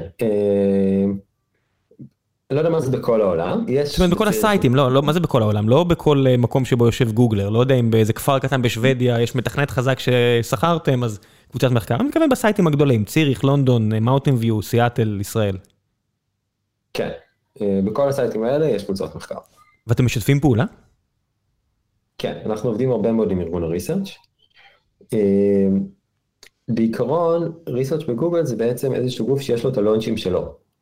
כן, כלומר אנחנו לא עושים אה, מחקר, כותבים איזה נייר, נותנים אותו לסרט, שאומרים להם, טוב, עכשיו אתם מישהו, אלא אנחנו עושים דברים end-to-end עם הלונץ'.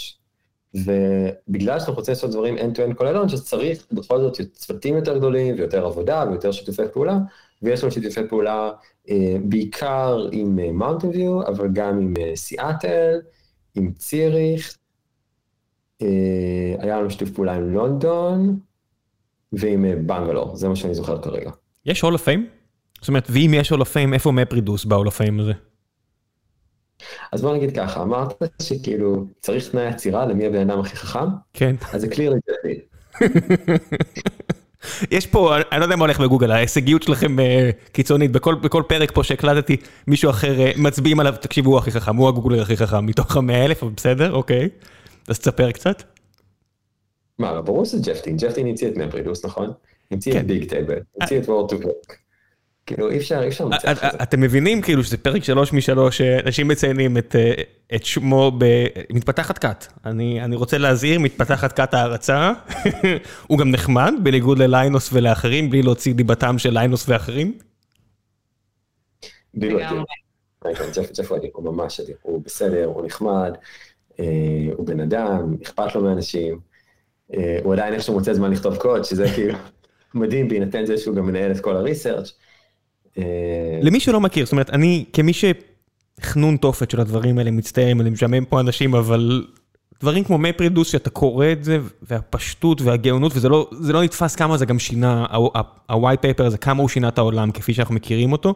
מה באמת נמצא ב-all of fame של גוגלרים ותרומתם לאנושות? מה מלבד מפרידוס, שאני מניח שזה הכי מפורסם? אבינתן? אה, אז לא יודע, אז יש כל מיני, יש כל, אוקיי, אז אה, יש את, אה, יש את ביג טייבל, שזה גם, יש לו מקום. יש את TensorFlow. כל הסיפור של Word to Vec, אני חושב גם מגיע להיכנס. אולי נכניס גם את ברט. לגמרי, ברט, נכון. וואו, כל אחד מהדברים האלה, אני אני באמת, בא לי להקדיש פרק לכל אחד מה, מהמחקרים שציינת, ורק שאנשים יבינו עד כמה מחקר כמו Bigtable שינה, שינה הרבה דברים. זאת אומרת, יש, יש, אנשים מכירים את הצד האפליקטיבי הרבה פעמים, אנשים מכירים שימוש ב sparse table ויודעים בערך מה, מה, מה הטבלה נותנת להם, אבל לרוב מה שיודעים, יודעים שימוש, יודעים שאוקיי, אני אריץ פה שאילתה וזה יעבוד. כאילו אפילו כמפתח, כחוקר, אנחנו מסתכלים על עולם כזה אבסטרקטי, שאנחנו מקבלים אבני לגו שמעט מאוד אנשים בנו, ואז אנשים לוקחים את האבני לגו האלה ובונים מוצרים, ובונים חברות, ובונים חברות עצומות. זאת אומרת, אנחנו חיים בעולם שבו חברה כמו Snowflake יכולה לצאת להנפקה על מוצר שהוא בעצם יושב מעל AWS, שיושבת מעל מחקרים של הרבה מאוד אנשים, ומעל כל כך הרבה עבודת פיתוח, ובסוף באמת יש איזשהו פיצוח מחקרי. איזשהו מישהו באמת חריף במדעי המחשב שהביא תרומה לעולם והתיישב למחרת לעבוד על משהו אחר. כן, אני חושב שדיברת על זה שכאילו, אנחנו פריבילג' כאילו, שזה נהדר לעבוד בגוגל, וזה נכון, אבל זה נהדר לעבוד היום בכל תחום מדעי המחשב. אני מסכים. יש מדעי המחשב בכזאת תקופה נהדרת, ויש כל כך הרבה מחקרים טובים שקורים בכל מקום, ורעיונות טובים, וחברות טובות, ודברים טובים, וזה פשוט כאילו, זה התחום להיות בו עכשיו. אה, אז נראה לי שזה כאילו, זה הדבר המרכזי. אם אני עכשיו איזה אה, חוקרת אה, מבריקה אה, שסיימה את הדוקטורט או את הפוסט או לפני הדוקטורט, מה הקלף הכי חזק שאתה יכול לשלוף כדי לשכנע אותי להצטרף? זאת אומרת, ישבה פה אה, לי צלניק מעליבאבא וסיפרה בכנות על כמה קשה להביא היום את האנשים המוכשרות והמוכשרים האלה, לעבוד דווקא אצלה, כי, לא יודע מה, רק המעבדה בסטנפורד יש לה את המאה האנשים האלה, בעליבאבא יש את המאה האנשים האלה, ב, ברדיוס של קילומטר מהמשרד שלכם, יש סייטים של חברות ב... לא יודע מה, טריליוני דולרים, ש, שמתחרים בכם. מה, מה הקלף אתה מרגיש הכי חזק אצלכם? אז קודם כל אנחנו צריכים לעבוד מאוד קשה. ברור לי. אה, כדי לשכנע לבוא, ואנחנו עובדים מאוד קשה, כי מאוד מאוד חשוב לנו לקבל את האנשים הכי טובים יבואו אלינו. אני חושב שהדברים שהופכים את גוגל למיוחדת זה גם האנשים שכבר נמצאים בה. אה, יש אנשים מאוד מאוד טובים, ותמיד כיף לעבוד עם אנשים טובים. אה, יש יחסית הרבה מאוד חופש, אה, חופש לחשוב, חופש לחקור, חופש לעשות, שזה גם משהו שנגיד אם אתה משווה נגיד לאפל קודם, אז זה משהו שמאוד מאוד ייחודי בגוגל. גם יכולת לעשות אימפקט. כן, יש כל כך הרבה דרכים לעשות אימפקט, כל כך הרבה דברים של גוגל שמשתמשים בהם כל כך הרבה אנשים, ואפילו אם אתה עושה שיפור קטן באיזשהו מוצר של גוגל, אתה יכול פתאום לעזור להמון המון אנשים בבת אחת. וזה משהו מדהים. או אם אתה דוחף קוד לא טוב, אז אתה מפיל, אתה יודע, לאחוז מאוכלוסיית העולם. זה גם כיף, האחריות הזו בסופו של דבר. איך אתה, איך אתה עושה scouting? זאת אומרת, חוקרים, בניגוד לתפקידים אחרים בגוגל, שיש לך מנעד נורא רחב של אה, אנשים שאתה יכול להביא, בסוף כדי להביא חוקרות וחוקרים ברמה הכי גבוהה, אתה צריך מערך scouting די אה, חזק, אתה לא יכול להתחיל מלמטה. בסוף האנשים שמגיעים להיות חוקרים בגוגל, הם כבר ככה הגיעו בעמדה... זאת אומרת, אני אשים את זה על השולחן, זה לא בוגרי אוניברסיטה עכשיו שיכולים להגיע ולהצטרף כחוקרים, זה בדרך כלל חבר'ה שכבר עברו כברת דרך. איך אתה מגיע אליהם? או שזה סוד מקצועי? חשוב להגיד שיש לנו המון המון בוגרי אוניברסיטה, גם ב research. באמת? כן, יש לנו אנשים שסיימו תואר ראשון, מעולים, ומגיעים לריסרצ'. ואנחנו מסתכלים על, אנחנו מסתכלים על אנשים לטווח ארוך. אם באה מישהי ואומרת, אוקיי, סיימתי BA, ציונים טובים, מראיינים אותה, רואים שהיא טובה, רואים שהיא רצינית, אז אוקיי, בסדר, אז היא לא יודעת Machine Learning, אז נשקיע בה ונלמד אותה, וייקח קצת זמן עד שהיא תלמד, אבל בטווח הארוך היא תהיה מעולה. זו עסקה שאני מוכן לחתום עליה בשנייה. ואין לך את העניין הזה שהיא לא חקרה עדיין? זאת אומרת, בסופו של דבר, כשמישהי עשתה תזה, עשתה דוקטורט, בסוף היא גם התנסתה במחקר, תואר ראשון, אלא אם כן שינו משהו מאז שאני הייתי, שאני לפני, לא יודע מה, 15 או 20 שנה, לא חוקרים שום דבר, אתה רק מאביסים אותך, אתה לומד, פותר דברים, מקבל תואר, הולך הביתה, אני יודע. אז תראה, ברור שיותר קל להגיע, אה, מישהי שבא עם אה, אה, דוקטורט מעולה, עם כאילו חמישה פרסומים ב NeurIPS ב machine learning, כן, יהיה לה יותר קל להגיע okay. מאשר אה, מישהי שסיימה עכשיו תואר ראשון. אבל גם אה, חשוב לנו שיהיה diversity אה, של אנשים ו diversity של תפיסות, אז בהגדרה אנחנו לוקחים גם אנשים שהם רק אחרי תואר ראשון. אה, ואם אתה לוקח, אם ניקח לדוגמה את המישהי הזאת, אז, אז אם היא ממש טובה, ויש לה ציונים טובים, ואנחנו מדברים איתה, ומראיינים אותה, ובוחנים אותה, ורואים שהיא טובה, אז בטוח שהיא תצליח. כן? ויכול להיות שבסדר, יכול להיות שהיא תנווט את עצמה בסוף לאזורים שהם יותר, באזורים של Software Engineering, שזה דברים שיותר קל לנבא ופחות בריסרצ' כי ריסרצ' היא לא עשתה, אוקיי, בסדר, זה לא משנה, יש מנעד יחסית רחב של דברים שצריך לעשות בריסרצ', אז היא תנתב את עצמה יותר לאזורים האלה. ואם מסתבר שהיא מאוד מאוד טובה ב research וזה האזורים שהיא רוצה לעשות, היא תלך לשם. אחת מהמנהלות שיש לנו היום, באחד מהצוותים, באזורים של ה vision, אז יש לה תואר שני, ואין לה דוקטורט. ובצוות שלה יש לה, אני חושב, שני מהנדסים דוקטורט ב vision, ואין עם זה שום בעיה, בגלל שהיא מעולה, והיא כתבה מלא מאמרים בגוגל, ואני חושב שאם הייתה לוקחת את המאמרים האלה לכל אוניברסיטה ומבקש לקבל עם דוקטורט, לא הייתה לה שום בעיה לקבל איזה דוקטורט. ומבחינתי זה מצוין. שמע, אם אם לפאונדרים אין עדיין דוקטורט, אולי גם היא לא צריכה. כן. הם הסתדרו בסדר, לא יודע, לארי וסרגי אני חושב שבסדר, אני חושב שאימא שלהם כבר סלחה עליהם על זה שאין דוקטורט, זה בסדר. יש... אה, סיפרתי פה באחד הפרקים שאירחנו, אני לא זוכר אם זה היה לארי או סרגי, אירחנו אותו בגראז' גיקס, ויוסי ורדי ככה הציק לו של אה, מה הכי מפריע, מה הכי מפריע להורים שלך? שהם עדיין, שהוא אמר שאימא שלי עדיין לא קיבלה את הדוקטורט הזה שהבטיחו לה. אה, בסדר, אתה יודע, בסוף אה, it is what it is. אתה יכול להקים חברה בטריליון דולר, אבל צריך תעודה על הקיר. יותר חשוב מה קורה בעולם האמיתי. אני, אני, אני נוטה להסכים איתך מה, מהבחינה הזו. מה לגבי אה, אפיקים אקדמיים שהם לא מדעי המחשב? זאת אומרת, בעולם, בטח פוסט קוביד, שאנחנו רואים מה החשיבות של ידע בביולוגיה למשל, ואני לא מדבר רק על גיאולוגיה שקשור לפרויקט של סלע ומה שאתם עושים שם עם שריפות ושיטפונות, מה לגבי ביולוגיה? אז אני רוצה, אז, אני רוצה על זה בכמה רמות. אה, קודם כל משהו שהוא ממש אה, כזה, אה, ממש מהיום.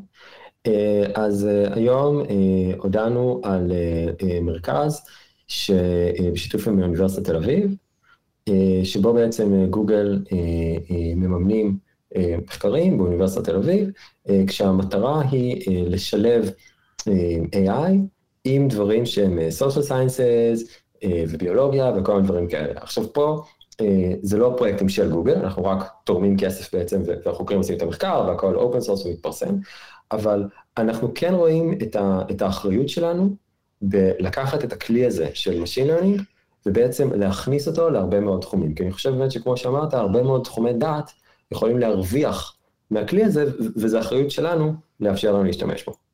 כן, ישב פה רק לפני שבוע, אירחתי פרק עם חוקר בכיר בתל השומר, פוסט דוקטורט בארצות הברית, הוא חוקר חיסון לסרטן, והוא מדבר, ואני רק חושב, זה בעיית קומפיוט, זה, זה אפילו לא בעיה בביולוגיה, זה פשוט בעיית קומפיוט, יש לך פשוט אינפוט עצום של דאטה, תגדיר את הפונקציה מטרה, טוב, תביא את זה ל...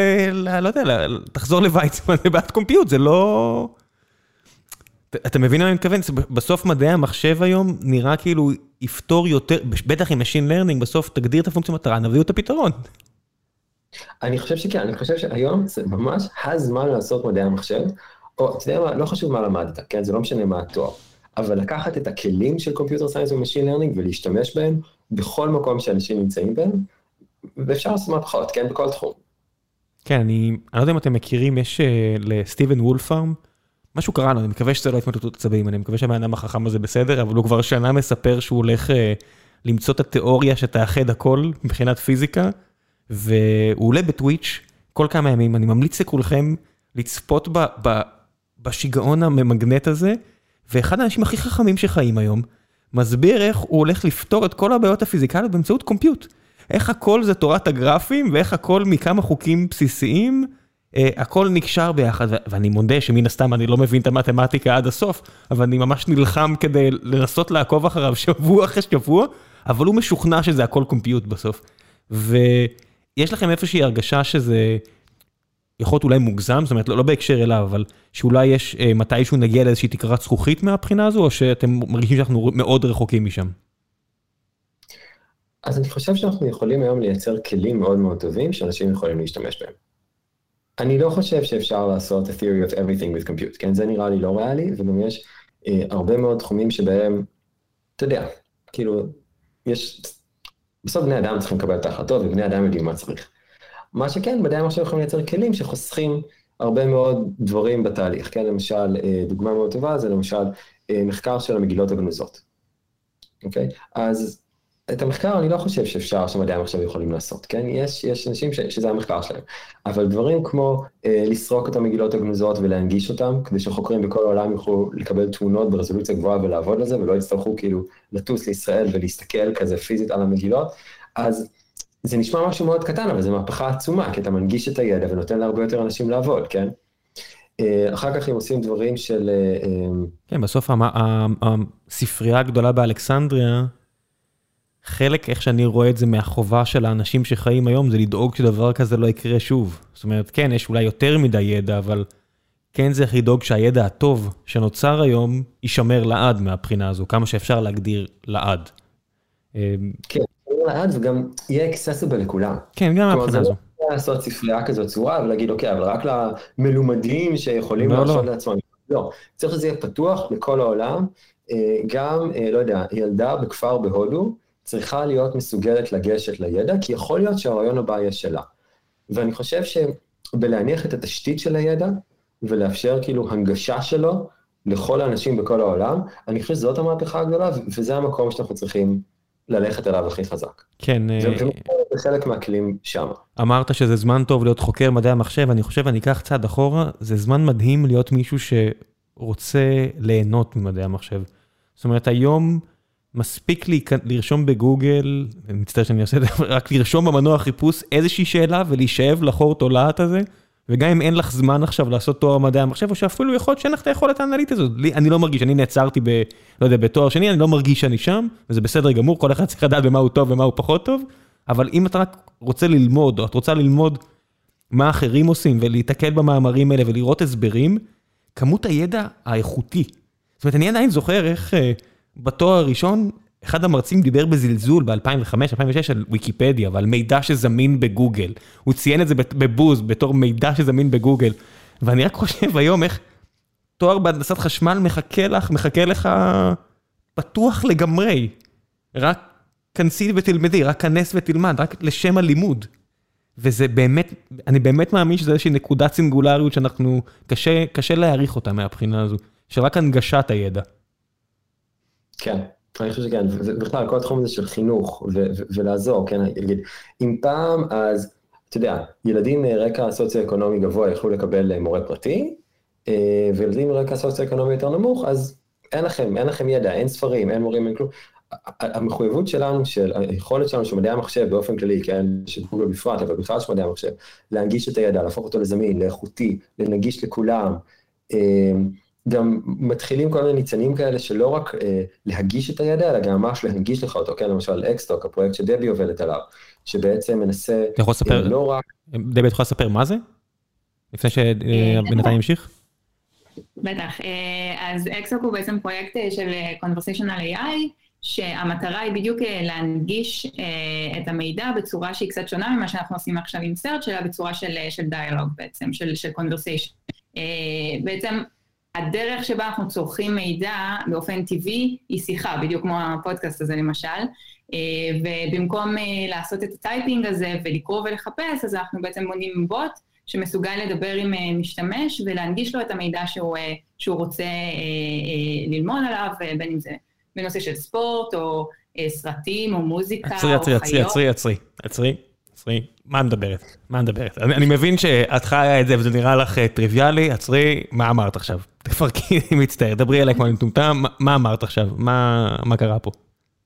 אה, אז המטרה שלנו היא לבנות אה, בוט, ספציפית אנחנו עובדים עם הגוגל אסיסטנט כמובן, שהמטרה שלו היא לדבר איתך על איזשהו נושא שמעניין אותך, כמו ספורט למשל, והוא בעצם מעביר לך מידע בצ- בצורה של שיחה. אה, נגיד פספסת את המשחק של הקבוצה שאתה אוהד לה, או שאתה רוצה אה, לשמוע קצת יותר על איזה סרט, או אה, אה, ילד שרוצה לשמוע על חיות למשל. אה, אז מה שאתה עושה היום זה שאתה הולך לגוגל, אתה אה, מחפש כזה את השם של הקבוצה או את השם של הסרט, אתה קורא, אתה נכנס לכל מיני אתרים, אתה קורא אה, כתבות וכו', ובעצם אתה בצורה אקטיבית צריך להגיע למידע אה, שאתה רוצה. ופה בעצם אנחנו אה, בונים חוויה שהיא אינטראקטיבית, שבה אתה בעצם שואל את הבוט אה, על הנושא שמעניין אותך, והוא מסוגל בעצם גם להביא לך את המידע שאתה צריך, וגם אפילו לגלות לך מידע שלא לא חשבת בכלל, ו- ודברים שלא שאלת בעצם באופן אה, אה, ישיר, אה, אה, ולהביא את המידע. למשל, אתה אה, ילד שחוזר מהבית ספר, אה, שמע אה, בבית ספר על, אה, אה, או מקבל איזשהו שיעורי בית על חיות, ואתה, הילד מגיע לבוט שלו ושואל אותו מה הגובה של אה, ג'ירפה, והבוט בעצם ייתן לו את הגובה של את המידע הזה, את הגובה של ג'ירפה, אה, והוא גם יכול בעצם ל- לש- ל- to engage him, כאילו להכניס אותו לתוך איזושהי שיחה אה, ולהנגיש לו אה, אה, מידע מעניין אה, על, על, על הג'ירפה בעצם, כי הילד הזה מתעניין בחיה, והוא ייתן לו איזשהו fact אה, על, אה, על ג'ירפה, הוא אה, יעביר את השיחה אולי לחיה אחרת. אם כבר דיברנו על גובה של ג'ירפה, בואו נשווה את זה לחיה אחרת. ובעצם המשתמש, במקרה הזה ילד, נכנס לתוך איזו שיחה ושומע בעצם, צורך אינפורמציה בדרך הזאת של, של שיחה.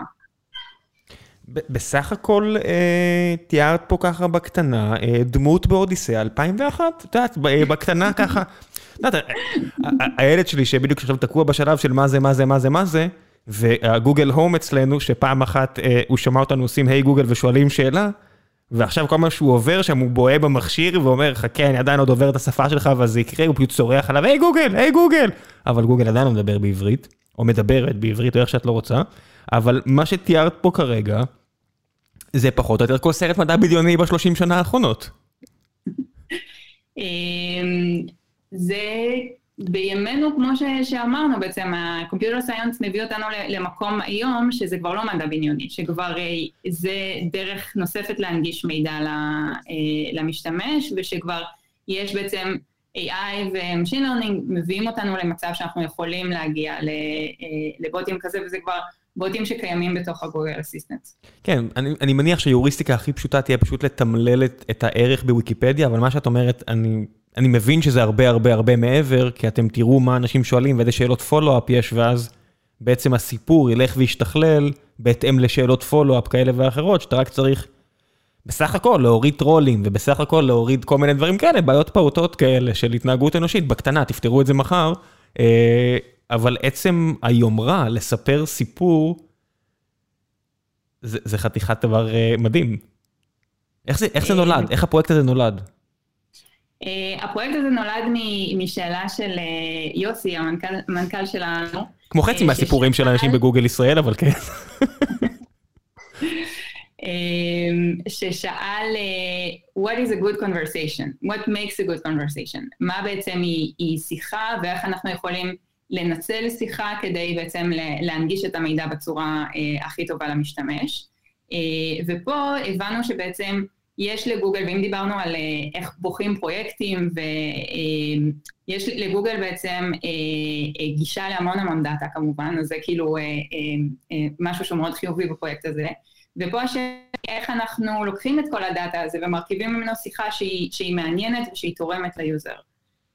ובדיוק על זה הפרויקט הזה בנוי. זאת אומרת, עברנו מלמצוא את העשרה רמנוג'אנים הבאים, כל מיני ילדות או ילדים בהודו שיש להם יכולת במתמטיקה ולהנגיש, לפתור את מבחן טיורינג. בסך הכל. אנחנו לא, לא רוצים לבנות בוט שמתחזה לבן אדם, ושבעצם מדבר עם user אה, ומנסה להתחזות ל-human אחר, אלא בוט ש... אה, אה, אה, נשאר בוט, וברור בחוויה הזאת שיש לנו בעצם, אה, בעצם בוט. למה בעצם ההפרדה הזו? זאת אומרת, למה, למה את אה, ככה הזדעקת להגיד, לציין שזה בוט, וזה לא, אין ניסיון להגיד שזה בן אדם? בסוף, הכל, אם הכל הוא מתחתי, אז יהיה את ה-uncanny valley. אני אדע בסוף, גם אם יהיה לי קצת מוזר, אני אבין שזה, שזו מכונה. אבל למה בעצם אה, זה נעצר, ב, ב, זה בוט, חשוב שתדע שזה בוט. המטרה היא אה, לתת לך ידע. המטרה היא לא לעבור Turing test, המטרה היא פשוט להנגיש ידע בצורה מאוד מאוד טובה. בעצם זה נגזר, נכון יש את, ה, את המשימה של גוגל, Organize the World's Information, make universally accessible, אנחנו רוצים להנגיש את הידע, וחלק מלהנגיש את הידע זה לא רק לכתוב אותו, אלא גם לשים אותו בקונטקסט, להסביר לך, נגיד אם אני אקח את הדוגמה של, של דדי מהילד ששואל מה זה ג'ירפה, אז אולי אפשר להגיד לו מה הגובה של ג'ירפה, ואולי צריך להגיד לו שזה יותר גבוה ממגדל בין שלוש קומות, מבניין בין שלוש קומות, כי, כי אולי זה יסביר לו יותר טוב מה הגובה של ג'ירפה מאשר רק מספר, כן? אה, אולי אנחנו רוצים אה, להשוות את זה לדברים שהוא למד לפני יומיים, כדי, כדי לסדר לו את הדברים יותר טוב בראש. המטרה פה היא uh, to serve information, ולתת לאנשים לצרוך ידע בצורה יותר נוחה. היא לא... אז עד כמה זה בעצם באדג'? עד כמה בעצם אותו בוט, או אותה בוט, או לא יודע באיזה פרונאון אתם משתמשים די, השתנו מ-edge ל-edge? זאת אומרת, עד כמה בצד הקצה התשובות השתנו בהתאם לשאלות אחורה? ב vision, בחזון שלכם. אז אה, הבוט משתמש בטכנולוגיה שנקראת reinforcement learning, אה, שזה אותה טכנולוגיה שהשתמשו בה גם ב AlphaGo ו AlphaZero, כן, לנצח גו ולנצח שחמט. כן, בקטנה. כשמה שמיוחד בטכנולוגיה הזאת, זה שבעצם אנחנו, בדרך כלל מערכת Machine Learning לומדת על בסיס משהו קצר, כן? אני עושה קלסיפיקציה, הנה תמונה של חתול או כלב, ואני מיד מקבל פידבק. אמרתי שזה חתול, זה בעצם כלב, אוקיי, אתה מלמד אותי, אני עושה קלסיפיקציה יותר טוב, את התמונה הבאה אני אעשה יותר טוב. ב-reinforcement learning אנחנו נותנים uh, ציון לתהליך שלם, והמערכת לבד אומרת, אוקיי, בסדר, בסוף קיבלתי ציון לא טוב, זה כי בשלב הזה טעיתי. והתהליך שאנחנו רוצים לתת לו ציון, זה התהליך של האסימילציה של הידע של הבן אדם. אז בעצם המערכת מודדת את עצמה על כמה אתה לומד לאורך זמן. אם אני סתם זרקתי עליך עובדות ואתה שוכח אותן, אני לא מקבל נקודות. מה, אתם מנסים להרוס פה את מערכת החינוך? כן? אתה מנסה פה אה, לקצר את מערכת החינוך? אתה מבין שאתה המעסיק הכי גדול במשק? מה אתה עושה פה? אה, אבל באמת, זרקת פה אלפאגו. עד כמה זה מפתה, לא יודע מה, לצאת עכשיו לאיזה רבעון, לנבור ל... איך קוראים לו? לדמיס הסביס? לבחור של, למנכ"ל של, של, של ה site שם, כי הם פתרו הרי הרבה בעיות, ולהלביש את הטכנולוגיה של הזו על בעיות אחרות, זה, זה משהו שהוא זמין לכם לגמרי? איך זה עובד אפילו ברמת הקוד? זאת אומרת, אני יודע שכל הקוד של גוגל זמין לכולם, אבל best practices וכאלה, הרי אני מניח שאם אתם פה בקבוצה בארץ, והם שם בלונדון, ואתם עובדים על בעיות שונות, הרי יש כל כך הרבה היסטוריה בעולם של גילויים מדהים, מדהימים באקדמיה, שבמקרה איזה פיזיקאי ואיזה ביולוג במקרה ישבו לארוחת צהריים, קשקשו ביניהם ויצא שינוי שהפך את העולם. יש, יש המון דוגמאות כאלה. יש לכם כזה חילופי סטודנטים ביניכם לבין uh, המרכז שם בלונדון, רק כדי לראות אם אתם לא uh, יכולים פתאום לשתף פעולה בצורה שונה לגמרי, רק בגלל שאתם עושים דברים שונה, או שנראה לך שהדברים, ש... הצורה שבה אתם עובדים פה נורא דומה לצורה שהם עובדים שם. וסלח לי על השאלה של הבורות, זה פשוט, כי אני לא יודע בדיוק עד כמה... אני חושב שהתשובה היא שאנחנו מנסים, אנחנו מנסים להחליף ידע בכל הרמות, כן?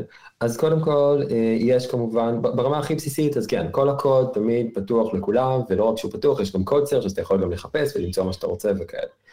אה, רמה מעל זה, יש newsletterים ודיזיין דוקים, והרצאות שגם כן פתוחות לכולם ואפשר לבוא ולשמוע. אה, רמה מעל זה, אז אנחנו עושים summits, כשעכשיו בתקופת הקוביד זה summit שהם וירטואליים, שזה גם יותר טוב וגם פחות טוב, כן? זה, זה גם יותר טוב כי לא צריך לנסוע, אז אתה יכול להרשות לעצמך לעשות הרבה יותר summits, כן? למרות שברור שזה, אין תחליף לממש face to face, אבל, אבל זה נחמד שיש הרבה יותר summits, הרבה יותר קל להשתתף בהם. אה, וגם, בהחלט יש לנו אנשים שעושים רילוקיישן. כשרילוקיישן זה ממש לא רק מישראל לארה"ב, אלא זה גם יכול להיות רילוקיישן של אנשים מארצות הברית לישראל, או מאנגליה לישראל, או בעצם מכל מקום לכל מקום, והארגון מעודד את זה, בין השאר כי רוצים לאפשר אה, מעבר של אה, אה, ידע ו-know-how וגם קשרים חברתיים, שזה באיזשהו מובן אי אפשר להעביר, נכון? כאילו, יחסים, יחסים בין בני אדם אתה לא יכול להעביר רק ב-lecture notes ודברים כאלה, אבל אם אנשים עוברים ממקום למקום, אז גם באמת נוצר קשר אנושי בין שני הגופים, ואז עוד יותר קל לשתף פעולה. כן, לא יודע, בדיוק שמעתי איזה שיחה של אה, מרק צוקרברג באינפורמיישן, שהוא מספר על החזון שלו ל-AR ו-VR, על כמה שהשנה הזאת שינתה את דעתו לגבי החשיבות של פיזי-פיזי, לעומת uh, פיזי וירטואלי. לא יודע, אני, אולי אני רומנטיקן, אולי זה מתקשר לעובדה שכמוך גם לי אין מושג לגבי טרנדים ומה יעבוד. מרגיש לי שבסוף אה, יש, יש ערך נורא גדול בפיזי-פיזי. אבל אמ, אני הוכחתי לעצמי לאורך ה-20 שנה האחרונות שאני באמת אין לי מושג בחיזוי טרנדים, אני, אני יותר טוב ב execution מאשר ב visionary נראה לי. טוב, לפני שנסיים, אמ, המלצות מהצד שלכם. אני, אני מבקש מכל האורחים, הייתי צריך להגיד לכם מראש, אבל זה בסדר, 410 פעמים אמרתי שאני אעשה את זה וזה כבר לא קורה, אז אני ויתרתי על לסנות בעצמי. אז המלצות מהצד שלכם, דברים מעניינים שקראתם, ראיתם, שמעתם לאחרונה ובא לכם להמליץ. אה, לי אין רגולציה, לכם יש טיפה יותר, אז תגידו מה שבא לכם. דבי, נתחיל איתך. מה, מה, מה קראת, ראית לאחרונה שבא לך להעביר הלאה? אמ, אין לי אולי המלצה מאוד אה, אה, מסודרת ומיוחדת. אני לאחרונה ממש עמוק בתחום של reinforcement learning שאבינתן הזכיר. אה, אז אני ממש אה, כזה מאמרים וכו'. אה, אני יכולה להמליץ על מי שרוצה להיכנס לתחום הזה, על הרצאה שהיא נמצאת ביוטיוב, של דיוויד סילבר, זה בעצם קורס שהוא נתן באוניברסיטה, ובעצם צולמת, צולמה, וגם ה slides קיימים, אז דיוויד סילבר. קורס ביוטיוב למי שרוצה להיכנס ל-reinforcement learning, הרצאה מעולה. אני אמצא את זה ואני אשים את הלינק, ואתה אבינתן? אתה לא חייב ללכת על ה day job שלך, אתה יודע, אתה יכול גם להביא סתם סדרה בנטפליקס אם אתה רוצה, אבל... אבל מה שבא לך. שקראתי הכי הרבה בזמן האחרון זה מעשה בחמישה בינונים. אני לא בטוח כמה זה... חבוב, זו המלצה רעה מאוד. אני לא יודע, העלילה שם קלושה עד בעייתית מאוד. אז אני חושב שזה כאילו רוב הספרות שיצא לי לקרוא. מבחינת... מבחינת מאמרים, אז אני חושב שיש הרבה מאוד עבודה מעניינת בתחום של large language models. יש את GPT-3 ויש את Meena, ויש עוד כמה כאלה, ואני חושב שזה תחום שאנחנו נראה אותו הולך וגדל, ועוד לא, לא ראינו את כל האפליקציות של הטכנולוגיה הזו, ואני חושב שזה משהו שהוא הולך להיות מאוד מאוד מעניין. אתה בצד ה... של ההייפ או אנטי-הייפ על GPT-3? זאת אומרת, ראיתי חוקרים שמסבירים של, תקשיב, זה רק בסופו של דבר הרבה קומפיוט, אל תטעה, אין פה אינטליגנציה, לבין חוקרים אחרים שאומרים, אל תתבלבל, זה, זה שינוי פרדיגמה בעולם. איפה אתה מבין שני אלה? אני לא חושב שיש פה אינטליגנציה בכלל, אבל אני חושב שזה הרבה קומפיוט ולא מעבר, אבל אני עדיין חושב שזה useful. ואני חושב שאנחנו היום מסתכלים על זה בצורה שהיא קצת צרה מדי על ה-usefulness של זה. כלומר, אנשים מתלהבים, וואו, אני יכול לדבר עם בוט, טה-טה-טה, וזה, אני לא בטוח ששם ה-value, אבל אני חושב שברגע שנשתמש במודלים האלה וב embedding שלהם ונכניס אותם לכל מיני מקומות אחרים, אנחנו נוכל לקבל כל מיני קפיצות ב quality של כל מיני NLP tasks אחרים שאנחנו כן משתמשים בהם ביום-יום. כן, גם אם זה דברים למשל של אקסטוק, של להבין, בהינתן הרבה מאוד עובדות, מה העובדה ש make sense להגיד עכשיו, כן, וגם אם זה בעולמות של, אם יש לי query מסוים, אז מבין שני דפים, איזה דף יותר מעניין אותי, כן, מה באמת עונה יותר טוב ל query שלי, אז איך אני חושב שזה בעולמות של ranking. וגם בעולמות של, נגיד, לא יודע, השלמות בג'ימל, של smart compose, שג'ימל משלים לך דברים, יש עוד הרבה מאוד דברים שאפשר לעשות עם זה, ואני חושב ששם יהיה ה-value. אז לא, אני לא חושב שזה כאילו, כי אני לא חושב שזה אינטליג'נס ולא כלום, אבל, אבל אני חושב שיש פה כלי חזק, ועכשיו לאט לאט צריך להשתמש בו בכל המקומות. אני, אני מודה שראיתי את כל הרומנטיקה המזויפת הזו של הנה, מחשב כותב שירה וכל הדברים האלה, אז בסדר, אז, אז תקעתם שפיץ בבלון, בבלון אדום ועף לשמיים של רומנטיקה אנושית, אבל בסוף, מהר מאוד אתה מגיע למסקנה שבסדר, גם שירה אנושית, מה שמעניין זה לא בהכרח המילים עצמם, אלא הסיפור מאחורי הסיפור. לא יודע, לקרוא שיר של יונה וולך בלי להכיר את, את הסיפור שלה ומה, ומה התחבר שם. לא, לא, אתה יודע, כל האנשים שמנסים להגיד לי שרקע צהוב וריבוע אדום בלי לשמוע על האמן ומה הוא חשב וה, והעניין של האוצר והאוצרת ומה, ומה שהיא כתבה על הקיר. כן, העובדה שמחשב יודע לעשות איזה אה, חיקוי, לא מוריד בעיניי מהסיפור האנושי. היה איזה כוונה כזו, ראיתי ש-GPT3 יצא כל מיני אה, חבר'ה של דיסוטופיה ניסו להגיד שעוד שנייה הם הולכים, שמחשב יכתוב את הלהיט הבא של פיינק פלויד. אה, לא, לא נראה לי. לא, לא, לא, לא, יש את כל ה... תמיד יש את כל המתלהבים והסיפורים, אני לא חושב על זה ברמה הזאת. אבל פשוט, זו טכנולוגיה שימושית, נוכל לשפר accuracy של משימות NLP בעזרתה, ולשפר accuracy של משימות NLP, אז עוד פעם, לא רואים את זה כי זה הרבה דברים קטנים, אבל בהרבה מאוד דברים קטנים זה יכול להפוך דברים שאנשים היום ליותר יעילים, לחסוך ממך דברים שאתה בעצם לא רוצה לעשות, לייעל דברים, לשפר דברים, ואני חושב שיהיה לזה אימפקט גדול. על החברה, על הסוסייטי, גם אם זה לא איזו אפליקציה כזה מגניבה, שאני חושב שכן, היא לא, היא לא קיימת באמת. כרגע. כן. כרגע. לך תדע מה יעשו פה בשבב... בחטיבת שבבים החדשה הזו שגוגל מקימה. טוב, חברים, תודה רבה, נעמתם לי מאוד והיה לי כיף גדול לשוחח איתכם. תודה רבה על הזמן שלכם, לא טריוויאלי בעיניי.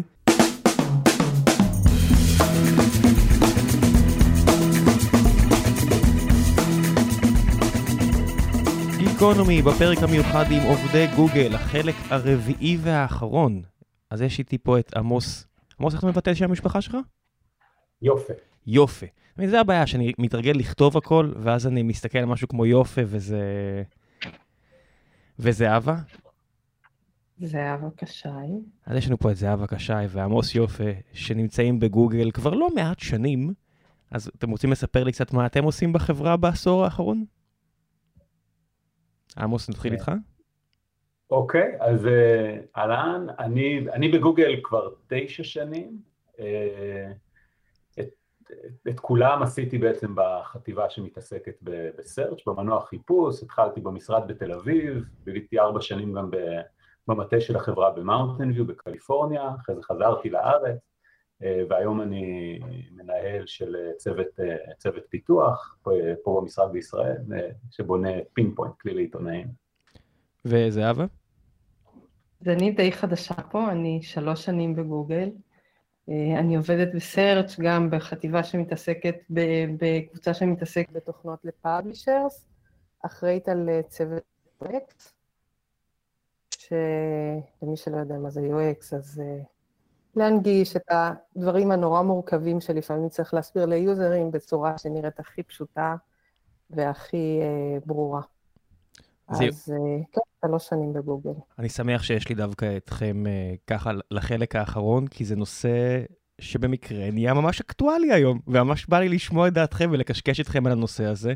Uh, המנכ"ל לשעבר של uh, Waze חשף את הסטארט-אפ החדש שלו, וגם נועם החליט שהוא רוצה uh, לעזור ל publishers עם micro uh, payments, וזה משהו שפחות או יותר כבר, לא, לפני עשור אנשים התחילו לדבר עליו, אפילו לפני, ומאז Substack הגיעו, ומאז הגיעו כל מיני טכנולוגיות שמאפשרות העברות תשלומים נורא נורא אה, זהירות, אם זה cryptocurrency או כל מיני שלל דרכים אחרות.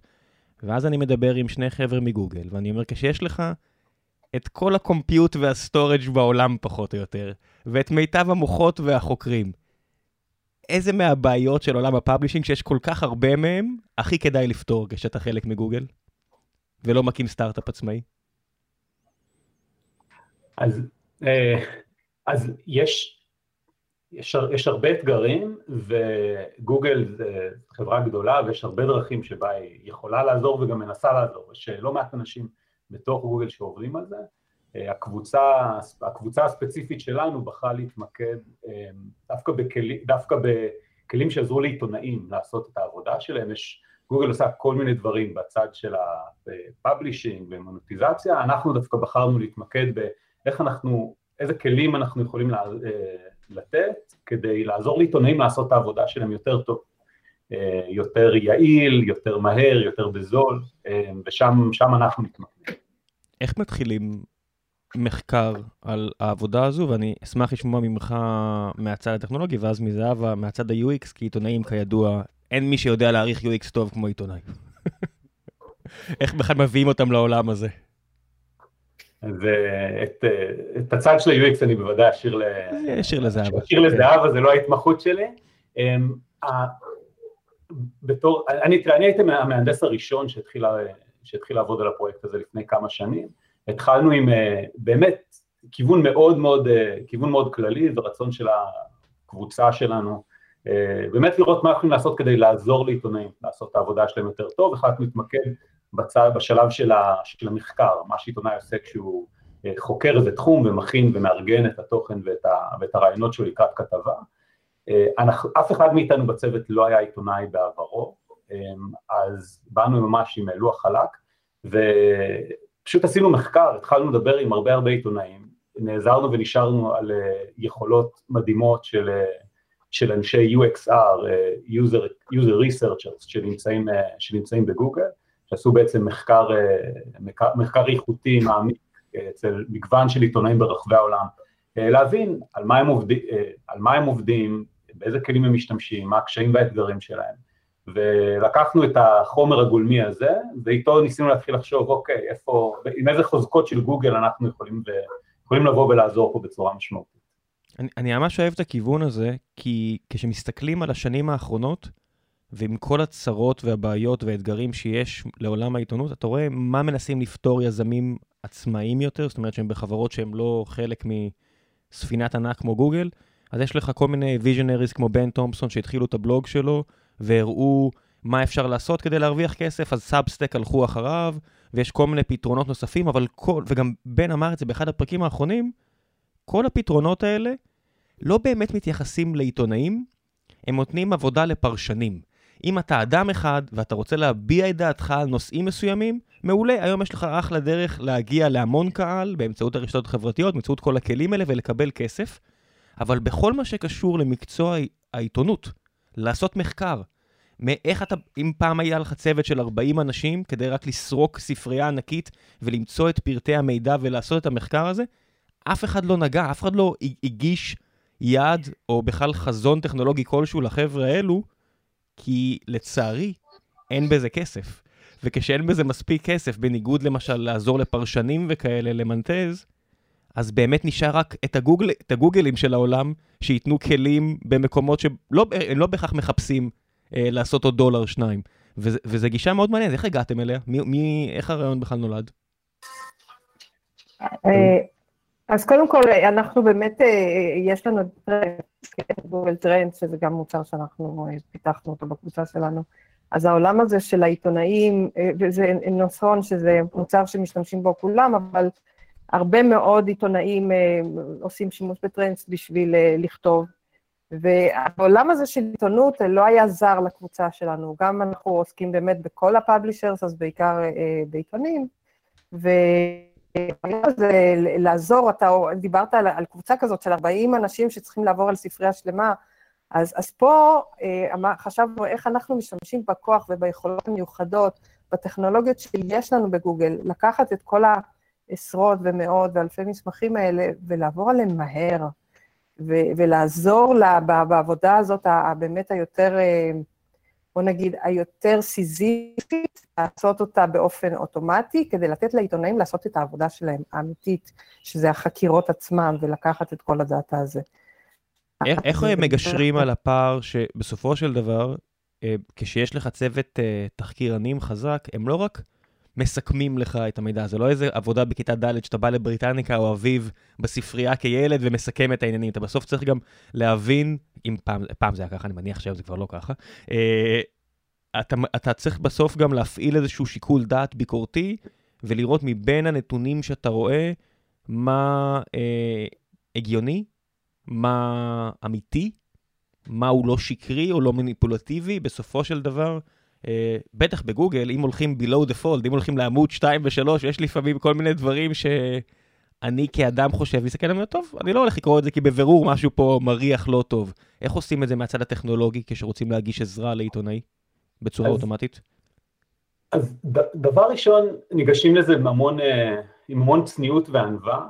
אה, אני, אני, אני, אני מהנדס תוכנה, כאילו בעולם שלי, כשמדברים בעיות מהסוג הזה למהנדסים, הנטייה הטבעית שלנו, אה אוקיי, נעשה איזה אלגוריתם מאוד uh, מתוחכם שימצא לעיתונאי את הסקופ, הוא יכתוב לו את הכתבה או דברים כאלה, ואתה אתה קצת מדבר עם, ה, עם האנשים שבאמת עושים את העבודה הזאת, אתה מסתכל על החומרים שמתעסקים, אתה שזה לא באמת עובד ככה, וזאת, אני חושב, גישה מאוד לא נכונה, גם גישה מאוד לא נכונה, אני חושב, ל- לעשות uh, מערכות AI או Machine Learning שבאמת עוזרות לאנשים. Uh, הכוונה פה היא לבנות מערכת או כלי שיתמוך ויעצים את היכולות האנושיות של, ה, uh, של העיתונאי, שהוא באמת מומחה בתחום שלו, כל עיתונאי מתמקד באזור אחד או כמה אזורים, ובאמת מרכזים ידע וניסיון אנושי וחברתי אדיר שמכונה מאוד מאוד מאוד תתקשה לשחזר או לעלות עליה. אז את זה לא בא להחליט, ובטח לא את השיקול דעת האנושי. אבל מה כן הם באים להחליט, אה, לעזור או לסייע? בדברים המונוטוניים שחוזרים על עצמם, שבהם כן אפשר אה, לעזור, למשל, אם אתה מחפש, מעניין אותך מילה מסוימת, או נושא מסוים, או בן אדם מסוים, ויש לך אלפי מסמכים, אז זה כבר משהו שמערכת ממוחשבת יכולה לעזור ולהציף לך את הדברים האלה מהר, כבר העיתונאי יחליט אם זה מעניין אותו, אם זה נראה לו אמין או חשוד, יצליב את זה עם מקורות אחרים.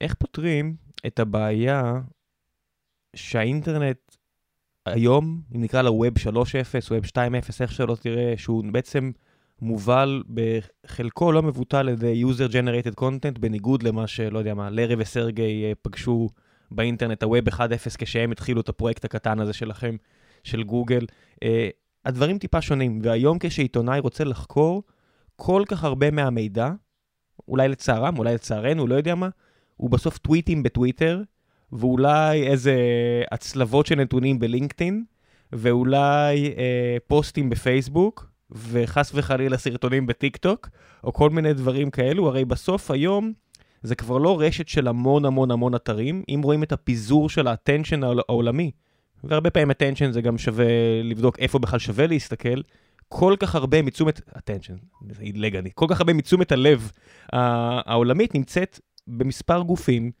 שהם לא בהכרח החברים הכי טובים שלכם, ולא בהכרח הכי נוח לכם בכלל אה, לעשות את scraping שם ובכלל לראות מה, מה קורה, איך, איך בכלל ניגשים לבעיה כזו?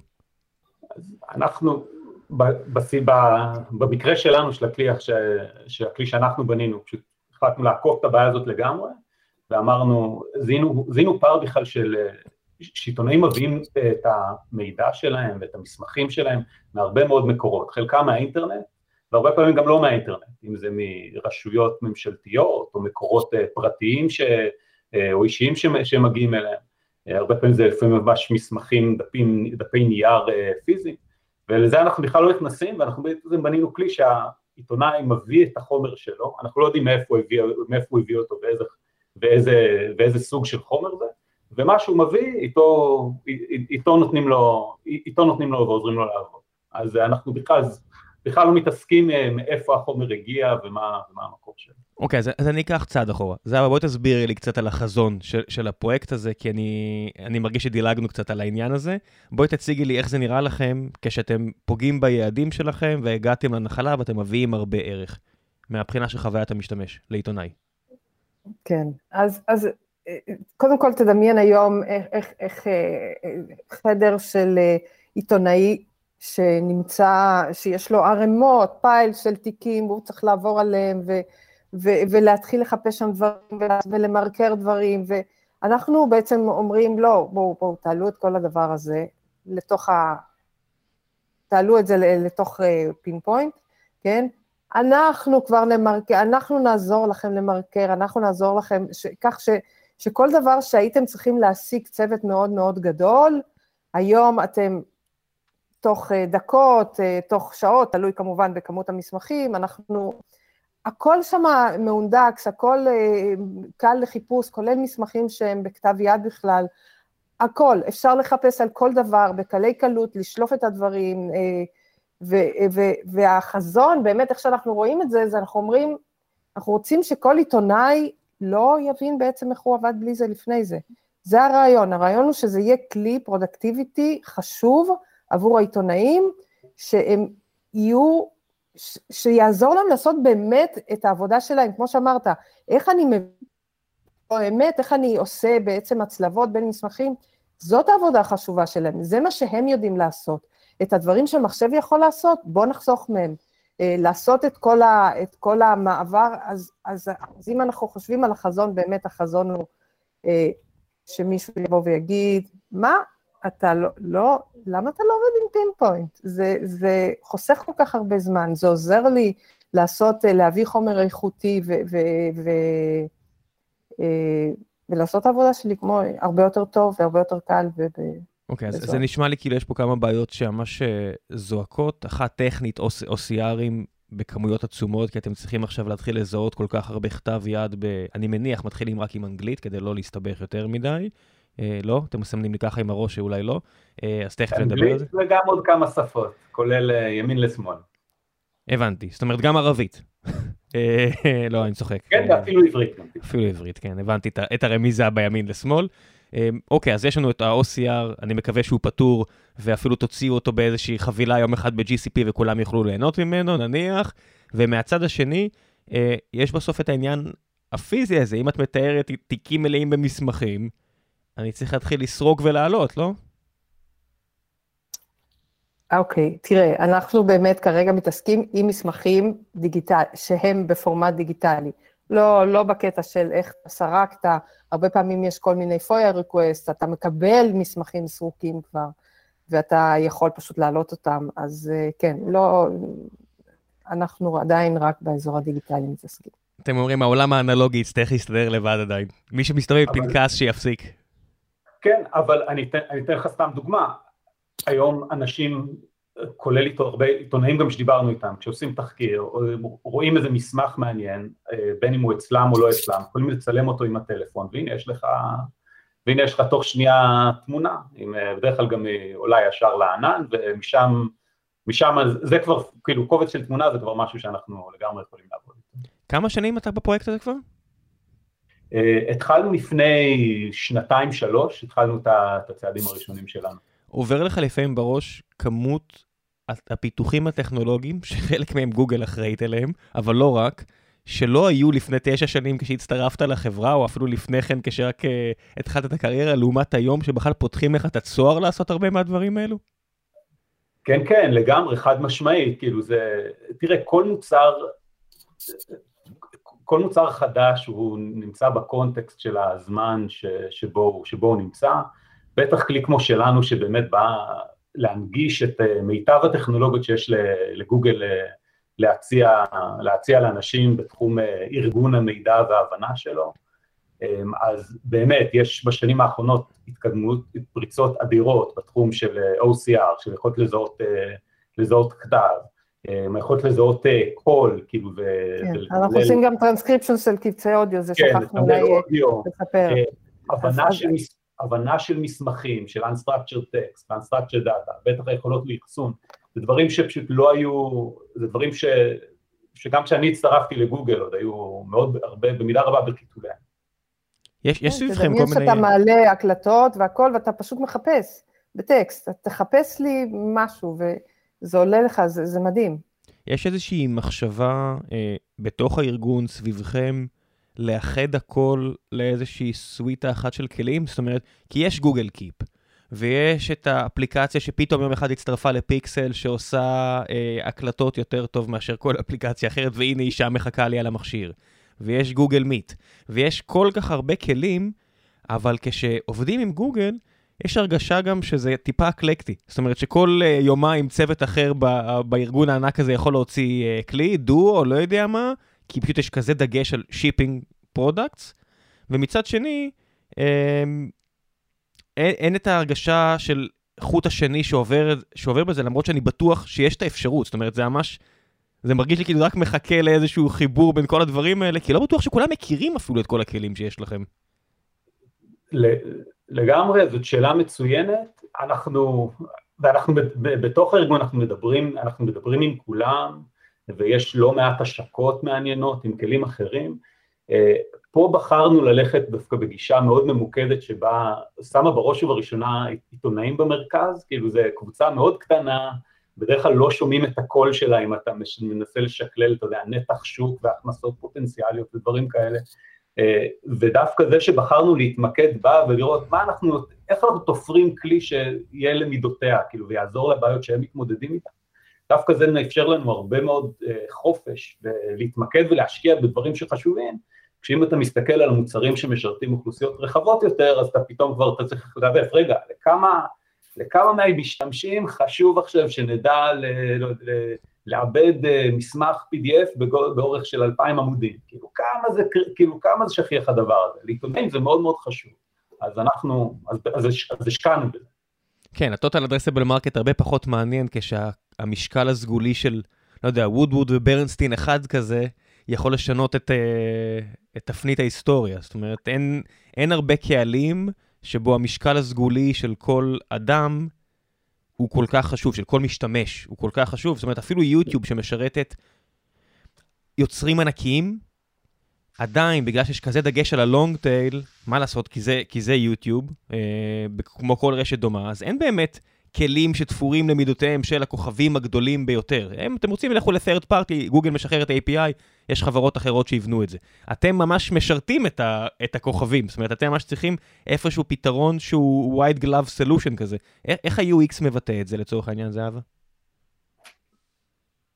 תראה, אה, זה בעזרת, אה, אנחנו באמת מנסים כמובן לעשות את זה בצורה הכי, הכי נוחה, אבל בעיקר, הכי חשוב זה כל הזמן להיות בקשר עם המשתמשים שלנו.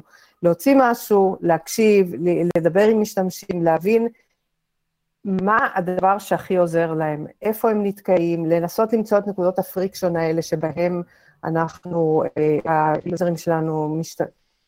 נתקלים בקשיים ולפתור אותם. כל הזמן לעשות את זה יותר ויותר, יותר ויותר חלק ויותר ויותר...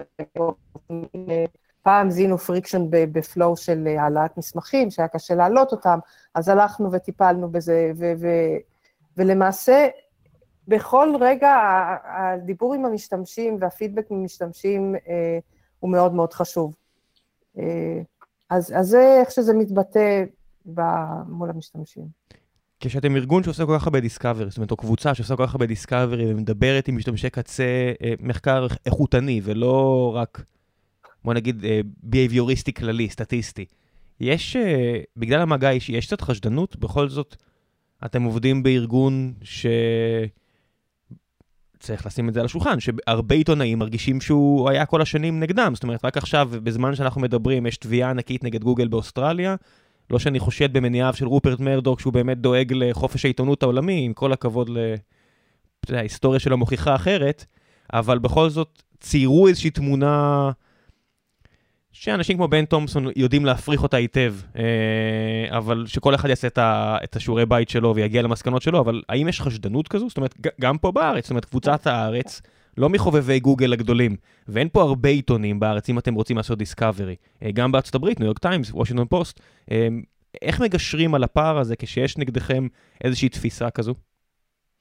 אני יכולה להגיד שמהחוויה האישית שלי, אנחנו, אני לא... אה, לא חווה את הדבר הזה. השיתוף פעולה שיש לנו אה, והעיתונאים שאנחנו מדברים איתם, אנחנו מקבלים מהם אה, שיתוף פעולה טוב, פידבק טוב, אנחנו רוצים לעזור להם, ואני חושבת שזה מתקבל בצורה טובה. אז זה כרגע מה, מהמקום הזה, איך שאני חווה את הדבר הזה, עמוס יותר רוצה אולי. כן, ושוב, אנחנו פה גם נשענים, אנחנו גם חלק מארגון שמדבר ועובד עם עיתונאים אה, הרבה, כבר הרבה שנים בגוגל, קבוצה שמתעסקת בגוגל ניוז, ומדברים, נפגשים אנשים בתעשייה ובכל מיני, אה, גורמי, בכל מיני גורמי, מקומות, אה, מדברים איתם, מדברים עם אנשים בגובה העיניים ורואים שרוצים לעזור, בטח כשאתה מביא כלי כזה שבאמת, כאילו, אנשים אומרים, חוסך להם שעות וימים של, אה, של עבודה, אז אנשים, אה, אז אנשים, אנשים מאוד, אה, מאוד מעריכים את זה.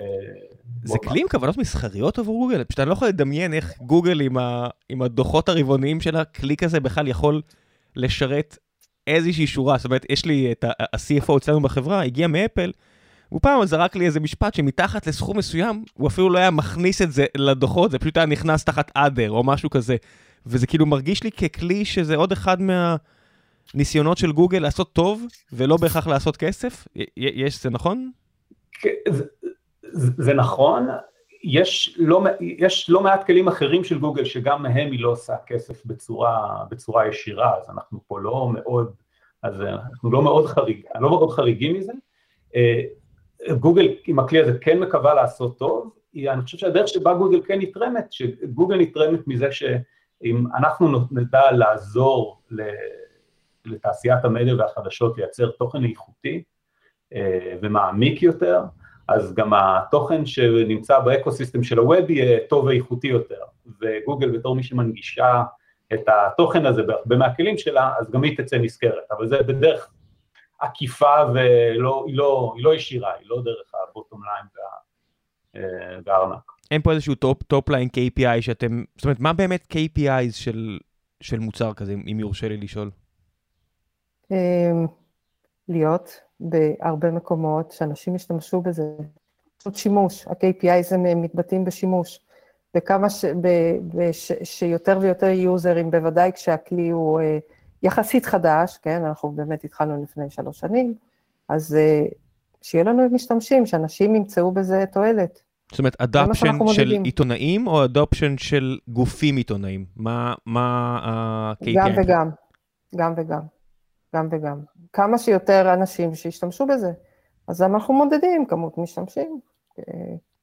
זה כלי שאמור להיות uh, כזה משחת שיניים גוגלרית כזאת, טיפוסית של uh, אתם רוצים כל יום, כל יום, שזה יהיה כלי יומיומי עבורם? זו שאלה מעניינת, זאת שאלה מעניינת כי זה, זה גם לא שאין המון עיתונאים שחוקרים אה, אלפי מסמכים כל יום, כאילו זה בדרך כלל גם חקירות שהן מאוד ארוכות, אה, אז החקירות הגדולות זה לא משהו שהרבה עיתונאים עושים ברמה היומיומית, עושים את זה כל איזושהי תקופה. אה, יש לכלי הזה גם אנחנו רואים לא מעט ערך גם בחקירות יותר קטנות, או דברים שמתמשכים ומצטברים לאורך, אה, לאורך זמן, אבל אנחנו לגמרי מסתכלים על, על מטריקות של שימוש, של שימוש חוזר, כן. כאילו זה שימוש חוזר ושאנשים יחזרו לכלי כשהוא מתאים, כשהם צריכים אותו. זה, זה באמת לא בהכרח יומיומי, עיתונאות חוקרת זה דבר מורכב, ואנחנו רוצים גם פה, כמו שעמוס אמר קודם, להישאר צנועים, ואנחנו לא בדיוק אה, רוצים להגיד אם כל יום, או פעם בשבוע, או פעם בחודש. כן, בסופו של דבר, עיתון יכול להתגאות באיזשהו תחקיר כזה שהוא עשה, אה, וברוב המקרים, הרבה מהתחקירים האלה בסוף לא מוצאים משהו. יוצאים למצוא נפט, אין נפט, התחקיר נגנז. זאת אומרת, אתם אולי תראו שימוש, אבל הציבור הרחב בכלל לא ידע שהתחקיר היה. אה, זה טיב העבודה, אה, אין מה לעשות. כן. חשבתם על, על הפריפרי גם? זאת אומרת, כשאני חושב על זה, אני, אני מסתכל, אוקיי, יש עבודה עיתונאית, עוד, עוד, עוד, עוד סגמנט בא, באוכלוסייה היוצרת שצריך כלי כזה, זה למשל סופרים. סופר מתיישב, הוא צריך עכשיו לעבור על 10, 20, 30 ספרים, אה, קטעים, ארכיונים, הכל, ואופי העבודה, מעניין אותי אם חשבתם על זה, ואם כן, האם זה שונה באמת מעבודה עיתונאית ששמתם אה, מולכם כמטרה? אז. אז כרגע אנחנו, אה, אה, כן, זה בהחלט עולה אה, לפנות לעוד כל מיני סקטורים. כרגע הכלי מתמקד אבל בעיתונאים, זה כרגע מה שההחלטה. זה, זה מעניין, כי יש כאילו, כאילו, כאילו, את גוגל סקולר וכל מיני כלים אחרים, שממש... זועק לחבר אותם ל... לכלי כזה כמו שאתם בונים, כי אז אמרתי סופרים, אבל אז אני כבר הולך מיד ל... לאקדמאים, אה, בוא נגיד פחות בנושאים מדויקים, אה, יותר במדעי החברה וכל מיני כאלה, כשאתה רוצה למצוא את המאמר הנכון, אפילו רק כדי לבדוק אם לא, אם הרעיון שלך מקורי באמת, אם הרעיון שאת עובדת עליו באמת אה, לא דובר עליו, ואם דובר עליו, מה נאמר עליו? הרי כמה כבר, כמה שעות אקדמאים משקיעים בעולם רק כדי לעשות את הבדיקות האלה. זה, זה, זה ממש זועק אה, הרחבות, אבל כנראה שצריך להתמקד גם. אה, זהו, זה פוקוס, זה רק עניין של פוקוס כרגע, ואי אה, אפשר לדעת מה יהיה. איך זה הולך בגוגל אה, מבחינת חלוקה ל... להובלה? זאת אומרת, יש חברות, למשל פייסבוק, שהן מאוד מוכוונות PM, שה... שה product manager הוא ממש אה, האדם אה, הבולט כש, כשמדברים מבחוץ, וכל העבודה שלי עם גוגל, אני מודה שאצלי זה יותר עבודה עם החבר'ה של יוטיוב, יש הרגשה שמי שדוחף קדימה יותר, זה יותר מפתחים מאשר במקומות אחרים, יותר אפילו ממש מקודדים. אמרתי את האנקדוטה הזו באיזה ראיון שהיה לי אה, עם מועמד לחברה, שהיה עשור בגוגל, ממש נעלב, כי הוא, הוא מנהל מוצר, ממש נעלב, אמר, לא, לא, לא, לא, אצלנו זה לא ככה. Uh, ואני ממש מרגיש שמההרגשה האישית שלי, גוגל זה, זה אחד, אחת החברות עם הכוח הכי גדול, ההשפעה הכי גדולה למפתחים. איך אתם חווים את זה?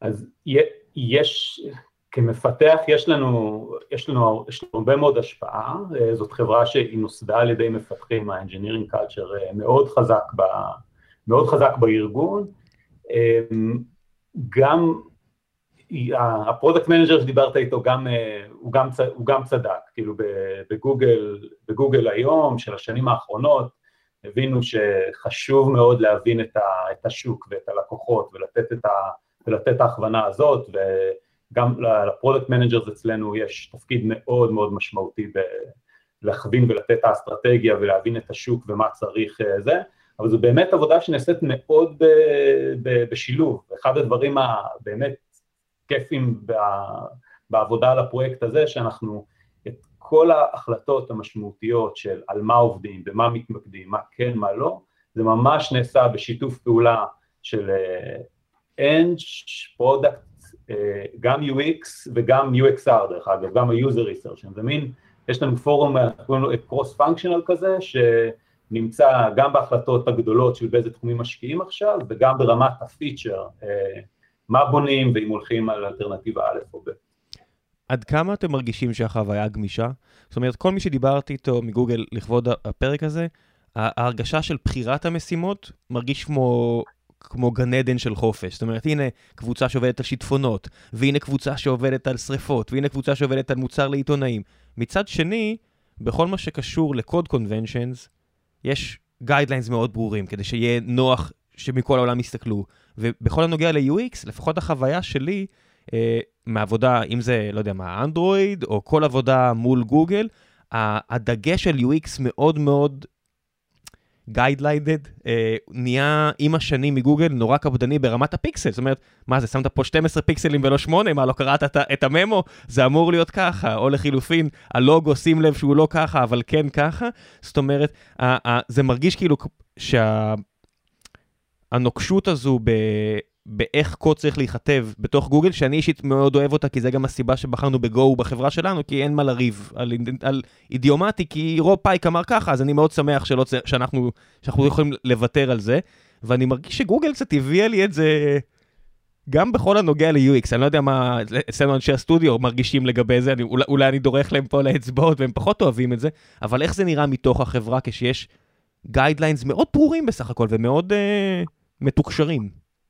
אה, אז תראה, קודם כל, אה, במערכות מורכבות, כמו שהקבוצה שלי מתעסקת, אז, אז זה מאוד נוח שיש את ה guidelines הברורים, יש design system, מה שנקרא, אוקיי?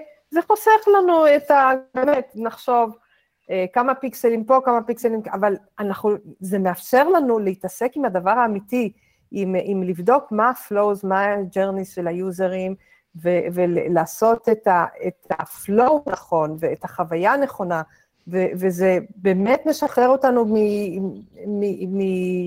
מלהתעסק עם, עם, עם פיקסלים ועם visual design, שזה משהו שהוא אחרת היה לוקח הרבה זמן. אה, לא צריך בכל מוצר לחשוב איך הוא ייראה, אנחנו כבר יודעים איך הוא ייראה, אנחנו מנגישים חוויה טובה ומאפשר לנו באמת אה, בגוגל אה, UX עושים גם את ה...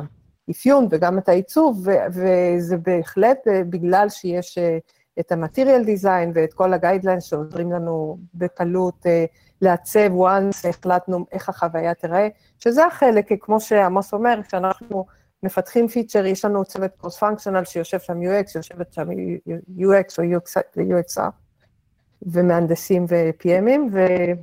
וכולם ביחד מובילים את הדבר הזה כדי שהחוויה תהיה הכי טובה. וזה בסוף חוסך לנו המון עבודה, זה שיש לנו את ה design system. אני יכול להגיד, אני יכול להגיד מהצד של ה engineering, אז יש אה, מצד אחד בבחירה של, החו, של על מה לעבוד ואיך לפתור בעיות, אז יש באמת חופש מאוד גדול, הפרויקט הזה הוא דוגמה למשהו שפשוט צמח bottoms up מהקבוצה ומהשטח וקיבל באמת עידוד כאילו עד, עד עידוד עד למעלה ורוח גבית. לגבי איך בונים והכוונה, יש את זה גם בצד של ה engineering, כאילו אף אחד, אתה מאוד עצמאי ואוטונומי אה, כצוות פיתוח לקבל את ההחלטות דיזיין שאתה רוצה וגם מימוש, אף אחד לא אומר לנו תעשו ככה או תעשו אחרת, אבל כן יש, אבל כן יש הכוונה, אפשר לקרוא לזה מעקה, בגוגל מאוד מאמינים בלתת אה, מעקה, מעקה בטיחות אה, משמעותי, זאת בסוף מערכת, זאת פדרציה של הרבה צוותים שעושים מלא מלא מוצרים, אה, ועם החופש הזה, אתה, אתה רוצה לתת חופש, אבל כן לתת אה, הכוונה, ובאמת, אני, המוצר הזה, הוא, יש בו הרבה מאוד מאפיינים שהם מאוד מאוד דומים להרבה פרויקט מוצרים אחרים, אתה לא רוצה לחשוב על ה... להמציא מחדש את ה storage layer, או להמציא מחדש אה, איך עושים release ים ודברים כאלה, ושם היום בגוגל זה גם כיוון. מכווינים אותך ל-best practices מוסכמים, שיש להם תמיכה טובה, אם אתה רוצה לעשות דברים מאוד אחרת ובדרך שלך, אתה בדרך כלל יכול, אבל זה יהיה, אתה צריך לעבוד יותר קשה. כן, יש, יש כל כך הרבה חברות שמפקששות מהבחינה הזו, כשחופש הופך לאנרכיה, או לחילופין, אה, המוס, התרבות עצמה הופכת לכל כך קשיחה, שהיעדר החופש מדכא לגמרי יצירתיות ואפשרות אה, לפתרון בעיות ואפילו מציאת בעיות מעניינות. המשחק הזה בין uh, חופש להגבלה הוא, הוא, אני חושב שהוא אחד מה, מהחלקים אולי הכי חזקים בתרבות הגוגלרית. שכל הזמן צריך אה, להילחם עליו, uh, והוא לא טריוויאלי בכלל.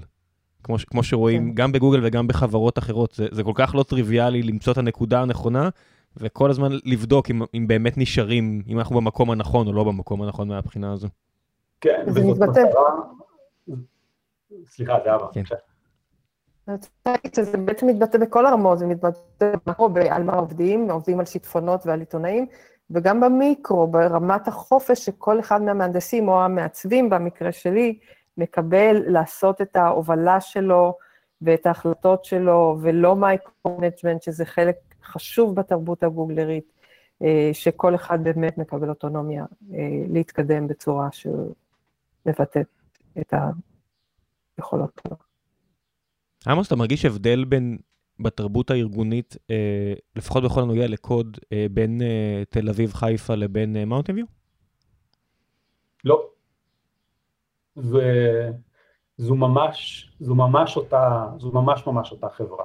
אמ, אני באתי, עשיתי מעבר לארה"ב עם המון סקרנות לראות איך זה יהיה, זו ממש אותה חברה, אותם כלים, אותם קוד, אנשים מצוינים אה, זה, יש, הבד... ההבדלים הם יותר בתרבות, כאילו, נגיד, בארצות הברית, קליפורניה, יש ישראלים, אבל הם אה, מיעוט, אה, מיעוט קטן, ושם ממש קיבוץ גלויות מרתק של אנשים מכל רחבי העולם. כן, כשאתם רואים את האוטובוס אה, עוצר במאונטן ויו ויוצא, זה לפעמים הגיוון האתני, המגדרי, הגילאי, הוא לפעמים מפוצץ את השכל, אתה, אתה ממש יכול לראות אחד אחרי השני, הנה סינית, הנה הודי, הנה מבוגרת, הנה צעיר, הנה, הנה, הנה, הנה אה, לא יודע מה, שחור, לבן, שחורה, לבנה, כל הדברים, 40 אנשים יוצאים, זה כאילו גוגל עשתה פרסומת לבנטון, באמת, שהאוטובוס עוצר שם, זה באמת כל כך מרשים לראות את זה, זה כל כך לא טריוויאלי.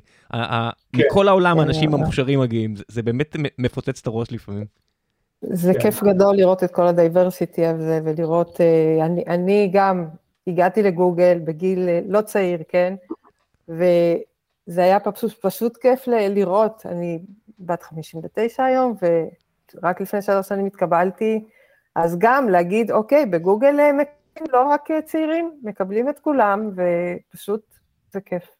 כן, זה מה, המנהל של הס- ה site הישראלי לא בדיוק אה, פרגית צעירה, יוסי, אה, יש לו הרבה זכויות, אבל אי אפשר הוא להאשים אותו. שהוא הבן אדם הכי נכון. צעיר בחדר. זה לא שגוגל אה, אי פעם נתפסה ככה, לא יודע, שקראתי... כן. קראתי איזושהי תלונה על אה, גוגלרים במאונטביו שמרגישים שהצעירים בועטים אותם החוצה, ואז כשהסתובבתי בקמפוס אמרתי, אוקיי, זה נראה לי מאוד סובייקטיבי, כי אני מסתכל סביב, ואין עוד הרבה חברות. זאת אומרת, אני, אני קרח, אבל אני אגיד, אין עוד הרבה חברות עם שיער לבן בכל מקום. זה, זה פשוט מה שהעין תופסת, וזה לא איזה משהו בולט, זה לא אפקט המגירה שאתה קולט משהו שונה. אה, זה באמת קצת מריטוקרטיה. זאת אומרת, it is כן. what it is, זה לא... זה די כיף לראות מהצד, וקצת מקנא בזה, בתרבות כזו. אני יכול להגיד לך שזה, בתור מי שעובד בצ, אה, בצוות ובקבוצה שיש לנו, יש לנו מהנדסים צעירים שסיימו עכשיו את התואר הראשון שלהם באוניברסיטה, או עדיין מת, מתמחים ונמצאים באוניברסיטה, ואנשים שכבר אה, 20 שנה ויותר בתעשייה ושועלי קרבות ותיקים, זה, זה ממש תענוג, יש, באמת, אני לומד הרבה מכולם, כאילו, לומד הרבה מכולם, יש המון ניסיון, וזה... השילוב הזה הוא באמת נהדר, כאילו, גם לצעירים, גם למבוגרים, זה, זה ממש כיף. טוב, הנה, יאללה, הוצ- הוצאנו את העיניים ו- ו- ואת האוזניים של אה, הרבה יזמים שמתבאסים על העניין הזה בעצמם, אה, ובואו נסיים את הפרק ב- בהמלצות. אין לי רגולציה, שוב אני אגיד, תמליצו מה שבא לכם, אה, שקראתם, שמעתם, שעניין אתכם ובא לכם לחלוק כי המאזינים, הבמה שלכם. לא חייב להיות חדש, סתם משהו שבא לכם לחלוק. אני שמעתי לאחרונה פרק מצוין, מותר להגיד על פודקאסט אחר? בטח, מה זה מותר? של מומלץ. ברנה- ברנה בראון, בפ- בפודקאסט של ברנה בראון, שדיברה עם סיימון סינק על הספר החדש שלה, The Infinite, Finite and Infinite Games. זה פשוט היה כל כך מעניין וכל כך אה, הוסיף לי תובנות לחיים. מאוד מו- ממליצה להקשיב לפרק הזה. כמומחית ל-UX, את מוצאת שצורת התוכן הזו של האזנה עושה לך משהו שונה? אני מאוד אוהבת את זה. אה, אותי זה, אה, אני, אני מרגישה שזה זה מעורר השראה אצלי. אני שומעת הרבה פודקאסטים על אה, מנהיגות, על דברים כאלה מאוד מאוד מעורר השראה. כן, לא יודעת, זה הרדיו של פעם, נכון? אז חוזר. אני לא יודע אם זה אי פעם הלך, אבל היה מעניין טיפה לעשות איזו שיחה עם מישהו שחקר את העניין של ה-user experience מהבחינה הזו של שמע בלבד, והחיבור הרגשי שזה יוצר. יש לי את התיאוריות שלי, אבל אני לא חוקר, ואני לא מדען, ואני לא, לא, לא אפיץ אותם פה סתם ככה. עמוס, מה איתך? המלצות? אני, אז אני גם אשאר בעולם, ה, בעולם הפודקאסטים, ואני שותף לאינטואיציות שלך לגבי היפה, המדיום הזה של, של שמע בלבד, אני חושב שהוא, אני חושב שהוא מדהים. אני מאוד נהנה לשמוע פודקאסט שנקרא The Knowledge Project, באנגלית, מוביל אותו מישהו בשם שיין פרי, שרעיונות עומק עם אנשים מפילוסופים ועד מומחים לניהול, חוקרים אקדמיים בתחום החברה, רעיונות עומק באמת באמת מרתקים. אני למדתי, לקחתי משם הרבה מאוד דברים בתקופה האחרונה. כנ"ל, כנ"ל, כנ"ל. יופי של המלצות, לצערי הכרתי, אז אין לי פה משהו חדש ואני מקווה שלמאזינים יהיה. תמיד כיף לשמוע, פשוט כל פעם שאני מגלה איזה המלצה חדשה, זה הקטע בשם, יש כל כך הרבה עכשיו, זה כמו... וזה גם כל כך זמין, ו- וזה פשוט חינם ומחכה, או עם תשלום בתשלום מינימלי, ושאתה מקבל המלצה לאיזה איזה סדרת פודקאסט אה, כזו או אחרת, שלא, שאתה לא מכיר, זה פשוט, אני, אני מתרגש כמו, כמו לא יודע מה, כי אני אומר, או, יש לי עכשיו 40 שעות של התרגשות עכשיו, או 30 שעות של התרגשות, זה כל כך כיף. אה, אז מהבחינה הזאת, אה, זה הרבה בזכות המהפכה הזאת של המובייל. צריך להגיד את האמת, זה עוד חלק, אם מדברים על, ה, על סינגולריות שאולי תגיע, עוד, אה, עוד גוגלר, אה, צריך לומר את האמת, רייק הרצפילד וכל מיני כאלה. תמיד יש לי את התחושה ש... לפעמים יש תחושה שאנחנו קצת חיים בתוך מהפכה כזו ולא, ולא מעריכים את זה דיו. שדברים משתנים כל כך מהר, ורק אחרי שאולי נלך ויכתבו על התקופה הזו בראי הזמן, נבין שחיינו בתקופה כזו. ש, שאם בעשור שאתה בגוגל דברים כל כך הרבה השתנו, עמוס, לפעמים קצת קשה להעריך את זה, כשאתה בתוך המכונה, או כמוני, לא יודע מה, מהצד.